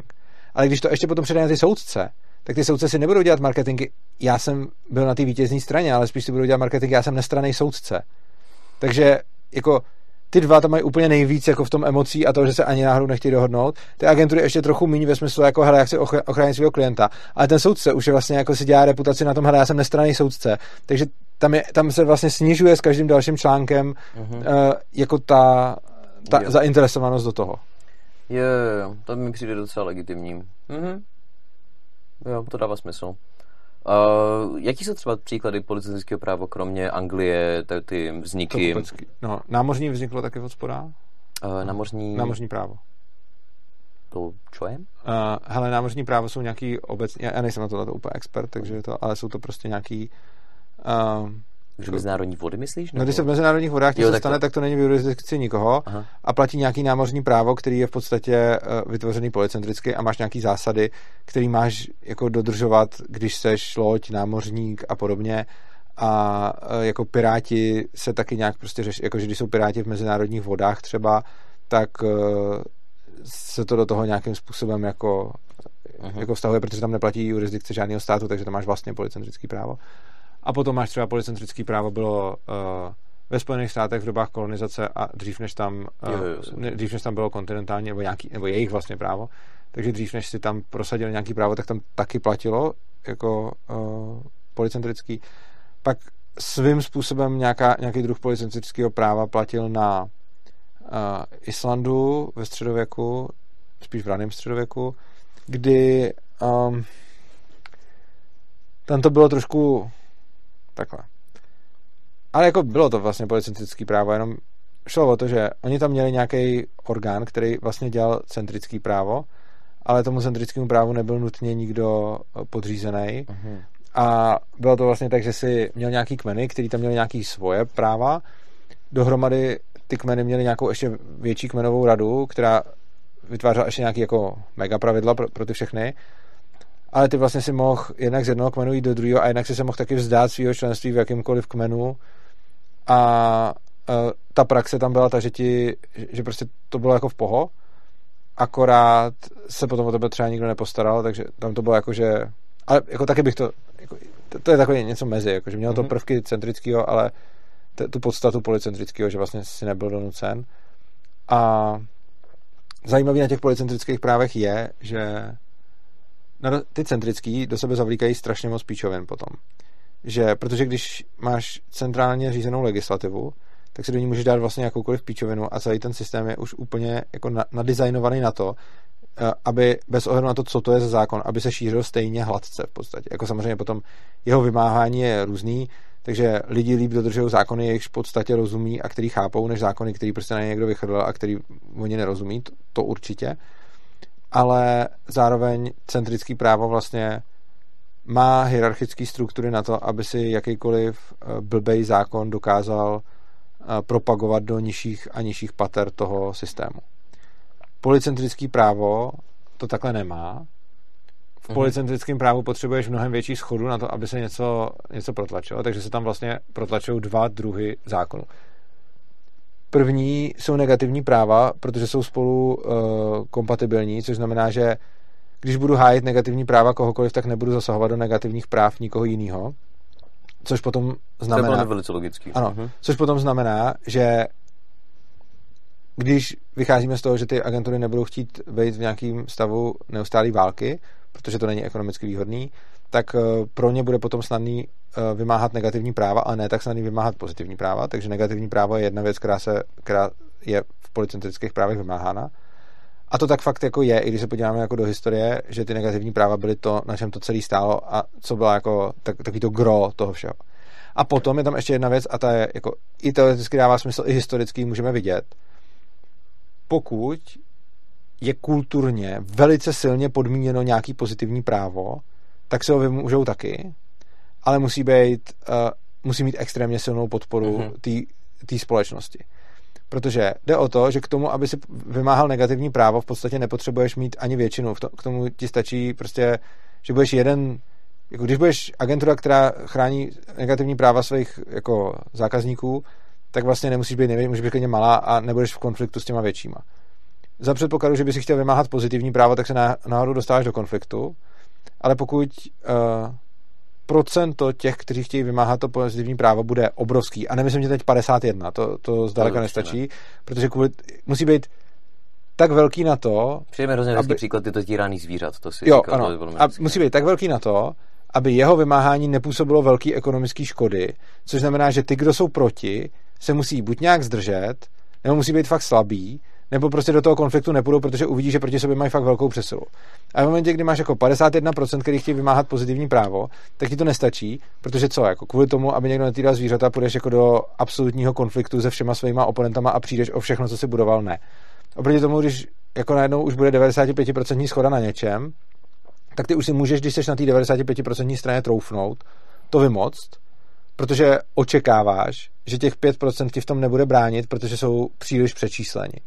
Není tam žádná exaktní hranice, ale tohle to tam platí a jako příklad můžu dát v těch uh, historických společnostech, kde bylo policentrické právo, uh, se třeba urážky, které se ne, ne, ne, ne, ne, nevztahují do negativního práva, tak ale kulturně bylo jako v pohodě, že za urážku hmm. prostě se s ním jdeš bojovat. Tak tam se třeba tohle, protože potom byla velká kulturní poptávka, tak se to do toho práva dostalo.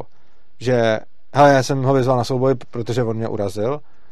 A tady k tomu mám svědky, že mě prostě urážel, tak já ho vyzývám na souboj a, a, a teda a to, to, to je proti negativnímu právu, ale protože ta společnost byla kulturně natolik nastavená, že tohle je přece každému v úzovkách jasný, tak si myslím, že to je podobné jako v dnešní době třeba to týrání těch zvířat nebo něco takového, kdy jako a já nevím, já samozřejmě to, to jsou jenom moje jako dohady. A ono to třeba podle mě dává smysl, ono mi to hlavně odpovídá na takovou tu otázku typu, že co by se v Ankapu dělo, kdybych třeba nevím, začal pomlouvat lidi a šířit o ně nepravdy. No, jako tohle je krásný příklad pozitivního práva, který by asi kulturně bylo vymáháno. Já myslím, že nebylo. Já si myslím, že to bylo a, v těch kulturách. Jako já, jako, přijde mi, že jako nějaká taková urážka a hlídání cti bylo jako několik set let zpátky, ano, ale myslím, že teď už to takhle není. Jako teď už bych neřekl, že by to. A možná se pletu, možná by bylo.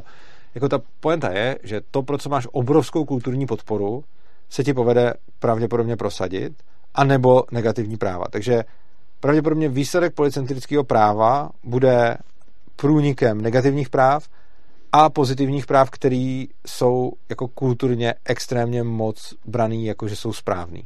Mm-hmm. A hlavní rozdíl oproti centrickému je, že u toho policentrického potřebuješ mnohem větší přesilu k tomu, aby si tam do toho dotáhl pozitivní právo. V demokracii ti teoreticky stačí mít jako 101 křesel v českém parlamentu a dotáhneš tam cokoliv. A, a plus sto... ještě negativní práva jsou úplně neřešený. No, a, a 101 křesel v českém parlamentu, navíc ještě na to ani nepotřebuješ mít jako 51% lidí žijících v České republice, to, to, to, to dostaneš jako spoustou způsobů a když uděláš opoziční smlouvu, tak ještě, ještě líp.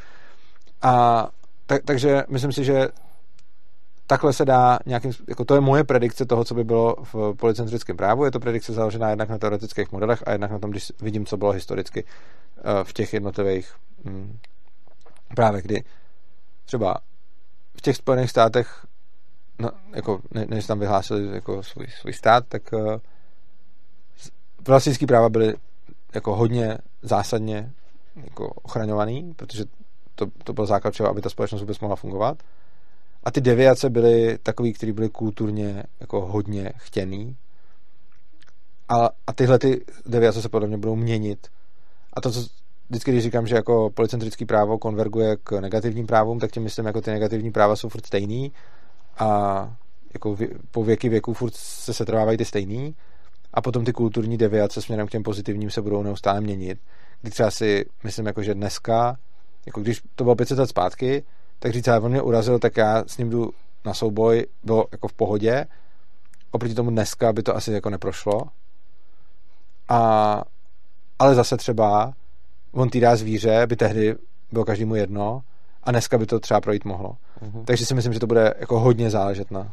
Jo, mě to přijde hlavně docela jako férový systém v tom, že teda pokud mě napadne něco, co je jako velice důležité a kulturně bych chtěl prosadit jako pozitivní právo, tak to potom vlastně nevymáhám násilím, ale nějakým způsobem to vlastně řeším. No, no ne, vymáháš to násilím. Jakože ty, uh, ty bez, nakonec si to nějaká bezpečnostní agentura půjde násilím vymoc. Akorát, tak to, tam, je, jo, akorát, že to násilí bude podobně jako dost podobně skrytý jako současná, jako současná jako demokracie, který tak jako, jako k tomu, aby tě sankcionovali, často nedojdou, protože ty to radši uděláš, než aby se to stalo.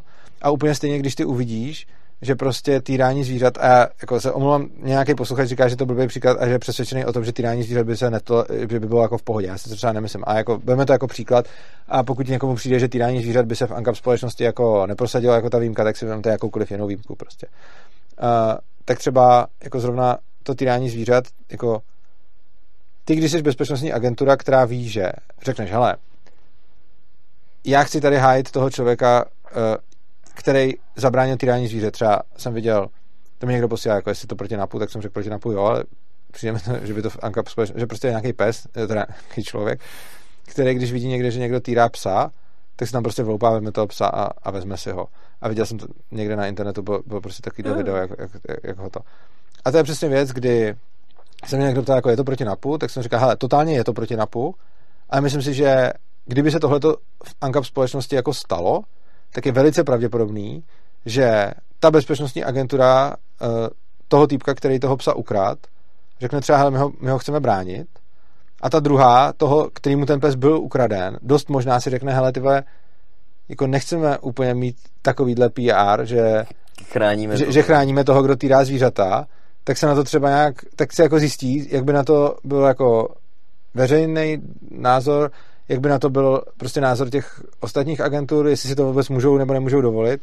A dost možná řeknou, hele, jako my bychom tě chránili a vzhledem k tomu, že máme 10% trhu a je tady 90% trhu, který jako do toho nejdou, tak prostě ani nemáme sílu tě ochránit. Takže buď můžu říct tohle a těch způsobů je jako hodně, ale potom vlastně hodně záleží na tom, jaká je a zase nestačí na to mít jako 51% prostě, protože Jo, tohle jsem právě chtěl dodat, že já úplně vidím, jak někteří moji diváci budou jako na tuto sekci reagovat, že tohle není právo, to je populismus, no demokracie, to se mi vlastně v tomto kontextu akorát. No jasně, akorát ještě víc. Ještě jako, víc že, no, přesně, přesně. jako je to tak a ono to v demokracii je úplně stejně, akorát, že v demokracii ti stačí mnohem méně na to, aby si ohnul negativní práva, protože ať si odhlasuješ jakýkoliv populistický řešení v demokracii, tak ono se prostě propíše a bude se centrálně vymáhat. A ten rozdíl mezi, jako ten praktický rozdíl mezi policentrickým a centrickým právem je potom v tom, že v tom centrickém ti stačí, jako v demokracii ti stačí menší jako část té společnosti na to, aby to vlastně i v diktaturách ještě menší. Takže vlastně v centrickém právu bude stačit mnohem menší část společnosti, která s tím zákonem souhlasí a v policentrickém je potřeba mnohem víc těch lidí, ale populismus je to v každém případě, protože ať máš nastavenou společnost jakkoliv, tak vždycky tam budou nějaký pravidla, který prostě, když je strašně moc lidí chce, tak oni tam nějak jako budou. A zase ten volný trh nebude ideální, ale dá těm lidem aspoň nejvíc to, co, to, co chtějí.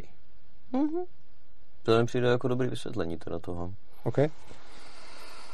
Ty vole, ne, já teď budu muset o sobě říkat, že jsem Anka. To je hrozný. Jakože tě to přesvědčilo? A já jsem jako intuitivně byl velice přesvědčený no. tak či tak, jako, že z toho anarchistického principu mě hlavně jako ve všeobecnosti jako myšlenka anarchie jako velice jako dává intuitivní smysl. Mm-hmm. Už jenom kvůli tomu, co jsem vlastně psal do toho fora, že prostě jako, jako za předpokladu, že teda jako neumíme rozeznat mezi hloupými a, do, a chytrými lidmi a prostě nechceme to mít diktaturu, kdy si jako vybereme jednoho chytrého mm-hmm. člověka, ten vládne, tak potom teda nedává smysl, aby ti hloupí lidi, na kterých my se shodneme, my dva třeba, že jsou hloupí, protože neumí programovat, tak aby jako oni mohli rozhodovat o nás, tak potom samozřejmě dává smysl, aby každý se rozhodoval sám o sobě, protože maximalizuje tím jo. užitek.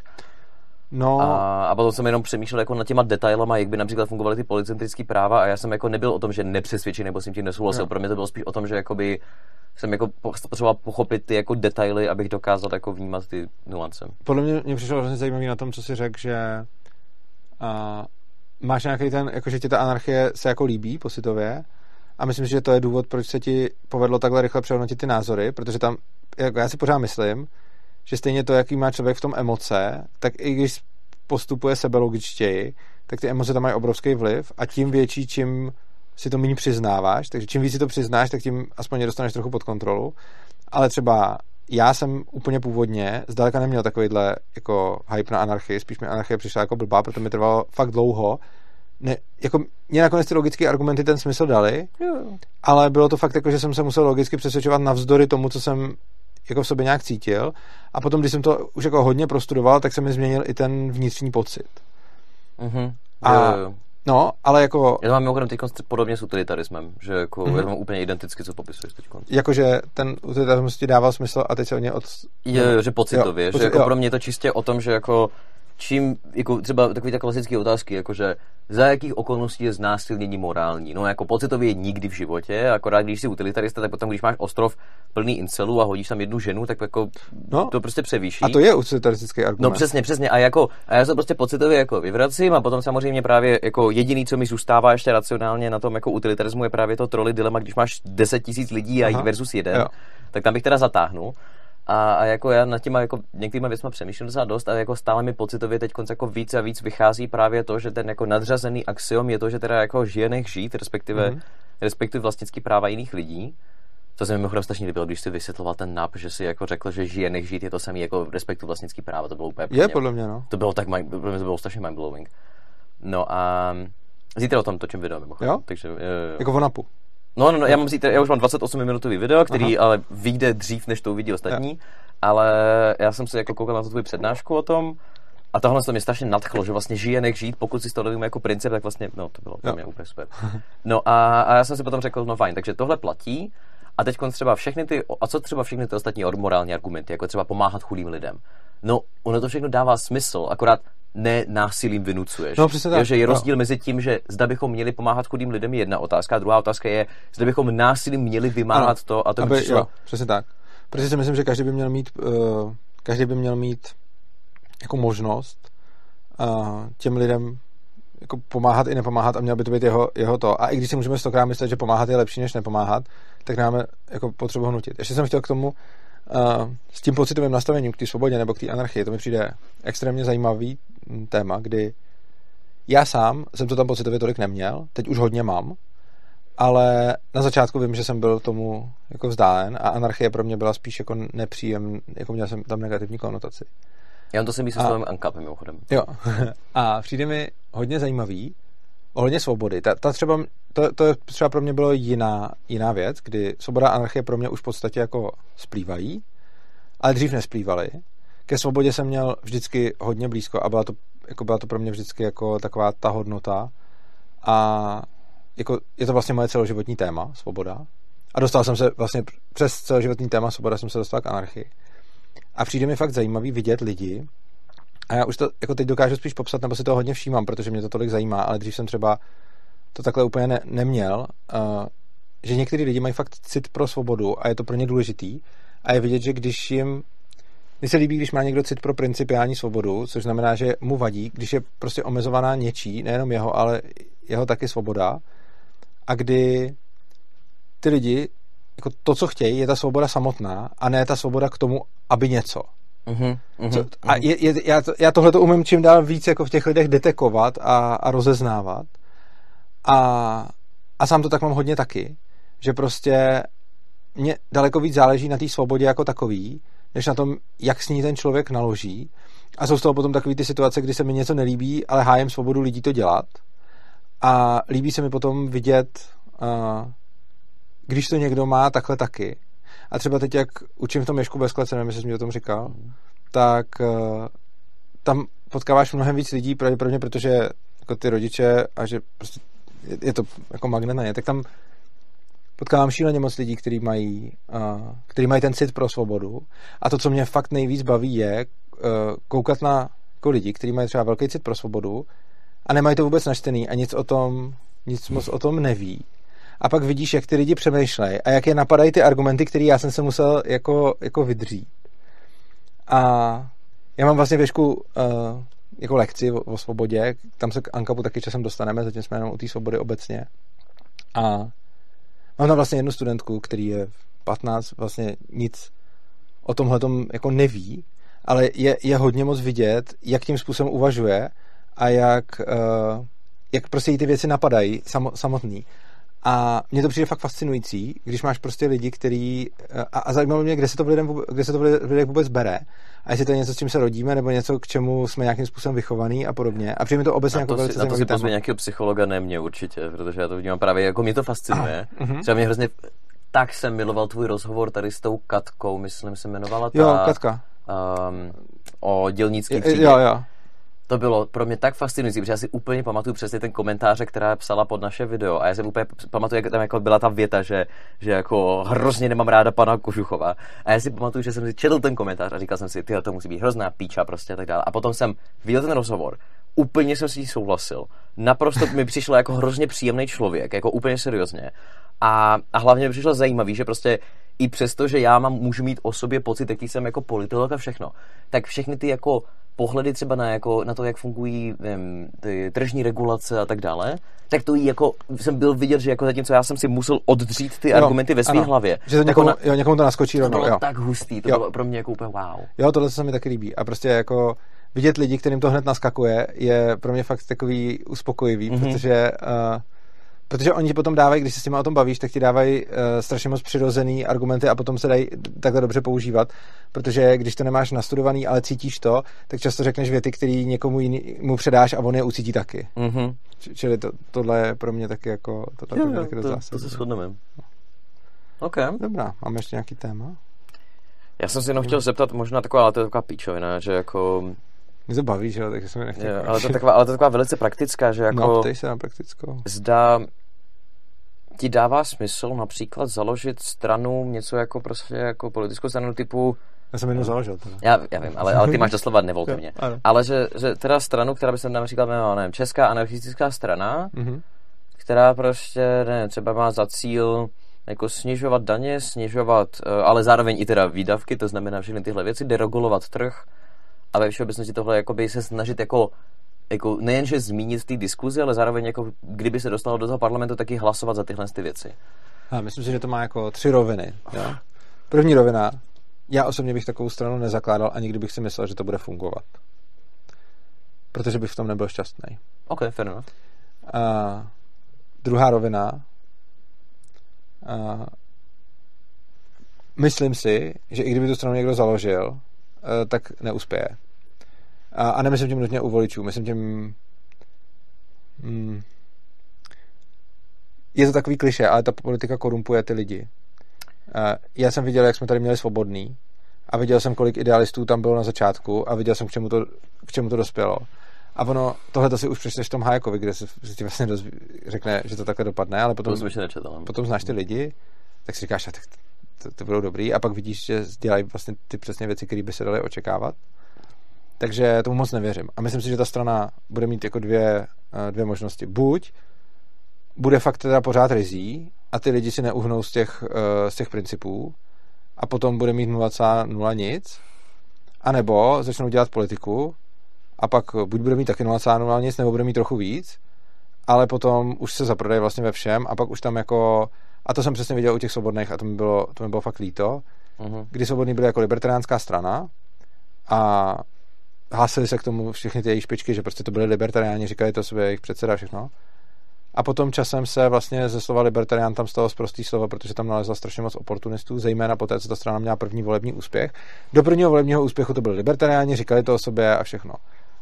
Potom po prvním volebním úspěchu tam nalezlo strašně moc oportunistů, kteří doufali, ono taky, ten volební úspěch byl eurovoleb a to ani nevíš, co všechno, když zostaneš europo, europoslance, co všechno z toho máš jako za obrovský prachy. A tím nemyslím jen jako pro ní, ale že si můžeš jako tam dát libovolný počet, nebo ne, dobře, to jsem řekl blbě, prostě znamená velký počet skvěle placených asistentů, kteří nemusí dělat nic a budou dostávat obrovský prachy za nic v podstatě. Jako, můžou něco dělat, prostě dostáváš jako obrovský je, prachy jako z, z hůry. A, a teď jako tohle to samozřejmě lákadlo pro lidi, teď si ti tam tyhle lidi dostanou a těmhle těm lidem by, začnou být samozřejmě nejvíc nepříjemný idealisti, kteří se do toho budou šťourat a kteří jim budou říkat, berete špinavý prachy od státu, pojďme je třeba vrátit, pojďme udělat eh, kampaň na tom, že nechceme tyhle ty peníze od státu, pojďme něco to. A přesně tam pak máš ten kleš těch lidí, kteří chtějí ty prachy a chtějí si za to stavět ty domy a mají ty hypotéky. A pak ty idealisti, kteří říkají, hele, tak jsme libertariáni, tak uděláme něco demonstrativní, aby jsme ukázali, že, že ty prachy nechcem, jenže oni je chtějí. A nestačilo by při základu té strany třeba, jako nevím, říct, že teda všechny peníze odmítneme? Uh, no, že jako vezmeš mandát, říct, ale... To podle mě nemůžeš říct, respektive, podle mě neuspěješ, podle mě musíš ty peníze používat. Protože jinak neuspě, prostě jde o to, že uh, hospodaření politické strany je extrémně nákladná věc. A když tvoje, jako když potom jsou tady jako 100 milionové kampaně, tak ty prostě potřebuješ dělat kampaň. A a jako buď, no, a teď jako, jo, a teď, a i kdyby si to řekl, tak, tak se tam ta korupce pro, propíše nějakým jiným, jiným způsobem, jo, to je takový to, že jako vidíš, co minule selhal, tak to, tak to se tomu vyvaruješ, ale spadneš do jiný pasti. A pak je tam teda ten fight mezi těma pragmatikama a těma idealistama. A pak se vlastně z libertariánů a z idealistů stalo v podstatě zprostý slovo v té straně, kdy ta strana byla jako otevřeně libertariánská a říkali to o sobě všechny její špičky. A pak dokonce předseda, který zjistil, že je to tam nahnutý a že, pragmat, že potřeba obhájit post předsedy a věděl, že potřebuje hlasy pragmatiků, tak vystoupil se skvělým... Jako já jsem toho člověka znal, chodil se s ním do hospody, byl to normální libertarián a on vystoupil na, na, na jako stranickém sezdu a řekl, já nejsem libertarián, nikdy jsem jim nebyl, nikdy jsem to o sobě neřekl. A, a mimochodem tohle je něco, co je jako malá strana, která nikdy neměla 5%. Jo. A už takovýhle politikaření. A teď si říkáš, jako, co se to děje. Někdo dokonce potom našel, jo, to bylo ještě vtipný. On si myslel, že to nikdy neřekl na záznam. A někdo potom našel video, kde přímo na záznam říkal, že je libertarián. Tak to nějak okecal, že že to myslel jinak. Jo, prostě, a takovýhle věci, levicový libertarián. A, a jako, takovýhle věci, které potom vidíš jako v té vysoké politice, tak vidíš ve straně, která měla jednou jednoho europoslance a pár zastupitelů a děje se tam v bledě modrým to samý. A hlavně se to děje s lidma, který třeba znáš, nebo jim věříš, nebo Hlavně to není, že by tam s tím letím jako záměrem vstupovali. Ty jsi se s nima bavil a vidíš, s čím do té strany vstupovali a co chtěli. A potom je ten čas a ty peníze a ta politika a to politikaření uvnitř té strany tak šíleně moc formovalo, že ty, kteří byli moc idealistický, tak tam vlastně odešli, protože už na to neměli žaludek a nechtěli na to koukat. A ty, kteří na to žaludek měli, tak tam zůstali, což je přesně to, co nechceš. A potom jako tenhle ten týpek, o kterém jsem mluvil, ten jejich bývalý předseda, tak on řekl prostě, jako před těma eurovolbama, který potom se tam dostal, tak strašně moc kritizoval, že jako ty europoslanci jsou jako ve výborech a že Uh, že, že prostě ve výboru nikdy nebude, protože to jsou jenom jako nějaký, jako že tam za to dostávají nějaký peníze nebo nějaký výhody a že jako on nikdy do výboru nebude. Nechal se zvolit, to první, co udělal, bylo, že nalezl do několika výborů a uh, já jsem říkal, jako mě to úplně jako šokovalo, protože já jsem mu to třeba věřil. Já jsem říkal, ty hele, jako já jsem mu myslím volal nebo psal nebo něco takového, říkám, hej, jako co to je, teď, teď si přece říkal, že nikdy nebudeš členem výboru a teď, teď seš, tak, tak co? A on říká, no hele, já jsem si to fakt myslel, ale pak, když jsem tady, tak jsem zjistil, že jediný způsob, jak něco změnit, je být ve výborech. Říkám, jako, OK, tak slož ten mandát, tak řekni, spletl jsem se, nebo aspoň řekni, plet jsem se, mm-hmm. A myslel jsem to takhle a prostě byla to chyba a řekl jsem, mě, prostě jako něco s tím udělej a nedělej, že je to jako v pohodě. A on mi na to řekl, hele, ale tak se podívej, třeba viděl jsi někdy, že by Babiš nebo Sobotka uznali chybu. A teď ty, ty vidíš... To je, to... Úplně, to je úplně skorumpovaný myšlení. A teď ty vidíš toho člověka, který jako šel do té politiky s dobrým, jako, s dobrým přesvědčením, mm-hmm. aby tam nebyl ten Babiš a ten Sobotka a šel tam s tím, že jim bude konkurovat a že to bude dělat líp než oni. A ty víš, že on tam s tím šel, protože jsi se s ním o tom mluvil a protože si nemyslíš, že to je prostě svině, který to měl také napočítaný. Prostě ne. Jako on to, on to chtěl změnit. A potom, po několika letech v politice, když za ním přijdeš, jako jeho nějaký známý a řekneš mu, to jsi fakt posral, prostě to, to je blbě, tak ti normálně se odkáže na ty politiky, na toho Babiše a na toho Sobotku, že oni taky nepřiznávají chyby, tak on, by, on přece taky nebude. A ty si jenom říkáš, ty jako vážně tohle. A prostě tahle ta zkušenost mi ukázala vlastně to, co jsem teoreticky věděl už předtím, jenom jsem to sobě potlačil. Takže si myslím, že to nebude fungovat. Ale pořád ještě to má třetí rovinu, jak jsem říkal první, já bych to nedělal, druhá nevěřím, že to bude fungovat. A třetí rovina, ale pokud by to někdo udělal, pokud bys to šel udělat, já to stejně budu podporovat. Protože i když nevěřím tomu, že to bude mít dobrý ten, tak jako za prvý, já asi oceňuji každou libertariánskou aktivitu, kterou někdo dělá. A za druhý, já se můžu mílit. Já to můžu vidět blbě. Já si můžu myslet, že to nemá cenu, ale prostě můžu se plést a třeba přijde někdo, kdo přijde s tím, jak to udělat dobře. Jsem právě chtěl říct, že ta druhý bod je postavený na empirii. Takže... Je postavený na empirii, ale on je i, jakože on není jenom na empirii. Yeah, se to dá jako, no, ale, ale jakože jako ta, ta dedukce zatím je um, jako, psychologická. No, no, spíš jako v té straně spíš vydrží ten, kdo na to má žaludek. A potom, když se tam začnou ty vnitrostranické boje, tak ti daleko spíš idealisti odejdou než pragmatici. Čímž pádem potom jako statisticky ti tam zůstanou spíš pragmatici než idealisti.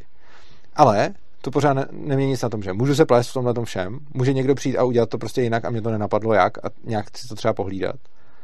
Takže to je jeden důvod. A druhý důvod hele, i kdyby ta strana měla nakonec jako chcípnout, tak to, že tady bude několik let strana, která se bude hlásit k anarchokapitalismu nebo k libertariánství, je podle mě dobře. A vlastně, i když svobodní nakonec se jako úplně zaprodali, nakonec kdy se, kdy, to trikoloris. Ano, to byl můj poslední kapka, kdy už prostě pro mě byly nevolitelný. Já jsem, já jsem fakt ještě, protože jsem některý ty lidi, já jsem tam znal hodně těch lidí, jo, ono je to taky těžký, když máš osobní vazby na, na spoustu lidí v té straně a třeba víš, že to prostě nejsou zlí lidi a víš, že, víš, že to myslí dobře. Uh-huh. Tak jsem je vlastně furt podporoval, furt jsem je nějak volil a jsem dokonce to říkal veřejně, že je budu volit a tak. A když se spojili s tou trikorou, tak to byla pro mě už jako poslední kapka. To jsem řekl, jako to, jako, kam už bych měl víc klesnout, než, než tohle. A takže jsem, jako tam, tam už jsem jim jako veřejně jako odřekl podporu a už jsem prostě se s nimi jako přestal nějak fungovat. Nicméně stejně si nemyslím, že Svobodný jako celkový projekt byl jenom špatný. Myslím si, že určitě to, že existovali Svobodný, bylo určitě v některých letech jako jednoznačně dobře a nemyslím si, že by to teď bylo jako, teď už bych je nevolal, nemyslím si, že by to, jako, že by to v součtu celý uh-huh. bylo jako špatný. Jsem fakt rád za tu práci, kterou tam odvedli ty lidi. Jsem fakt rád za to, že propagovali libertariánské myšlenky. Jsem fakt rád za to, že prostě nějakým způsobem tady měli slogany, necháme vám vaše peníze v kapse, lidi se o nich rozhodnou líp, vystupovali prostě veřejně, měli, měli prostě v televizi, byli slyšet a bylo tam prostě, byly tam slyšet dobrý názory. Super. Za mě dobrý a splnilo to účel. Teď už jsou jako odepsaný, nepoužitelný, plný pragmatiků a vlastně nemají vůbec žádný ideály. Ale když přijdeš z druhou stranu a založíš ANCAP stranu, hele, já ti to podpořím a budu, bude pro mě zajímavý sociologický cvičení dívat se na tvůj úpadek. A, a, ale podpořím tě. A to platí i pro diváky, pokud se někdo dívá a chce založit libertariánskou anarchokapitalistickou stranu. Já ty myšlenky podporovat budu, protože si myslím, že jedna z rolí politické strany, která je jako dobrá, je to, že je to platforma pro šíření nějakých názorů. Uh-huh, to je právě to. No. A prostě pokud budete v předvolební, jako z toho důvodu já mám vlastně, svůj, jako, já mám svoji stranu, kde se nechci nechat zvolit, ale chci využívat tu funkci propagování názorů. Přičemž jako, když budete reálně zamýšlená politická strana a ne sranda strana, jako mám já, tak budete asi mít větší dosah, což znamená, že jako pokud budete jako chtít něco takového dělat, tak uh, hele, jako jo. A já za to budu rád, takže kdybyste chtěl něco takového dělat, tak, tak jako... No, je, tak to jenom, aby bylo jasný, tahle myšlenka mě doslova napadla dva dny dozadu mm-hmm. a to v mém případě ještě s velkým ADHD znamená vůbec nic, mm-hmm. ale jenom mě to jako napadlo, jsem mě trošku přemýšlel, jako jak by to fungovalo a co jsou ty věci ohledně toho a dospěl jsem k tomu, že mě napadlo jenom se tě zeptat, co si o tom myslíš ty a tam to končí. No, tak jako, kdyby to šel nebo někdo jiný, tak... A teď jsem tady volal s nějakým... Já jsem tady někdo chtěl se konzultaci s nějakou seminárkou, byl to nějaký mladý student a ten právě tomu ještě není 18, ale říká, že až mu bude 18, tak by rád založil libertariánskou stranu a já jsem mu řekl, ale jo, prostě pokud to uděláš, tak já to podpořím. A jako já, to je mimochodem další zajímavé, zajímavý téma. Uh, nejsi už moc unavený, nebo tak? Já jsem úplně fresh, já se jenom na tebe vždycky dívám, že jsi nejsi mrtvý už tady pomalu. Ne, ne, ne, ale vlastně mě napadají furt další myšlenky, tak jestli nevadí, že budu ještě hrnout chvíli. No, vlastně je taková obvyklá jako debata o tom, jestli se dá něco nebo nedá změnit těma volbama. Uh-huh. A já říkám jako, že ne, že by nutně nedalo, ale myslím si, že to je až ten poslední krok, kdy pokud chci, a je to zase z mýho pohledu, pokud chci prosazovat nějakou větší svobodu ve společnosti, tak za mě jako nemá smysl začínat od toho, že založím stranu a udělám volby a, a že udělám nějaký marketing a takhle, protože stejně prostě buď to ty lidi už chtějí a pak to může udělat kdokoliv jiný a ono to bude v podstatě samo. Nebo to ty lidi nechtějí a já budu muset nějak marketingem zblbnout nebo sám dělat kompromisy. A pokud prostě vidím, že chci svobodu, tak si jako, jo, je důležitý, aby třeba někdo blokoval zákony, které svobodu omezují a podobně. Ale myslím si jako, že v momentě, kdy nepřesvědčím lidi, že chtějí svobodu, tak je stejně jedno, co budu dělat v politice. Protože si založím nějakou stranu a mm. tak prostě buď budu dělat kompromisy a, a vlastně nebudu pro svobodu, a nebo, a, nebo pro ně budu, ale nikdy se tam nedostanu. No já to vidím, pro mě, já s tím to zrovna mm-hmm. trošku nesouhlasím. Mm-hmm. I mhm. když teda zrovna ten tvůj argument, který si někdy, vy, už někdy si řekl, a to bylo, že uh, pokud bych násilím nutil svobodu, tak si založí lidi stát a tak dále, to je jako mm-hmm. to fair, ale třeba, že Víte, že hodně lidí například argumentuje tím, že neměli bychom mít manželství pro všechny, protože to by nefungovalo, to by zničilo svět, bla, bla, bla. A teď, ale ty argumenty na tohle jsou zrovna obzvláště výživné. Ale ty si představ, že by se to prošlo, nebo že teda někdo to odhlasuje. A všichni uvidíme, že to jako funguje úplně v pořádku. Stejně jako jsme třeba krásný příklad jiný, a to je, jsou ty drogy v Portugalsku. Mm-hmm. Jsme prostě dekriminalizovali drogy a všichni jsme viděli, že to fakt funguje jo. úplně skvěle. A teď konce jako kolika lidem, včetně mě, to Portugalsko změnilo názor na drogy. Aha. Takže já to beru tak, že prostě i kdybychom se dostali do třeba do toho nějakého, vznikla by nějaká ANCAP strana, tak podle mě jako první pravidlo je, že policentický právo bychali, jako bychom jako o tom moc neargumentovali jenom kvůli tomu, že to není to důležité teď. Jako první věc je, že třeba nevím, odstraňme dávky do sportu a kultury, snížme lidem daně a uvidíme, jak by fungovalo volnotržní to. A pokud jsme o tom přesvědčení, že to funguje dobře, což podle mě jsme, my dva zrovna jsme, tak potom teda uvidí všichni ostatní, že to fakt funguje. A potom bychom teda jako navýšili, už jako automaticky by se navýšilo třeba jako volnotržní zdravotnictví, volnotržní školství a potom už by Aha. to šlo. Ale to, co, já s tím jakoby souhlasím. Já vím, že se to musí dělat takhle postupně. A i jako věřím, že je, jako nějaká politická podpora tomu je fajn. Ale to, co chci říct, je, když ty lidi nebudou přesvědčeni, že to chtějí už ve společnosti, tak to neprosadíš. A když ale přesvědčení budou, tak si, toho, tak si to téma někdo zvedne. Politi- Piráti, nebo tak myslíš? Třeba, nebo nevím, jestli Piráti... Tak Piráti teď navrhli legalizaci marihuany. Piráti jsou možná hrozný teda. Ale... Uh, já jako... mám mimochodem stejný jako u nich, když si popisoval ty svobodný, že já znám ty jednotlivý lidi a mám je mhm. fakt rád. Jo, jasně. Jo, takže... Jako pro mě Piráti jsou asi nejnebezpečnější stranou, kterou tady máme. A nemyslím tím, jako, že by byli nejhorší, ale myslím si, že součinitel jejich potenciálu a nebezpečnosti je nejvyšší. Já je takto. A SPD vnímáš jak potom? No to má mnohem menší ten potenciál. Jakože, kdy, kdybych, kdybych řekl, že SPD a Piráti, kdo z nich bude mít 200 křesel v parlamentu, kdybych si musel vybrat, tak si asi vyberu ty Piráty. Ale když si vezmu, jo, ale když si vezmu, kolik Piráti můžou, jako teď to vypadá jinak, ale jakože myslím si, jako když se podívám na, jako, jasně, že teď mají Piráti prd, prd nic, protože mm-hmm. to, ale jakože přijde mi, že Piráti mají obrovský potenciál, který SPD nemá, protože Piráti, když udělají dobrou kampaň, tak můžou oslovit mnohem víc lidí a SPD podle mě jako ne. Jakože SPD má nějaký svoje voliče, který už víceméně vyčerpala, jakože už je tam má a že, uh-huh. že, že, že prostě dobrý, ale jako nemyslím si, že by SPD byla strana, která by dokázala jako oslovit jako široký, velice široký masy. S čím nesouhlasím vzhledem k tomu, jak teď dopadly italské volby, že vidíme, že i ti jako no, fašisti rostou, když chtějí. A, no, jako prostě to, co si myslím, je, že SPD by asi sama o sobě byla horší než Piráti, ale myslím si, že oni mají mnohem menší šanci nějak jako super uspět. Mhm. Myslím si, že SPD bude furt taková ta buď opoziční strana, anebo strana, o kterou se nějaká vláda bude opírat. A nemyslím si, že SPD kdy vůbec bude hlavní vládní stranou. Uh-huh. Oproti tomu u Pirátů si to umím představit a to by mi to přišlo teda hrozný. Okay. Jako já to vnímám prostě tak, že zatímco u těch Pirátů, aspoň teda možná mám bias kvůli tomu, že jsem jako velice dlouho je podporovala, zároveň znám ty lidi, ale třeba já to tak vidím tak, že všichni, jako, nebo valná většina z nich jsou jako velice inteligentní lidi, s jako velice dobrým schopnostmi kritického myšlení.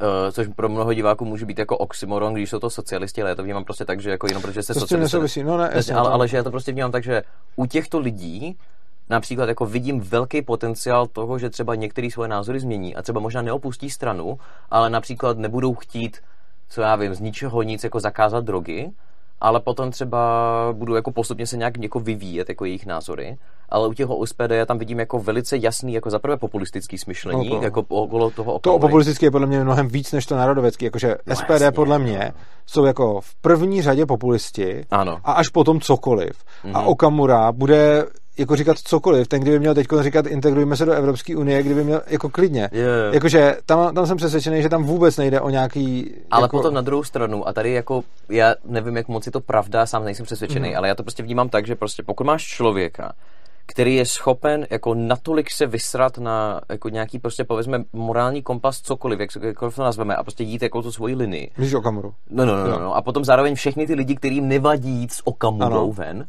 protože tam jako určitě budou nacionalisti, jako v té Budou, to, to stopro. No, no, no. Tak já si říkám teda, tak hele, jak velký jsou jako jejich jako jako intelektuální kapacity například měnit si názory vlastní, anebo například jako sám pochopit, že ten volný trh funguje dobře. A já to tam jako vidím u těch pirátů jako mnohem jasněji, už jenom kvůli tomu, kolik mi Pirátů teď spíše, že mají rádi můj obsah, když jsem se změnil. Hele, já u těch Pirátů vidím jako několik rizik. Jako v zásadě souhlasím s tebou takhle. Souhlasím s tebou, že Piráti pravděpodobně, jakože průměrný člen Pirátské strany bude pravděpodobně eh, přístupnější nějaký debatě než průměrný člen SPD. S tím jako souhlasím. To, čeho se trošku bojím u těch Pirátů, je, že oni stejně budou o čemkoliv debatovat, cokoliv uznají, ale nakonec tam je takový ten komunistický background. A teď jako, oni jsou honeypot pro mladý lidi a lidi, kteří mají rádi svobodu Mhm. a nedomýšlí to dál, kdy oni dokážou strašně dobře zvedat témata související se svobodou, uh, ale potom je implementovat způsobem v podstatě zcela opačným.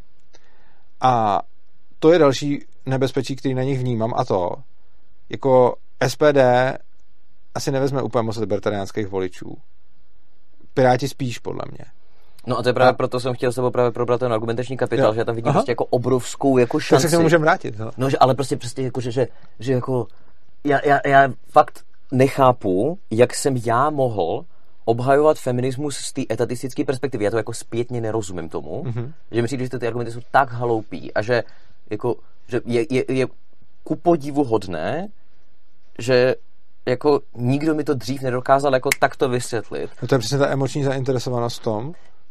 A já s tímto nesouhlasím Aha. úplně. Mně přijde, že jako, tak to, nebo promiň jinak. Je podle mě velice jednoduchý říct, že ten člověk, který to obhajoval in já v minulosti, nebo lidi, kteří dneska volí Piráty, protože jsou ženy nebo cokoliv jiného, nebo feministky, že je to emocionální zainteresovanost. Já bych si řekl, že to je z části tohle a z druhé části to, že my neumíme argumentovat s těmi lidmi nebo o jejich tématech. Ano, určitě. Jako A s tím že- naprosto souhlasím. No, no, no, no, no, a že prostě já si říkám, No že ale dobrý. spíš, já si myslím, že to je obojí, jako, že to není z části a z části, ale že to je to v kombinaci s tím. Ok, ok, Jakože ok. ta, ta schopnost argumentovat je tím, co jim říkáme, nejít proti jejich emočnímu nastavení. Mhm. Ideálně s ním, ale aspoň ne proti. A to je podle mě, jako, že obojí platí zároveň. A nemyslím si, že to z části a z části, já myslím, že to kombinace obojího. Jo, jo, jo. Jakože, tak to pokud třeba tvůj cíl, jak jsi sám řekl teď jako docela explicitně, že jako hele, jako pro mě důležitý třeba se bavit o tématech, které mě zajímají a tak dále, tak naprosto chápu, ale potom třeba Pardon, pokud něčí cíl, si jako třeba si kou- kouká říká si, můj cíl je přesvědčovat lidi, aby nevolili mm-hmm. Piráty například, nebo co já vím, Jo. tak fajn. Pokud za vámi přijde nějaká feministka a řekne vám, volím Piráty, protože řeší diskriminaci žen, tak poslední věc, kterou řešte s tím člověkem, Je- je, je jestli existuje je- diskriminace. žen. Jo, jasně, to, jako, to, je pos, to, to nemáte šanci Určitě, přesvědčit toho naprosto člověka. souhlasím. Přičemž, ale a souhlasím, že daleko lepší je ukázat, že Piráti to moc nevyřešejí. Ale to, co si myslím, a je to podle mě důležitý, já zase, jako mým primárním cílem nemá být, aby lidi nevolili Piráty, jo. To zase, Jo, jo, jo. jo, jakože jde o to, že já vidím nějaký nebezpečí od Pirátů. Možná největší nebezpečí od Pirátů, jako vidím tam vlastně jako dvě. První, a to, to řeknu několik věcí, ale ono to všechno jako je jedna. Um, Piráti vznikli jako strana, která se točila okolo toho, že ty lidi ne, nechtěli autorský práva, ale nic jiného neměli moc společného. Takže tam byla směsice, když to hodně přeženu, anarchokapitalistů s komunistama, který eh, jedni nechtěli uh, autorský práva, protože to nepovažovali za vlastnický práva, a druhý to nechtěli, protože pr- nechtěli vůbec žádný vlastnictví. Takže jako se tam pak udělala tato směska a pak dělali nějaký kompromis. Obecně jako nemají moc podle mě společnou ideu a jsou vlastně extrémně populistický, i když se to o nich neříká, protože jsou populistický jinak než SPD. Oni jsou populistický tak, že jako cokoliv je cool a in a mladý, tak to chceme a není to ale jako nějaký, jako že by to bylo promyšlený, že by to za sebou mělo nějakou jako jednu linii. Prostě oni jdou do všeho, co bude mladým lidem připadat hezký. Částečně, protože oni jsou sami mladí. Ale není to jako, um, jako že by tam byla nějaká idea za tím, z který by ty věci vyplývaly. Ono je prostě to takový jako, co mají mladí rádi, to chceme. Jakože ne, nesouhlasím s tím actually docela dost. Aha, Proto už jenom kvůli tomu, že třeba znám toho Adama Zábranského, nevím, jestli víš, kdo to je. vím. No, no, no, tak my jsme jako, nevím, jestli kamarádi dobrý slovo, asi píš ne, ale prostě jezdí, jezdili jsme spolu na, jako na tábory. Mhm. A a já tam jako fakt vidím, že ten člověk je prostě přesvědčený nějaký utilitarista, který prostě říká, že Jo. tyhle věci, které já prosazuji, ne, neprosazuji, protože jsou in nebo mě zvolí, ale protože on jako úplně seriózně věří v to, že stát má třeba stavět park, parky, Jo. stát má stavět tyhle věci a tak. Já jsem nechtěl vůbec říct, že ty jednotliví lidi tam nemají ideje. To Jo, ne. tak to- ok. Eh, v mezi Pirátama, a to, to je mimochodem něco, co jsem teď napsal, takový status o Pirátech, nelichotivý, a lidi napsali, že jako je to kolektivní vina, že uh, o těch Pirátech jednotlivých říkám tohle, ale tak jsem to nemyslel.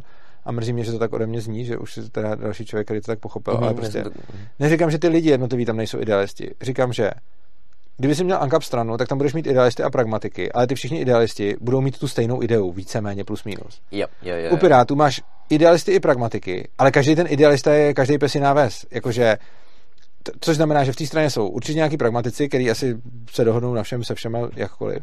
A pak jsou tam idealisti. A není tam jako jedna svorná idea, která, kterou by tu strana měla společnou. Tam je prostě, tam jsou idealisti jako všech typů a ta strana není, jako nemá za sebou jako strana, ne jako jednotlivý lidi, nemá za sebou nějakou ideu, která by byla pro ní sjednocující a vlastně jediný, na, co, na čem se nakonec shodnou je, co mají rádi mladí, tak to budeme prosazovat. A kdyby, jako, kdyby, jako jsem docela přesvědčený o tom, že kdyby tráva byla něco, co teď jako se na to mladí budou dívat jako fuj, to je nechutný, a budou to hulit důchodci, tak Piráti budou pro zákaz trávy. A přijde mi, že, že, že ta strana se takhle nakonec vyprofiluje, ne, že by ty jednotliví lidi to takhle měli, ale že tím, jak jejich idealisti jsou úplně rozdrobený a každý chce něco jiného, tak se vlastně to, co chce pak ve výsledku ta strana, strhne pod nějaký jako pragmatismus. Mm, ok, to ještě. Protože to, to, to, to, když budeš mít nějaký straně v podstatě a teď ne, to je zase to přeháním, jo? neříkám, že u Pirátů jsou anarchokapitalisti s komunistama, ale kdyby tam byli jako idealisti celého spektra od Ankapu po Komouše, tak ty idealisti dohromady nemají ani náhodou jako vůbec šanci přetlačit ty, pragmatis, ty pragmatiky, protože i ve straně, kde jsou idealisti a pragmatici, je tenhle ten boj jako velice těžký. Uh-huh. A oni jako v každé straně jsou asi potřeba obojí, ale prostě jako tam, kde ta idea není sjednocená, což u Pirátů absolutně není, jako maximálně ty autorské práva na čem začínali, tak je to opravdu pak jako hodně potom, co je cool a in, ten výsledek potom té strany. Uh-huh. A... Protože ona ta strana si více a víc jako profiluje k nějaký ideji tím, jak jako rostou ano, to a to, jakože už vidíme, že třeba jako teď konci jednodušší prostě schrnout Piráty jako nějaký lib left, lib center left, jo, něco. Nějaký. No, no, no, no, no, že oni jako ano. všichni tak nějak jako tahají za stejnou myšlenku. Ano. Ale přijde mi, že ta myšlenka je hodně, uh, hodně koreluje s tou... Ona je hlavně neprincipiální, mě to vadí jako filozofovi, jo, že třeba jako je. to skurvený žije nech žít, prostě pokud, jako já normálně bych, za, nezakázal bych to, ale, ale mám jako fakt chuť zakázat lidem. Mám, mám, hrozně, mám hroznou chuť zakázat lidem, kteří nejsou prostě ankapové nebo libertariáni, používat žije nech žít, protože jako doslova jako deduktivní logikou z toho vyplývá nic jiného než tohle. No. A tak oni můžou myslet něco jiného, tam bych to zase neřekl, to záleží prostě. Co... No, já, já, znám ty lidi a to je právě ono, že třeba jako takový krásný příklad, mě to hrozně mrzí, protože vím, že ten kluk je strašně inteligentní a to je ten Krištof Stupka, nevím, jestli víš, kdo to je. Vím. No, tak on prostě třeba jako velice často jako na Twitteru v hádkách prostě říká jako žije nech žít, žije nech žít, žije nech žít. A říká to prostě v kontextu třeba LGBT, manželství a tak dále, všechno možný. Ale potom, jakože jakmile je to cokoliv s daněma, cokoliv jo, s soukromým Aha. pozemkem, Aha a teď ještě nedej bože nějaký anarchokapitalista na Twitteru zmíní incest, to je úplný konec, to je no, prostě jako jo. konec diskuze. A tam už prostě jako žije nech žít už není princip, je to pouze jo. částečná věc, kterou implikujeme, když se mi to, to hodí. Jo, přesně tak. Ano. A to znamená, že když se ti to hodí, automaticky implikuje utilitarismus a ne jo, princip. Ano, a to je, tak. A to je... Jo, s tím souhlasím. A potom, tak, takže to, to mi přijde první, jako, že Piráti jsou ideově vyprázdněný no, a to, že je to v podstatě to, jako marketingový združení. A pozor, neříkám, že ty lidi. Když bych se podíval na ty jednotlivce, tak předpokládám, že tam najdu spoustu ideových lidí, ale budou každý jinak ideový, což mi jako nesedí, protože pak je ta strana pro mě extrémně nečitelná a nevím, co můžu čekat a nevím, co po příštím stranickém sjezdu tam zrovna převládne za křídlo. A vzhledem k tomu, že je tam docela hodně různých marxistů a jako polokomunistů nebo socialistů, tak si myslím, že strana, která je nabitá takovýhlema lidma, má velkou šanci, že prostě tam najednou to křídlo jako převáží. Jakože jsou tam nějaký křídla v té straně a je tam určitě hodně silně socialistický křídlo v pirátské straně, který zatím nemá navrh úplně, ale v každou chvíli, a to klidně i od jedných voleb do druhých, může najednou to křídlo v podstatě ovládnout tu stranu. A tohle pro mě přijde jako extrémně nebezpečný v tom, že tam navolíš lidi, kteří jsou nějaký jako lib center left a pak najednou mezi dvěma volbama se z nich stanou marxisti, jako z té strany. Jako ne z těch lidí, jako že by to, je, ale prostě jako, že najednou ta strana je, se ti může během roku, dvou vyprofilovat z toho, co je teď, do v podstatě jako progresivních komunistů. To je jako první nebezpečí, který tam vidím, protože prostě není ukotvená, takže potom nevím, kam půjde. Uh-huh. A druhý nebezpečí, který na nich vidím, a já vím, že to se mě už lidi dělají legraci, když to furt zmiňuji, a je to je ta jejich oblíbená digitalizace státní zprávy, Jo, jo, jo. Což je něco, co fakt nechceš. Já nevím, jestli jsi viděl to video, ale prostě... Neviděl jsem to video, ale jakože já, já, to je mimochodem jedna z věcí, která podle mě důvod, proč jsem tak hrozně jako emocionálně inklinoval k té anarchii a to je prostě, že jako ta, ten strach z toho, že se z těchto zemí, jako Česka nebo jakýkoliv jiný země, se stane prostě Čína. Jo. Kvůli prostě Jo. jako právě jako Ale sbírání. ano. To je pro mě Jo. tak jako... A prostě digitalizace státní zprávy podle mě sama o sobě, když zdigita- čím lépe zdigitalizujeme státní zprávu, tím víc se z toho může stát tohle. Přesně. to- A vzhledem k tomu, že ten nástroj tam bude a bude všem k dispozici, tak oni to ani nemusí udělat Piráti. Oni Piráti můžou zdigitalizovat státní zprávu a Babiš 2 se toho chopí prostě.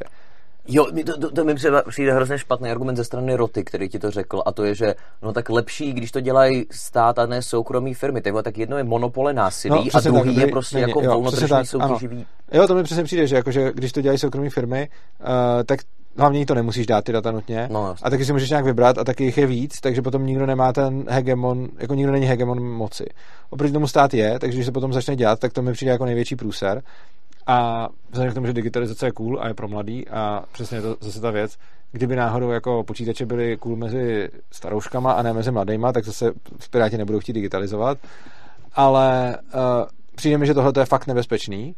A jako to jediné, co mě na tom uklidňuje, je, že velice pravděpodobně, když se, kdyby se dostali do vlády a začali udělat jako velkou digitalizaci českého státu, tak to bude obrovský tunel za mnoho miliard, z kterého vypadne něco nefunkčního, co bude stát moc peněz. to, protože to by vláda posledala, protože vlády, no. No, jakože tam, jakože 100% jsem, jakože, jako to, co si myslím, že fakt, jako 100% ne, prostě je obrovská šance, že když se někdo dá do digitalizace státní zprávy, tak to dopadne jako vždycky všechno, což znamená, bude to stát strašně moc peněz a ten výsledek prostě nebude vůbec schopný. Což mimochodem je to, co bych si moc přál, kdyby to takhle dopadlo. Prostě to, že to někdo vytuneluje, je podle mě ten nejlepší způsob, co se s tím může stát. Protože tím se to pak ještě zdiskredituje. Mhm. A pak se to ještě někdo může zkusit ještě jednou a vytuneluje se to ještě jednou a pak už by to lidi mohlo začít jako srát. Takže v jiný, jinými slovy volte za Piráty, aby to postarali, ale, ale ne, ne, ne. ne. Ne, ale jakože myslím si, že tohle to je fakt problém Aha. a jako tyhle dvě věci mi na Pirátech vadí jako hodně. Plus potom to, že jejich cílovka, že oni umí apelovat na tu emotivní svobodu, ale potom to, svobodu, no ale jakože na, na tu emoci spojenou se svobodou, ale potom to implementovat jako v podstatě opačně. Takhle já to třeba nevnímám osobně, protože já si pamatuju, já mám třeba jednoho, tam můžu si říct slovo kamarád můžu, a on je teda velice silný takový neomarxista, Mhm. ale neomarxista ne typu, že hloupej blbeček komunista, on jako je velice nastudovaný Mhm. v těchto věcech. A neobhajuje teda labor theory value, ale spíš To je škoda, obhajuje... zrovna jsem se tě chtěl zeptat, jestli obhajuje a jestli by Ne, ne, ne, nepřišel. ne, ne, ne, zrovna to Ne. ne. Ale, a počkej, Víš, komu můžeš napsat a ten bude Komu? určitě chtít tu debatu s tebou. On je, a to vlastně můžu říct oficiálně, podle mě, on je uh, zakladatel progresivního Slovenska, takže té strany na Slovensku, uh, Martin Dubeci. Mhm. A on je zároveň, kromě toho, že zakladatel progresivního Slovenska, tak on je jeden ze, jeden ze zakladajících lidí Slovenské debatní asociace Mhm. a on byl ředitel. A on je, jako co se týče kapacity debatování, lepší než já jako o dost. Mhm. A vím, že on třeba jako, kromě toho, že by zakázal peníze, tak eh, tam je to teda trošku jinak, než, nevím, Mhm. interpretuju jeho slova, ale vím, že teda jako debatuje právě, on jako se se mnou snažil bavit o těchto věcech, o subjektivní teorii hodnoty a on říkal, že tak budeš přerozdělovat majetek na základě užitku. No. A já se, a, ale jakože užitek budeš měřit na základě prostě eh, ne peněz, ale dotazníků a potom vlastně vytvořit nějakou anarchistickou komunu, která bude tohle dělat. Mhm. A tam už to jako bylo takový, že jsem jako, tehdy jsem se s ní nehádal, protože jsem si říkal, že radši si vyposlechnu ty názory, než abych se o tom hádal. Mhm. Ale myslím si, že jako kdyby si chtěl, tak jako v těch debatních kruzích najdu hodně jako levičáků, co toto obhajují. To bych jako chtěl, jako, že pokud si s někým diskuzně schopným, kdo obhajuje pracovní teorie hodnoty, bych jako rád. Mhm. Čili když, když mi někoho potom jako přihrál, tak, tak to, to budu rád a myslím, že diváci, diváci taky. Jo. Oni jako, akorát, on teda jako není v Česku tak známý už jenom kvůli tomu, že to je Slovensko, ale uvidíme, díky. co uvidíme. No. No. Jo, ještě jsem ti chtěl říct jednu věc, vlastně Jo. to jsem se Mhm. k tomu chtěl dvakrát vyjádřit, jak se tady řekl. Ne, ne, to je jako, že já jsem vždycky chtěl spíš mluvit o těch pirátech. Ale jak se říká o těch argumentech proti a, tomu gay manželství, tak co je, teda, co je teda fakt smutný a to je jako taková přehlídka nelogičnosti. A přesně to ukazuje, jak ty emoce to dokážou přebít. A to jsou libertariáni, kteří jsou proti gay manželství. A ten jejich nejsilnější argument je, přece nebudeme posilovat moc státu. A když se zeptáš jako jak, tak řekne jako, manželství je státní instituce, neměla by být. A čím méně lidí se teda bude brát, tak tím menší moc státu. A takže uh, ať ty geové se nemůžou uzavírat státní sňatky, protože tím dáme státu ještě větší moc nad více lidma, ne, ne, než když ne. A tohle mi přijde takový argument, že už to jako, že prostě hodně chceš, aby něco nějak bylo, už tě nenapadá nic, tak řekneš tohle, ale potom vlastně, když se stejného člověka zeptáš, třeba řekněme, že by on řekne, dobře, tak měla by být deregulace zbraní nebo, nebo drog nebo něco. A teď jako řekneš jako co, tak eh, řekněme, že řekne, že gejové nesmí dostat zbroják, protože jako stát pak nebude mít ne, nad nimi tolik kontroly, že by jim vydával ten zbroják. Mm-hmm. A, a, je to vlastně úplně stejná, ta, a na tom to, to nikoho nenapadne. A na, na té svatbě, jo, přitom je to obojí úplně stejný, stejný případ, že prostě jako stát dává nějakou licenci k tomu, aby si mohl nějak uspořádávat vztahy, který si jinak uspořádat bohužel nemůžeš, nebo abys mohl vlastně zbraně nebo něco. A potom ale jako neplatí, že čím více lidem dá člověk, dá, dá stát to povolení to takhle udělat, tím jako... Je, mě přijde, že jako ten, ten jako logický jako argument je prostě, že jako máš nějakou, nějaký papír nebo cokoliv, co teda stát vydává, tak jako nejspíš jako bude jednodušší to dát nejdřív všem a potom to teda jako zrušit jako prostě centrální jako věc, než aby si to jako postupně dělal takto. Jo? Že to třeba... si možná nemyslím. Já si myslím, že ty dvě věci jsou na sobě jako nezávislí. Jakože, okay. jako myslím si, že jako... Já ti dám jenom příklad, Aha. proč já si to myslím, jo. protože aspoň z mých zkušeností s komunikací prostě s lidmi z LGBT komunity, tak když jim třeba někdo řekne, uh, co já vím, jako manželství pro všechny, takže jako prostě manželství může každý si uzavřít ten snětek, tak jako hned volím prostě, jo, jako hlavní téma. A potom, když někdo řekne, zruším manželství jako koncept Stát. státu, tak to nevolí, jasně. Tak to nebudu volit. Jako, no, ale ne, protože by to nedávalo smysl, ale protože jako je intuitivnější jo. mnohem. Jo. Jako... Ano, a, no jo, ale potom jakože ono se to pak dostane k tomu, že bude teda to manželství uh, jako všech a pak bych řekl, že se to spíš možná nebude už řešit, než aby to jakože, což, což by možná byl pro libertarián, což, mi, což mi mimochodem teď úplně napadlo, že to by byl jako já si sice nesouhlasím, protože je to přesně tady, tady ta, oproti té svobodě těch jednotlivců, ale byl by to aspoň libertariánský argument, jako dejte manželství všem, oni všichni budou spokojení a už nikdo nebude spochybňovat to, že to stát dělá blbě. Jako to, to, bych jako argument bral, i když by mě nepřesvědčil, ale přijde mi to dobrý argument. Mm-hmm. Já právě vnímám opačně, že to znamená, že jakmile uvidíš, že je úplně zbytečný poskytovat, nebo tak dobře, vlastně co říká stát, jako tím manželstvím pro všechny, znamená, že jako teď diskriminujeme lidi centrálně, kdo může dostat ten cár papíru a kdo ne, tak jakmile ho dostanou všichni a zjistíme, že to je úplně bezpečný v pořádku a nic se neposere, jakože nepřijde Satan, jo, takhle, tak potom jasně. si uvědomíme, počkat, ale na co to máme stát, když stejně všichni to mají, a víš, no. Možná, ale, ale jakože pro všechny to mě taky vadí, že se říká manželství pro všechny a myslíš, že tím manželství pro G.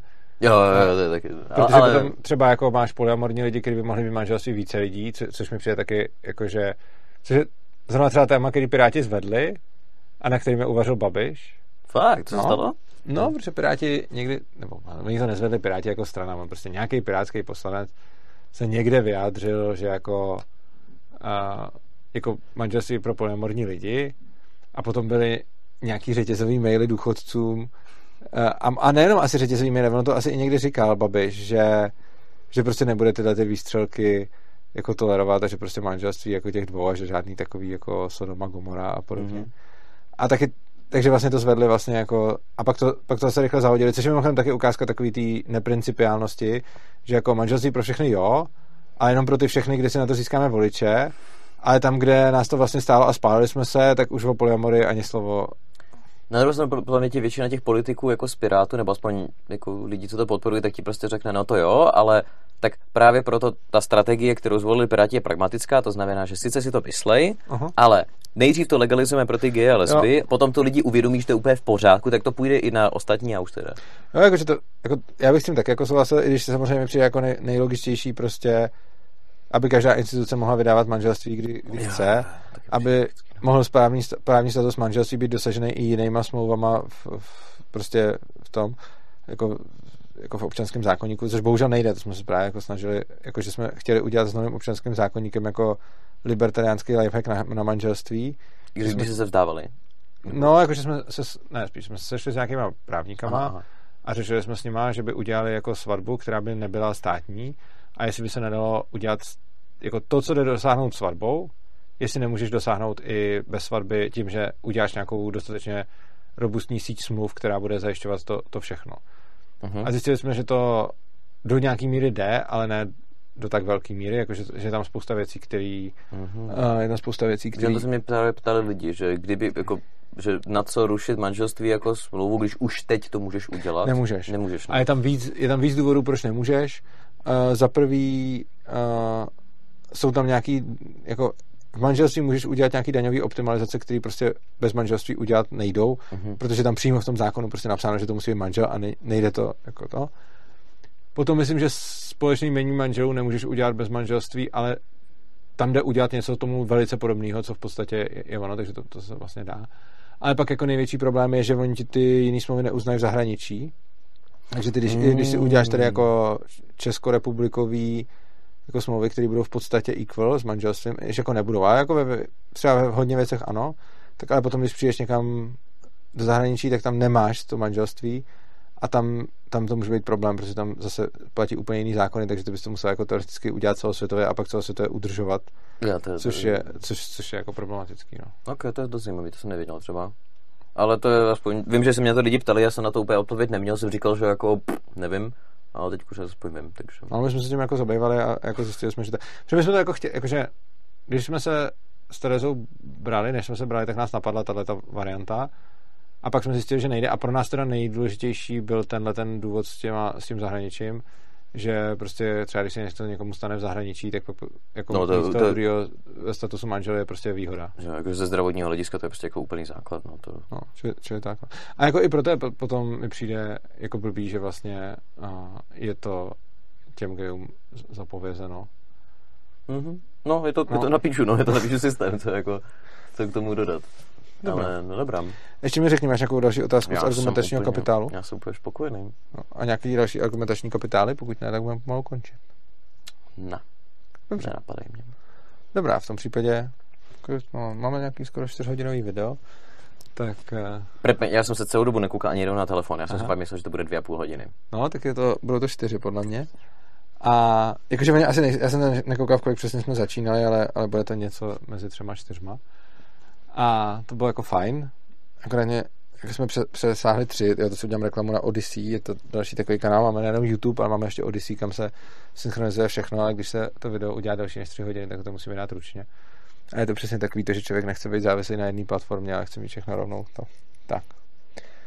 Já ti děkuju, chci se tě zeptat, chceš si udělat nějakou propagaci něčeho, nebo můžeš cokoliv chceš? Já si dovolím, jestli teda můžu. Už jenom kvůli tomu, že teda vím, že když jsme poprvé nahrávali, tak jako doc- něko- některý tvoji diváci jako přišli ke mně na kanál se podívat, protože je zajímaly myšlenky jiného člověka a za to, se teda jako velký thumbs up, protože jako vždycky víc komfortní zóny je docela pain, to jako sám musím přiznat, že je pravda. Ale že teď, když už mám stejný názor jako Urza, tak jakože, hej, mimochodem existuje už druhý libertariánský kanál. Mm-hmm, uh, víc, ale... No, no, no, tak jako, hej, ale už jako další libertariánský kanál, který docela rychle roste, Myslím si, že když počítáme jako rychlost mýho růstu kanálu, tak převyšuje ten tvůj. Tak to určitě. Můj, můj roste teď docela pomalu, ono to totiž. Eh, na nějakých číslech roste rychleji, co jsem zjistil, že mě rost taky rychleji uh, v, nějakém někde, bodě. v nějakém bodě. Aha. A myslím si, že mě rost. Fakt pomalu, ty, prv, ty úplně začátky byly pomalý, prostě ty prv, třeba první tisícovka Aha. rostla pomalu. Pak se to začalo zrychlovat, zrychlovat, pak to myslím úplně nejvíc rostlo třeba od 5 do 10 tisíc uh-huh. a pak se začalo zase zpomalovat a teď máme něco přes 14 a teď to roste určitě pomalej, než to rostlo mezi 5 až 10. Jo. No mě teď jako vždycky ono to začne růst, když vybuchne nějaký téma. Jo. Třeba teď jako prostě ta mobilizace a já jsem všude v médiích, Jasně. tak to jako úplně, že Aha. za dva dny 700 jo. lidí to jako To jsem měl stejně, jako že třeba vystoupím DVTV a rovnou se tam, jo, jo, tam přesně, takže přesně. To, tohle to přesně jako na to dělá, ale potom jsem zjistil, že nad určitý jako počet už i když vystoupíš někde, to, to takovýhle vliv nedělá. Ale nevím za prvý, jestli to je takhle obecně, nebo jestli to je vzhledem k tomu tématu, nebo vzhledem k cílové skupině a jestli tvůj, tvůj kanál bude jako do nějaký míry podobný, do nějaký zase jiný, protože ty jsi spíš debatní deník, než že bys byl úplně jako ankap. Takže uh-huh. tam pak jako záleží. Jako docela mě zajímalo to sledovat. Já taky uvím, jak to vyloze a já to, já to budu prostě tak, že mě třeba hrozně baví experimentovat s úplně jako novýma sračkama.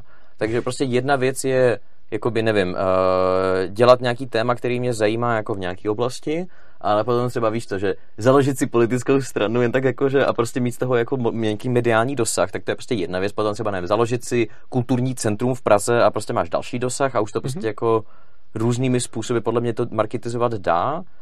A já tak jsem to dělám jako... velice podobně, že jo. Mm-hmm. Stranu pro dosah jsem si založil, kulturní centrum v Praze sice ne, ale máme sebeřízeně vzdělávací Dům svobodného přístavu a tak, takže... Mimochodem víš, co bys měl dělat víc a to ti všichni píšou furt do komentářů a Co? myslím, že to, to je první věc je víc reakčního obsahu To by byla dobrá meta. Mm, Že třeba, mně se, mně se hrozně líbilo to video, co si natočil o mně, jakože podle mě to bylo cool. A vem si nějaký kratší ekonomický videa a reaguj na ně, když jsou hloupí. hele, reakční ob- obsah tam hrozně záleží na tom, co to je, jako... Jo, jo. Hele, já mám, to je, to je taková věc, kterou, který já pořád víc jako inklinuju a docházím. Uh, dřív jsem hodně přemýšlel o tom, když udělám nějaký video, jaký to bude mít dopad na lidi, kdo se na to bude koukat, kdo na to přijde, kdo tam dá lajky, kdo, kdo, kdo co. Čím dál tím víc dělám obsah, že si řeknu, jestli mě to bude bavit a dělám to podle toho. Mhm. A když to dělám nějakým, a, a často mi tohle to nejvíc pomohlo, že jako, když dělám rozhovor, který třeba jako by měl být nějak sledovaný, ale pak mě to třeba nebavilo, tak to nebylo tak kvalitní a ani tolik lidí třeba nepřišlo. Oproti tomu, když pak dělám rozhovor, který mě fakt baví, tak na to ty lidi přijdou Hmm. a kouknou se na to. Takže tam Ne, jasně, Jako- pokud tě nebaví reakční obsah, tak to samozřejmě nedělej. a Jenom nemůžu jako... říct, že by mě obecně nebavil reakční obsah, jenom radši se bavím s tím člověkem tváří v tvář, protože mě vlastně na tom reakčním obsahu neustále tak jako mám v sobě takový to, no, tak kdy ho budu dezinterpretovat, kdy ne, protože když tady bude sedět, tak on se mi ozve, že jo. Mhm. Ale když budu koukat na jeho video a budu jako reagovat, tak si říkám, je tam mnohem větší šance toho, že ho blbě pochopím a že ho dezinterpretuju. Uh, taky tím, že mi nemůže odpovídat, je to jako méně zábavný, protože uh, jako on by na to často něco řekl, si myslím. A potom taky mě prostě tolik nebaví ty, ty lidi, který, uh, na který jako reaguju, takže často to mám tak, že prostě na, na to tvoje jsem zareagoval, protože jsem, jsem zareagoval asi až potom, co jsme měli svůj, uh, no, Mhm, potom. tak jsem jakoby nějak věděl i z toho rozhovoru, že jako jak třeba přemýšlíš, že to bude zábava, že třeba na to taky nějak zareaguješ a podobně. A udělal jsem to spíš jako proto, že jsem věděl už, že se s tebou dobře, dobře debatuje. A když bych jako našel nějaký ekonomický video, který bude jako, že s ním budu nesouhlasit, ale vlastně nebudu vědět, co to je za člověka a co s tím dál udělá a jak s tím naloží, takže třeba říkám, třeba to bude jako trochu škoda, že pak ten člověk se na to jenom podívá a řekne si, to je debil, ani si z toho neodnese. Ale jako pokud něco uvidím, tak jako můžu dělat reakční Mhm. obsah. Jako ne, nejsem principiálně proti, jenom mě tolik nebaví. Ok, a potom ale ten druhý bod, který Aha. Mi přijde jako už teda, který už má velice jednoduchý řešení, pokud tě to nebaví. A to je publikovat jako kratší, jakože se střihnout to třeba, že jako udělat jako jedno prostě Mhm. mm-hmm. interview, ale potom třeba, víš co, tohle bude mít 4 hodiny, teď jako hodně lidí se odradí jenom kvůli tomu číslu, tak potom třeba víš co, že buď na hlavní kanál, prostě zveřejnit, mm-hmm. prostě třeba nevím, že vystřihnout tu část to bankovnictví, boom, hotovo, Jo. Což má potom hodinku, mnohem víc lidí na to klikne, už jenom kvůli tomu, že to téma bude víc specifikovatelný. A nebo to, co dělá valná většina jako velkých youtuberů v Americe, že prostě jako pokud nějaký fanoušek třeba chce stříhat jejich vlastní videa a publikovat si je na svůj vlastní kanál, tak nech to prostě dělají. Tak to mám tak, jakože na mě se na to ani nemusí ptát, já, já přistupuji ke svýmu obsahu tak, že každý si z něj může dělat, co chce. No a, A- a, a existuje nějaký třeba, nevím, jako fanouškovský kanál Svobodného přístavu? Myslím, že ne. No, tak prostě jenom říkám, že mimochodem, pokud někdo chcete, tak, ale ono to podle mě fakt jako marketingově funguje, že třeba někdo si stáhne z YouTube, že jo, to video, protože to je velice jednoduchý, dostupitelný, sestřihne si tu část a prostě třeba uploaduje. Můžete si to potom po čase monetizovat a mít z toho peníze. Vlastně je jedno video, který se takhle děje. Uh, já jsem měl nějakou debatu na Ostřínu, že se to tuším jmenovalo. Hmm. A tam mi nějaký týpek řekl, že jako my všichni jsme stát a že teda já jsem stát. A já jsem tam měl takovou část, kdy jsem mu vysvětloval, proč já nejsem stát. A to bylo, je to jedno z nej, jako tam z toho pak vystřihli lidi tu část a ta byla docela virální a sdílela se hodně, takže to někdo Mhm. už jako něco takového udělal a bylo to jako jednou s jedním videem. A no jako, hele, tak jako, že prostě pokud by si chtěl, jako něco takového, jako já třeba fakt, jako mě osobně, já nechci si sem pozvat hosta 4 hodiny si mluvit a pak z toho něco vyříznout, Mhm. protože třeba jako já nevím, co je pro toho hosta to důležitý a já si nechci z těch lidí brát jako to, co si vyberu já, ale spíš, když jim dám ten prostor, tak jim si dát celý ten prostor. A co by třeba jsem nerad dělal, že, že si tě sem vezmu, teď mám pocit, že z toho našeho rozhovoru je nějaká půl hodinka ta nejdůležitější, teď ji tam dám, ale třeba pro tebe mohla být jiná půl hodinka nejdůležitější a pro jiné lidi taky, takže tohle to nechci tolik dělat. Jakože chci, aby to bylo fakt celek.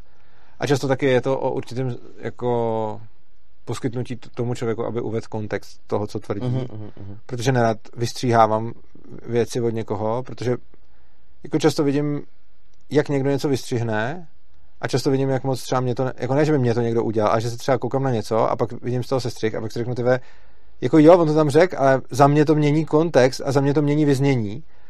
A já si nemyslím, že by to bylo jako cílem, že by ty lidi schválně to chtěli dělat, ale myslím si, že to udělají prostě omylem, protože oni tam dají nějaký svoje prisma do toho, co je, co je důležitý, a pak třeba pominou něco úplně jiného. Takže tam, mi- tam mi Jo, přijde, jako, že by to bylo, že, že, že, to se mi dělat moc nechce, ale jako za prvý, kdokoliv chce, tak může, takže kdo koukáte. A za druhý, ty, kdyby si chtěl něco sestříhávat třeba z našich dvou kanálů nebo cokoliv, tak můžeš klidně jako bez dovolení. Jako já na svůj obsah nemám žádný jako... um, Content ID. Nebo... do, dokonce si pamatuju jeden můj slavný článek, tyhle, to bylo v době, kdy tady byla ta uprchlická krize. Jako 2015-16 Hmm. tohle. Mhm. A já jsem byl, já nemám rád demonstrace, protože mi přijde, že to prostě přeřvávání a ne dialog. A, ale, jako, měl jsem takový jako zvídavý duch a byl jeden den, ve kterém byly tři demonstrace na stejném místě. Je vlastně no, trošku, jinak, bylo to všechno na Václaváku dole nahoře. Já ten příběh znám, Jo, jo, jo, no, že to jo, vystřihli tak- potom jo. a použili to pro některých... No, a jsem tam napsal článek a pak nějaká ta uh, Islám v České republice nechceme vystříhat z toho článku tu část, že jsem kritizoval tu opozici a to a, a ne, nedali tam vůbec tu svoji kritiku.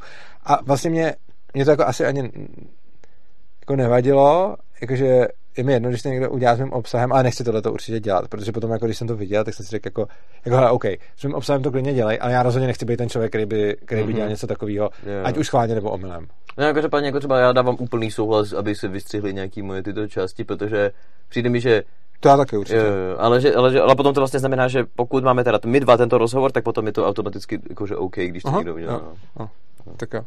Dobrá, ještě nějakou další reklamu si já jsem. Dobře, takže já vám všem děkuji za pozornost, když jste koukali, já nevím, jestli jsou to 4 hodiny, ale na něco tak, tak dlouhý video. Uh, zároveň, pokud vám tohleto video přišlo mm, rozumný, dobrý, tak budu rád, když ho nazdílíte, když si přihlásíte odběr, pokud, jako to jsou takové věci, jak nás můžete, jak nás můžete eh, rychle podpořit.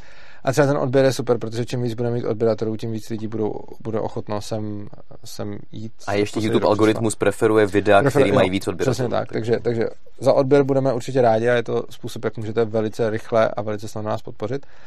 A pokud nás chcete podpořit víc, tak budeme rádi za finanční podporu. Dole najdete bitcoinovou, litecoinovou adresu a bankovní spojení, kam nám můžete poslat příspěvek. My jsme jako nezisková organizace, která nebere žádný peníze od státu, od Evropské unie a čistě jenom fungujeme z vašich dobrovolných příspěvků. A ta úplně nejlepší způsob, jak nás podpořit, je, když dole najdete odkaz opristavu.urza.cz, tak tam najdete, jakým způsobem nás podporovat na pravidelný měsíční bázi, což potřebujeme, protože potom můžeme ty peníze dobře rozplánovat. Samozřejmě, pokud nechcete, budeme rádi za jakýkoliv příspěvek, ale pokud je vám to třeba jedno, tak budeme radši za jako trvalou menší částku, než za nějakou jednorázovou větší, protože potom se s tím mnohem líp plánuje a když máme nějaký hm, jako akce a události a nevíme, co si můžeme a nemůžeme dovolit, tak tohle to nám v tom plánování hodně pomůže. Jinými slovy, Urza má rád ekonomické plánování. No. Ano, mám rád ekonomické plán. Tak jako my děláme, my děláme, spoustu, my děláme spoustu věcí, že jo, máme tady nějakou konferenci a jo, to je vlastně pravda, ona už je, ona už je vykopnutá konference, myslím. To je, nebo není? Asi je, že jo? Jo, je. Je vykopnutá konference, která bude 18. února. Takže Jo, to, ta je vykupnutá, to jsem si Ano, zapsal. Je. takže 18. února bude konference a všechny ty akce, které pořádáme, ať už je to konference, nebo ať už je to uh, politická strana, nebo ať už jsou to prostě nějaký sebevzdělávací projekty a, a všechno to, co děláme, tak to všechno potřebuje samozřejmě nějaký zdroje, ať už eh, čas nebo peníze a ten čas se dá kupovat za peníze, takže na to všechno potřebujeme ty peníze, které využíváme prostě k propagaci libertariánských myšlenek. Já vám moc krát děkuju, eh, mějte se krásně a mějte se rádi a uživejte se života. Čus.